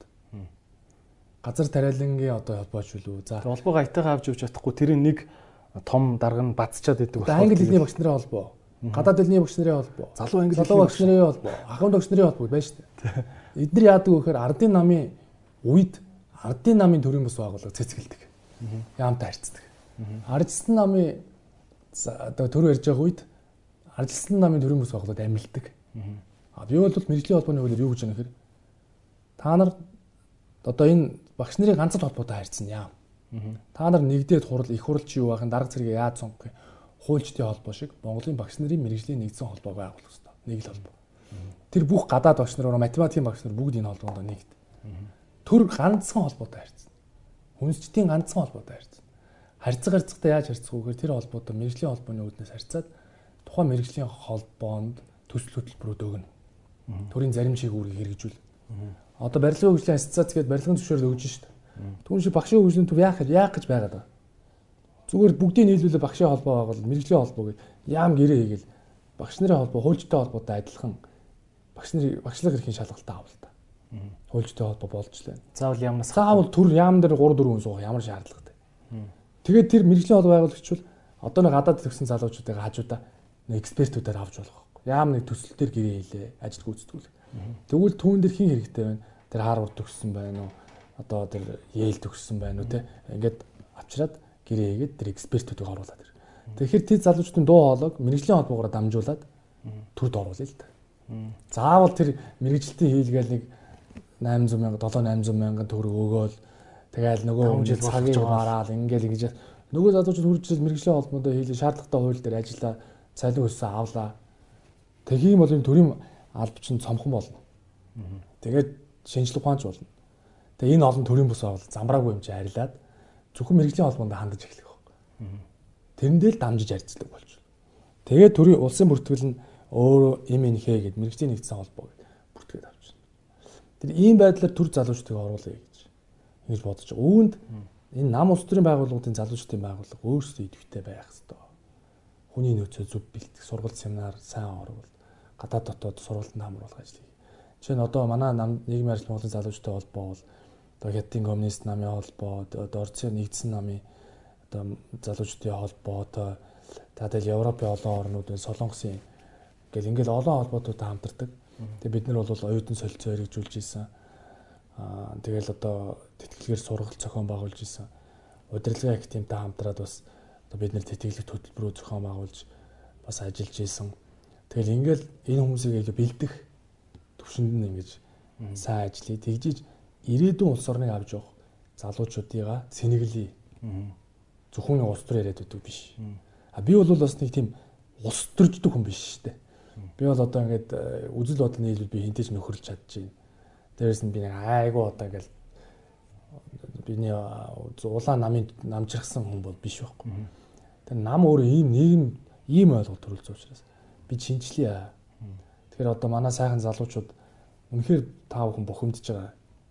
Энэ дөрвийн үйл ажиллагааг хараад яг л бухимдж байгаа. Миний төгссөн оронд ийм байсан. Миний ажиллаж байгаа газар ийм байсан. Арайч тэгж. Хүн тэгэхээр энэ бухимдлыг хоосон бухимдд суугаж таны үг дуу хоолой энд хэрэгтэй. Тэ? Тэгтээ өөрөө нөгөө нэг энэ улс төрчин багийн тоглолт учраас ганцаараа хүн гал болохгүй байна. Тэгэхээр үзэл бодол итгэл үнэмшлэрээ нэгдсэн сайн залуучууд улс төрд ороод ирээ л гэж би хэлдэг хүсдэг. Тэр залуучуудаа гар бие сэтгэл нэгдээд ажиллахад одоо нээлттэй.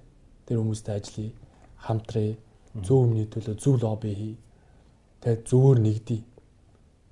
Тэгээд арчсан намын сайхан залуучууд зөндөө байна. Миний бол найз нөхдүүд, ах эгч нар эдгээр нам маа шинжлээд тэгээд ингээд одоо хуучны тэр үжирхэг намаа босгож ирээд ингээд бодлогын сайхан өрсөлдөөн бий болгоод тэгэд одоо ингээд үзэх ёстой шүү дээ.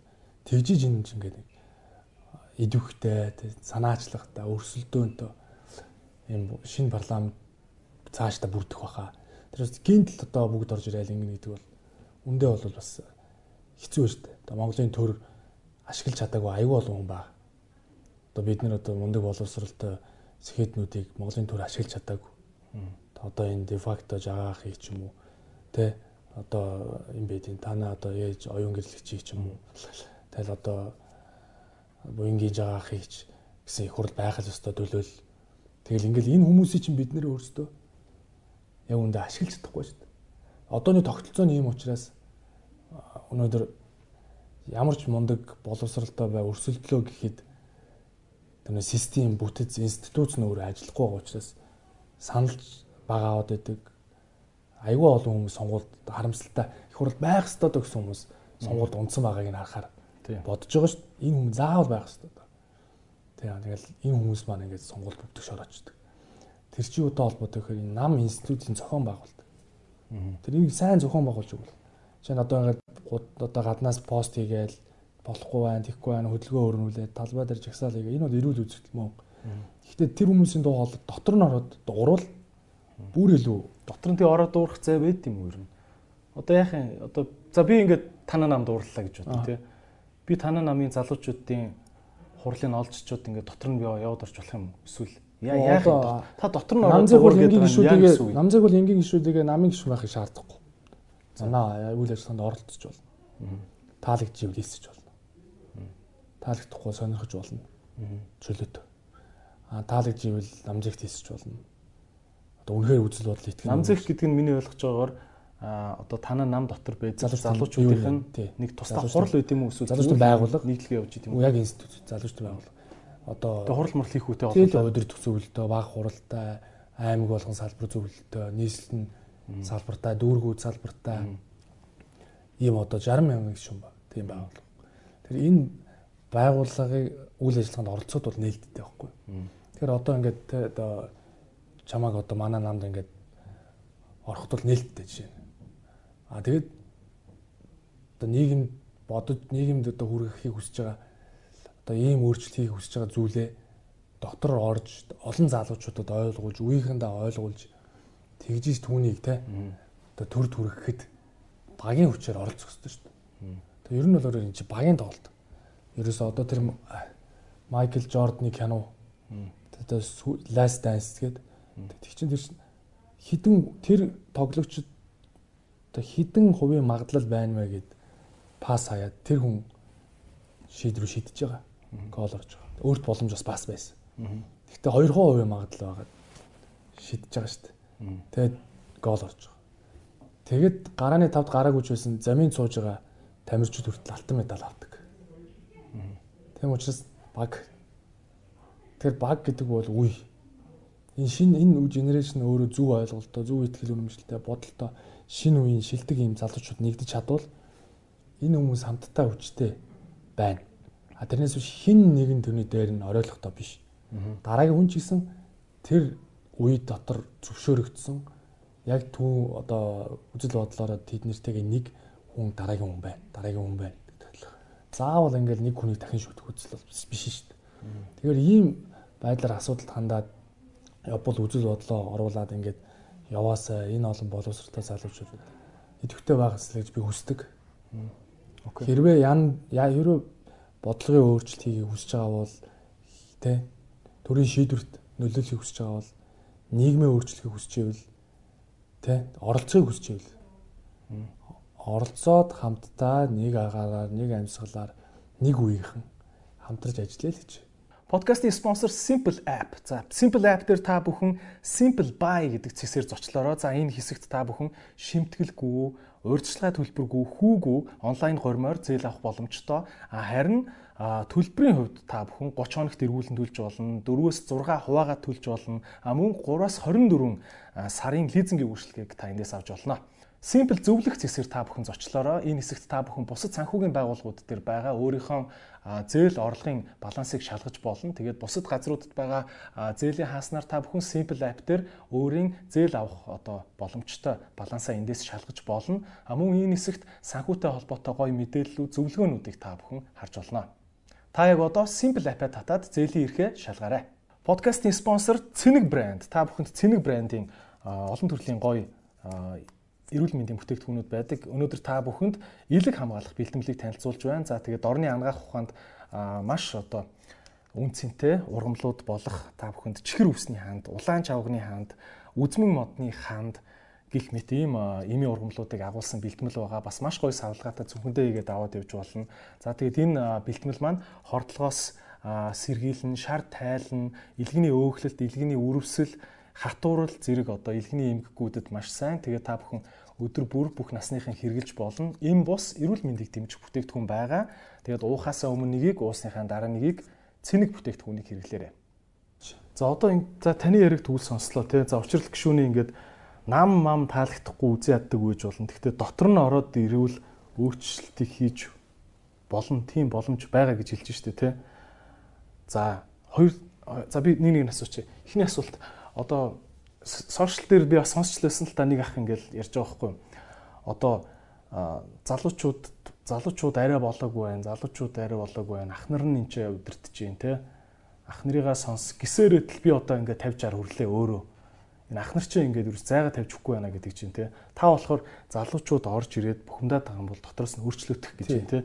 Тэг өөрчлөлт чадах юм уу те одоо ингээд тэр тэр ах нар чинь ингээд дээгүүрээ зүгээр хор найруулаад дургу үргээдсэн нэг залууг маа зүгээр нэг сайхан фейсбુક дээр ичмээр бичлэгийн задлж өгөөл эсвэл нэг хүүхэнтэй сайхан эрүүл урууланд оруулж өгөөл нөгөөх нь те а янз бүрээр дуудуулаад ус төрөөс ингээд арчаа ичт юм шүү те залуучууд том том дуурайд байгаа залуучуудыг бол зүгээр амархан үзэн олон нийтээр үзэн ядуулаад ингээд няслаа явуулчих юм шүү те одоо нөгөө ганцаараа биш олуулаа бол л да олуулаа бол л да би одоо 30 наснда их хурл сонгогдоод сонгогдоод инновац, оюуны өмч, технологи, цахим шилжилт, мэлжилт, блокчейн мэн ярихаар агарын сэтвчтэй наадах гэд байдаг байсан шүү. Тэ. Тэгэхээр одоо энэ парламентод чинь арай залуу гүшүүд орж ирээд нэмэгдээд ойлгохтой хүмүүс нэмэгдээд эхлэхээр уур амьсгал арай өөр болчих. Яг нэг агаараар ярьдаг нэг үеийнхэн тухайн цаг үе өөрчлөлнө. Тийм тэрнээс биш тэр дээд үеийнхний үзэл бодлыг ойлгуулж өөрчлөнө гэж бол байхгүй. Тэр хүмүүсээс туршлагаас нь бид хүндэтгэлтэйгээр хүлээж авах. Тэрээс тэр хүмүүсийг өөрчлөхгүй шүү дээ. Нийгмээ өөрчлөх шүү дээ. Нийгмийн өөрчлөлийг одоо цагт амьдарч байгаа идэвхтэй байгаа. Энэ шинэ үеуд өөрчлөл шүү дээ. Ганцаараа тэнд пост гар утасныхаа бити бухимд суу. Тэ? Эсвэл лайв хийж бити бухимд. Та нарын үеийн залуучууд бид нар бас байна. Миний үз бодол бүгд таалагдахгүй болно. Гэхдээ энэ нийгмийг өөрчлөхөд энэ улс төрийн өнөөдрийн байдлыг өөрчлөхөд та нарын үг дуу болоо хэрэгтэй. Тэгээ та нар ороод ир. Үүнд бол одоо за юу гэдэг миний боломж боломж болцоо чадах чинь нэгээрээ бол би одоо жишээ та нарынхаа үг дуу хоолой хүргэх гээд дэмжлэг үзүүл хэмсэн л гэж би боддог. Тэгээд тийм залуу байна. Танай ажилд яаж оролцох бүх юм би нээлттэй ханддаг. Ажил үйл ажиллагаанд оролцсон юм байна. Нийгмийн арилсан үйлслийн талаар ер нь концепцаа ярьдаг. Тэгээд таалагдж байгаа хүмүүс нь орж ирээд үнэхээр бас гаднаас шүүмжлэх биш. Дотор нь ороод шинжилт оролцох хэцүү юм байна гэж үздэг. Тэгээ би өөрийнхөө үеийн те дараа үеийнхаа энэ залуучуудаа илүү боломж олгоход өөрийнхөө зүгээс чадах хүний тэгээд хамтарч ажиллахад бол бүрэн дүүрэн нээлттэй байна. Түүний тулд шинэ үе ирэх бах, шинэ цаг ирэх бах. Тэ тэгхгүйгээр одоо одоо бид нар болоо бид нар болоогүй байна. Та нар бацсан байна гэдэг үг бол хүндрэлт үйлсвэст байсан юм лээ л дээ. Түүнийг залуучууд өөрсдөө тэр ханаа ирмийг цохиж орж ирдэг. Болохоос хүлээж суугаад гинт лифтээр гараад ч юм уу те. Явахгүй л баг л та. Тийм. Подкастын спонсор eMonest аппликейшнийг танилцуулж байна. eMonest та бүхэн татаад аваарай. За eMonest app нь эм болон эмийн бус 8000 гаруй төрлийн бүтээгдэхүүнийг танд 24 цагийн турш хүргэж өгдөг ийм аппликейшн байгаа. Энэ дотор эмчийн зөвлөгөө, захиалгын хүргэлтийн үйлчилгээ байдаг. Та бүхэн цусландаа хүртэл дуудуулаад авч болно. За тэгээд мөн дуудлагын төв ачаалттай үед та бүхэн хүлээх шаардлагагүйгээр дотор нь байгаа COVID-19 гэдэг цэсээр ороод захиалгаа өгөөрэй. Ийм онос апыг та бүхэн татаарай.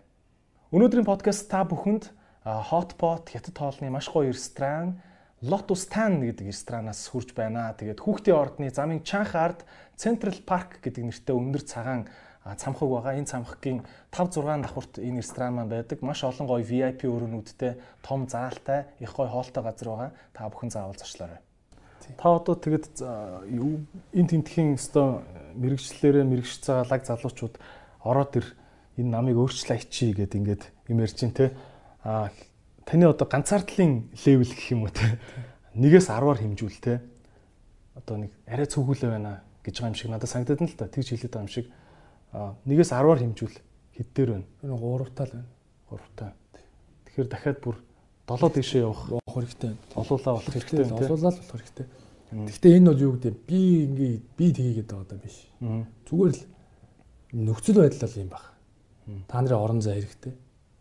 Тэгээ энэ орон зайг та нар өөрсдөө бий болгоно. гэж л би бодоод байхгүй.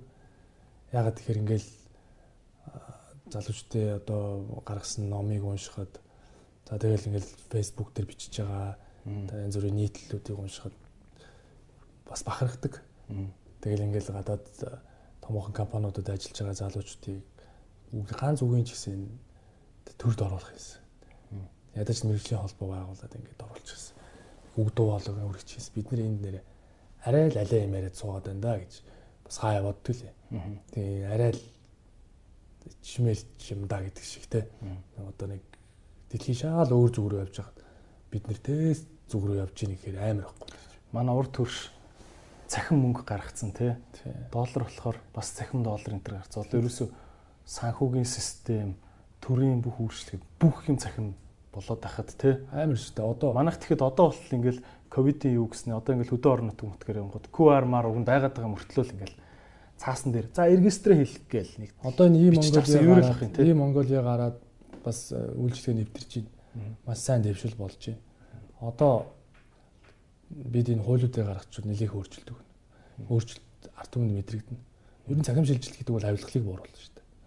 Хүнд сурталыг л бууруулах зорилготой шүү дээ. Манайх бол яадаг вэхээр шинэ програм хангамж нэвтрүүлгээр хүн ажил таваад идэв. Яам болгон дээр гэдэг мэдээлэл технологийн төв гэдэг нь 20 хүнтэй байгуулга болж байна. Тэр чинь болилт. Хүнээ зөвлөх гэж. Хүнд суртлаа бууруулах гэж уг нь энэ цагим шилжилт хийж байгаа дээ. Гэтэл хүн нэмэгдээд. Нөгөөд нь мэддэг хүн хаагаад байна. Тэгээ мэддэг хүнийг олох гэхээр нөгөөд нь салин голоод ирэхгүй дээ. Тэгээ нэг иймэрхүү л нэг юм өнөөдөр маргаашаа болгоол хой дармоогоор урд дармоогоо нөхөөл тэгээ ингэтийн биш үү те бас одоо нэг төр дотор дэлхийн ертөнц хаашаа явж гин ямар том юм тектоник шилжилтүүд хийгдэж гин ямар том дижитал хувьсгал явж гин гэдгийг мэддэг хүний төрлөөгөө ингэж орж чаддгүй болохоор хувийн компаниуд нь ингээл инновацлог байх гээл нэг аятайхан дижитал бүтээгдэхүүн үйлчлэгээ гаргангууд төрийнхэн журам нь тэрийг нь аль болох ингээл хумсан зогсоох гэсэн ингээд хянах гэсэн те. Одоо дижитал оюутгч нэг юм аппликейшн гаргалаа гэхэд л хэрэглэгчийн бүх мэдээллийн тим тим юмыг улсын тим байгууллагаар хүлээн зөвшөөрүүлж ийм тусгай зөвшөөрөл авч тим дижитал програмаа заавал хянуулах ёстой гэл ингээл эхэлт юм шүү. Тий. Хүн суртал. Уршаа явах гээд тахтан хоньсон зураад ит юм шүү. Тий, Эстонд очсон чинь хүн баг харагддгүй юм л шүү дээ. Дандаа цахимаар ажиллаа хийж байна. Засгийн газрын тий, засгийн газрын хуралд нь хурлынхын танхимыг ороод үтсэн чинь бүх цахимаар хийж иవేгээд л. Тэгээ тэр чинь тэгэл цаанаа юм. Тэгээ аз жаргалын индексээр дэлхийд 3-т орсон билүү. Тэгсэн чинь тэр чинь аз жаргалтай амьдарч тайван амар амгалан хичнээн сайхан амьдарч байна. Тэгэл ер нь тэгэл ядуурл байвал ажил хөдөл байвал угаасаа бухимдал байдаг. Бухимдал байх тусмаа бурууга улс төрч рүүгээ чихэж улс төрчөөс хариуцлах хүлээх нэгэх нь ямар ч нийгмийн байх л үзэгдэл шүү дээ. Америкт бол сенатын сенатораа таньдгүй л. Конгрессмен хин юм мэдгүй шүү дээ. Хамаагүй юм чи. Сенат хэн болно уу? Конгресс нь хэн гишүүн хэн болно уу? Амьсгал бэлтгэгдсэн мэрэгчлэн л очиод байгаа юм чи. Амьдрал тэгээд амьдралын сайхан юм чинь тэр ямар хамаа вэ? Тэ. Би одоо англи жишээ нь э, ресторанд ажиллаж исэн. Бартендер хийгээд тэгэл өглөө орж ирэл цэвэрлэгээ хийдэг хүн л тэр хамгийн алдартай байсан BlackBerry утсыг барил тэр Burberry Burberry-г нь өмсөл үйлчлэгч ажиллагаар авчиж байгаа шүү дээ. Тэ? Зүгээр энгийн нэг ресторан зөөгч хийдэг залуу гараал рейнжераа ургунаал явчих гот. Тэгэхээр и төрөнгийн атаархал сонирхол хинд байх юм. Яагаад гэвэл цалин авч ажиллаж л байгаа бол амьдрч болно л гэдэг. Тэ? Тэгээ монголчуудад их юм өсөхгүй байгаа шүү дээ. Авж байгаа цалин амьдралд маань хүрээсэй л гэж бодож байгаа. Тийм тийм. Амьд байгаа цалин. Тэр заавал Америк шиг бол гэхгүй байгаа шүү дээ. Цалин баг мөртлөө хүнсний өргөр хэрэглээний бүтээгдэхүүн үн өсөд байгаа бол дургу байгаа шүү. Цалин баг мөртлөө бензин нэм үнэтэй байгаа бухимдж шүү авж байгаа цалин амьдралд нь хүртэл байхад сэтгэл хангалуун хин датархаж хэнийг ярьж ийм их улс төр ярих ямар шаардлага. Тэгэл хүн бол улс төрч болчлоо. Ингээл энэ нийгэм инглээ улс төрийг даан шүүмжилдэг гэдгээс илүү бид яаж байгаа вэ гэдэг бас харах хэрэгтэй л доо. Бүхэмдээс аргагүй. Бүхэмдээс. Ядуу гаагцсан бүх. Ядуур ихсэг тусам бүр их улс төрч байна. Бүр чих үзээ ядуу улс төрчдөг. Тийм бах те. Тэгээ нөө үзэн ядалтан дээр нь бүр тоглолдог нөгөө одоо нөгөө намынх нь гэх юм уу те тоглохдоо жоохон бохир тоглоом хийгээд нь штэ. Хөгжил ярьж уралдахын оронд нөгөө хүнийгээ улам үзэн ядуулж өөрөө гарах гэдэг штэ. Тийм буруу тоглолтууд бас гарч ийн те. Тэгээ тэрний чинь үзэн ядалт гэдэг юм улам шуурганд ард түмэн хохирол. Тэ. Нэг буруу мэдээллүүдийг аваад. Энэ хүүхдүүд чинь залуучууд чинь улам ингээл үзэн ядаад. Улс төр чи ийм бохир зааваа мөнгө төгрөг янз бүрийн те авилгал авлаа тэглээ инглээ бичлэг гарал. Улам үз ядал. Яаж төр дитгэх вэ? Тэг бидний эмээ өвгөнөр бол төрийн мэд сүлтөршөө гэл залбирдаг байсан биз дээ. Ахмадууч одоо залбирж байгаа шүү дээ. Бидний байга царай гэж бодохоор бас гомдмоор ихгүй. Тийм учраас бол одоо сонгогч нартайгаа уулзахад бас үнэхээр бас боддог шүү. Би бүгдийг шийдэж чадахгүй Гэхдээ хэлсэндээ өрхийг хүсдэг. Яг хуржиж байгаа хийдэж байгаа. Тэгэхдээ би бүгдийг өөрчилж чадахгүй. Ард түмний амьдрал үнэхэр хүнд байгааг мэдэх ёстой, мэдрэх ёстой шүү дээ. Хүнд байгаа шүү дээ. Яаж энэ авж байгаа цалин амьдрал хүрэх юм бэ? Ямар цалин өгчөөд юуг биднэрт тэтэс шаарддаг. Тэгэл ботхоор бол зүгээр тэр устөржөөд байгааг бол буруу гэх зүйл ерөөсөө байхгүй. А зүгээр цөөхөн монголчууд бол илүү нягтрах, илүү хамтрах, сайн яваагаа дэмжих, тэ бахархах. Дээрээс нь нэг юм нэг Монгол омгшил тэр би Монгол хүн гэдэг ингээд нэг босоод ирэхтэй нэг тийм нэг омгшил хэрэгтэй шүү дээ. Гэтэ зөв юм дээр шүү дээ. Омгшил чи эвгүй шүү дээ. Гэтэ ингээд нэг үндэсний нэг тийм гоё урам хэрэгтэй шүү дээ. Бид нар чинь нэг тийм гал ирмэлцэл хэрэгтэй шүү дээ. Тэгэхгүй нэг тийм ирмэлцэлгүй идэвхгүй болцоод байгаа байхгүй. Тал талдаа. Өдөр хоногийн өнгөрөөсөн. Яг үүндээ бас тийм асар залхуу болцоод шүү дээ. Тэгэхээр зөв ер нь хүмүүр өөр өөрийнхөө ачааг дааж явбал хүүдэлхий дээр бит хийжээж алдахгүй гэд бэгзийн явуулангаа хэлсэн. Өөрийгөө ачааг даах л дээ. Тэ? Өөрөө ачаа гэдэг бол гэр бүлээ. Тэ бие за гэрээз гэрээз төрөөц гэдэг шиг. Ачаагаа даах. Тэгжиж өрөөлийн ачааг дэмнэх. Зүйл суралцгал ёстой юм байна да. Бас юу бие биенээ их хайрлахгүй бол болохгүй байна. Ер нь одоо энэ ирчүүд асар хариуцлагагүй байна. Тэр бид нар мэдчихл байна. Монголоор дүүрэн одоо бэлбсэн эмэгтэйчүүд үр хөвгтийнхээ төлөө хамаг ачаагаар нуруунд дээрээ үрчээд зүтгэж байгаа энэ эмэгтэйчүүдийг бас яах вэ? Тэ. Ирчүүд гэр бүл болж тоглодог боллоо. Үнэндээ бол суугаа салждаг. Тэгээ нэг баахан нэг сингл эмэгтэйчүүд гэдэг шиг байдалтай. Тэгээд эмэгтэйчүүд хамаг ачааг нурд нүрж шít. Үнэндээ бүх ачааг нуруунд үрж. Тэгээ харахад бид нэр ирчүүд бас нэг нуруунд дээр ачаа үүрья. Аа хариуцлагатай байя. Тэгээд бусдтаа бас дэмтэй тустай. Ингэж амьдрах нь одоо бидний бас нэг Монгол хүн Монгол их орондоо сайн сайхан амьдрах аюул чухал бас ач холбогдолтой зөв бүх бүх зүйлийг зөвхөн дөрөс шийдгээд байх та биш. Өөр өөртөө юм хариуцлага улам одоо бэхжүүлэх анхаараасаа л гэж бодож хүрнэ те. Окей за тэгээд учрал гişүнтэй нилээн дип тэглээ. Тэ сэтгүүдээр ярьлаа. Гэхдээ а одоо та тэгэд өчнөө олон л өөр ярьцлаганд орох байлгүй те. Тийм ч бас дандаа гол юмнууд ярих гэж бодод. За одоо ер нь бол ярьцлага маань өндөрлөх тийш хандж байна. Тэгээд танаас би бас зүгээр бусад одоо оролцогч нараас те өрсөн хүмүүсээс асуудаг бас нэг асуултыг асуумаар байна л та. Монгол хүн бас нөгөө та хэлсэн те бид нар нэх олон ингээ тгийг л санаачлаа. Хаашаа явах гэж байгаа мэдэхгүй байна гэдэгтэй адилхан те Яг энтэй адилхан монгол хүн энэч болохгүй байх, тэрнч болохгүй байх. Монголчууд өөрсдөө ингэ болохгүй байх. Бид нар бид нар ингэ нэгдэж чадахгүй байх. Тэгээд яг оролцоо гаргаж чадахгүй. Удлаа ууртаа пост бичсэн л хүмүүс байна гэл ингээл гарч ин л та. Тэгвэл бас нөгөө монгол хүн өөрөө яг ямар хүн байх ёстой юм гэдэг бас нэг үндсэн зарчим байх юм уу те одоо герман хүн гэхэд бол чанарыг дээдэлдэг чанартай юмаа үнтэй зарж чаддаг шинжлэх ухаанд маш суурилсан Тэ? Шинжлэх ухааны бүхнээс дээгүүр тавьдаг. Хүнд заа гэсэн бол ёо гэдгүү. А цагтаа хоцордгүү. Ийм хүнийг герман хүн гэж бол дэлхий ойлгодог тэ. А Япон хүнийг таасаа их жишээ татлаа. Юмыг эхлүүлээ хайдгүү. Заавал дуусгадаг. Тэ? Ийм хүнийг Япон хүн гэдэг гэж штэ тэ. Танихаар тэ яг монгол хүнийг яаж өсгөмөр вэ? Та та одоо хүүхдтэй те хүүхдэд та яг ямар хүн болгож өсгөмөр вэ? Би бол хүүхдээ бол хамгийн боддог зүйл бол шинийг санаачлагч болж өсөх хүсдэг. Монгол хүнд бол энэ эрсдэс уур амьсгал. Дээрээс нь энэ төрч ёсны түүхэн олон жилийн уламжлал аа байна. Дээрээс нь биднэрт бол нөгөө бурхнаас өгсөн энэ цаанаас энэ ген бол бас бусдад харьцуулж өндөр байна шүү дээ. IQ гараж байна уу? Потенциал гараж байна уу? Манай бүхэл монголчууд ямар ч газар очивол ажил хийхэд арай л илүү чадаад идэг байдаг. Тэгвэл шинийг санаачлагч тэгэд аливаа зүйлийг эхэлсэн бол дуусгадаг. Тэ эхэлсэн бол дуусгадаг. Тийм гал эмэлзэлтэй. Тэгэд өнгөрснөө суралцаж өнөөдөртөө үзүүлж ирээдүг харсан шийдвэрийг гаргадаг. Тийм хүмүүс байгаасаа гэж одоо хүсэж байна бид гентэй сайн ген потенциал IQ өндөр гэд ярьдаг.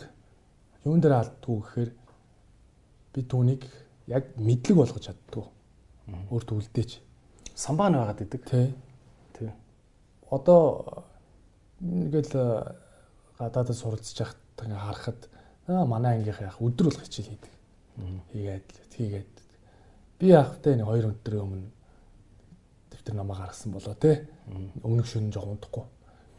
Цаг унтаад явчихчод амийн өндөр оноо авчдаг.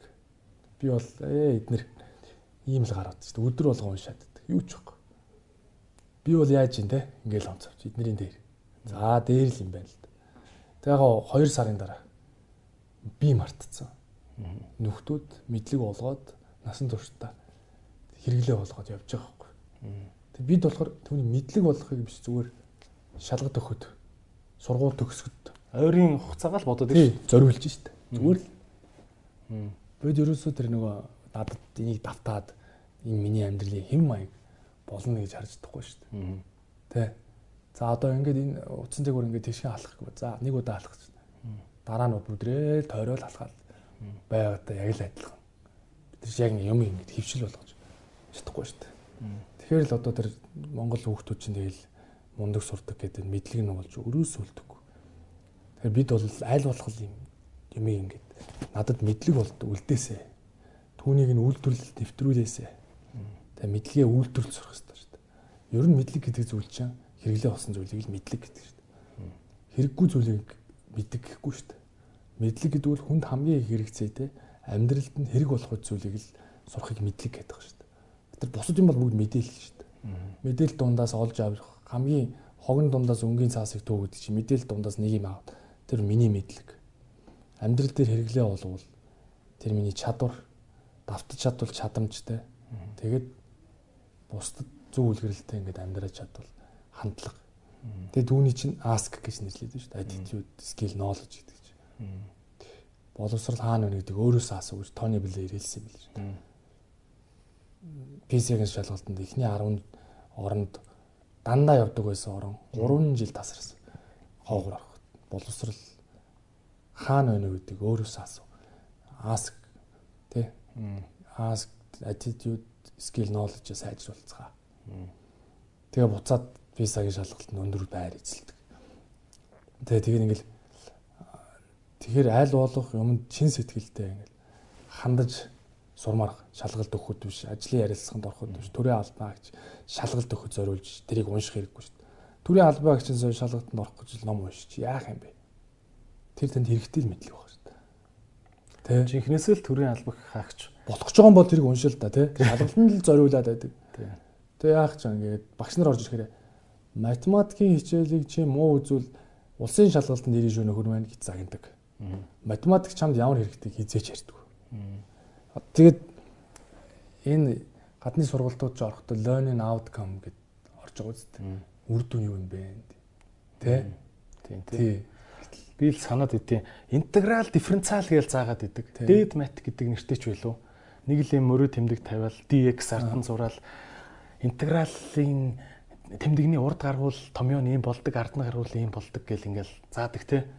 Тэгж тэгж чаад яг уу муу заасан гээгүй л дээ. Гэхдээ би тэрийг сайн сурцсан байсан. Гэхдээ бүр сүулт нь Америкт очоод Америкт очоод коллежид 3 дугаар курст орсныхаа дараа өө дифференциал интеграл гэд энэ интеграл гэдэг юмар чинь хэмжихийн аргагүй юм мөрий талбайн талбаагийнх нь хэмжээгийн тооцоолт юм шүү дээ. Тэгээ онгоцны далавч чинь яг тэг дөрвөлчин байдгүй юм байна. Ийм гойлог хэлбэртэй байдаг. Ийм гойлог юмны талбайг тооцоолоход интеграл гэдэг томыг ч ашигладаг юм шүү дээ. Мангар хэрэгтэй юм байсан ба шүү дээ. Гэдгийг би бүр бүр одоо 5 жилийн дараа ойлгож байна. Физикийн ямар хэрэгтэйг 10 жилдээ ойлгосон юм байна. Тийм. Физик яагаад хэрэгтэй гэдгийг бас ойлгоогүй л юм л тийм. Физикийн шалгалт ирнэ.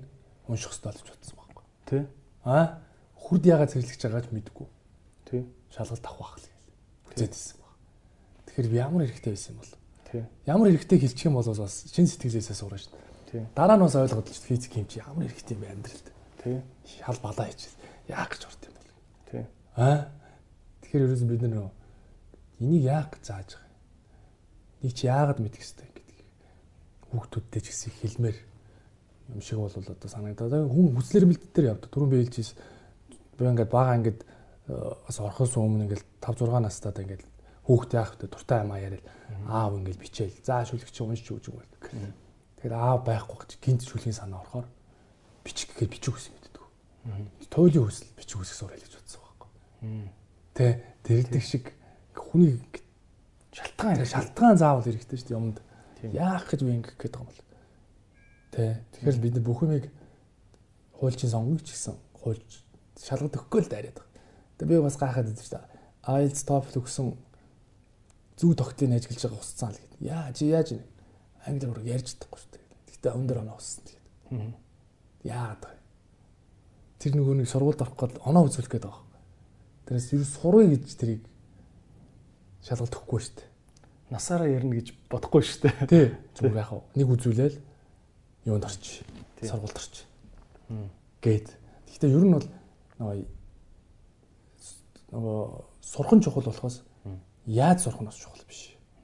Яаж сурах аргыг бол ян зүрээр л болгоно шүү дээ. болгоно. Одоо тэр та чиний хийж байгаа одоо юу гэдэг чинь хүрхэлтүүд сам шүү дээ. Тийм. Зарим хүн босож юм цээжилдэг. Тийм. Зарим хүн цээжилдэг тий. Тийм. Зарим хүн нүдэл цээжилдэг. Тэр цээжилсэн л байх хэрэгтэй гэж. Тэгээ ял юу лээ ялахын тулд ялагдах гэсэн байвч эцсийн тулаанд бол ялцсан л байх хэрэгтэй. Тэ. Ер нь бол ялах л ёстой. Гэхдээ яаж гэдгийг өөрийнхөө онцлог тохируулаад тэгээ Монгол сөгжих ёстой. Ямар аргаар гэдгийг бол ямар ч аргаар хийж болно те гэдэг шиг ийм л сонгох ёстой. Окей.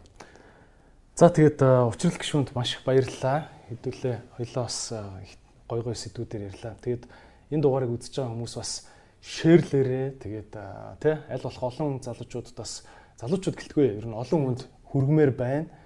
За тийм болохоор тэгээд та та бол сошиал дээр хийдэгтэй байдаг тий. Аль аль юун дээр хийдэгтэй байдаг? Facebook дээр л баг шин уучрал нэм усргээ пэйж. Учрал нэм усрыг англиар бичсэн байдаг. Тий. Аа. За тэг бүгдээрээ бас учрал гişүнийг дагараа тэгээд аа тий нэг ус төрчөөд байлгүй бүгдээрээ Монголоо бас гоё болгоё гэдэг талаас нь нээлттэй ярилцдаг байя. Би тэр бол камергүй л чөлөөтэй ярьсан шүү дээ. Гэдэг шиг мэдрэмжээр. Тий. Тэгэхээр нэлээл чөлөөтэй л ярьлаа. Тий. Баярлаа. За баярлалаа. За.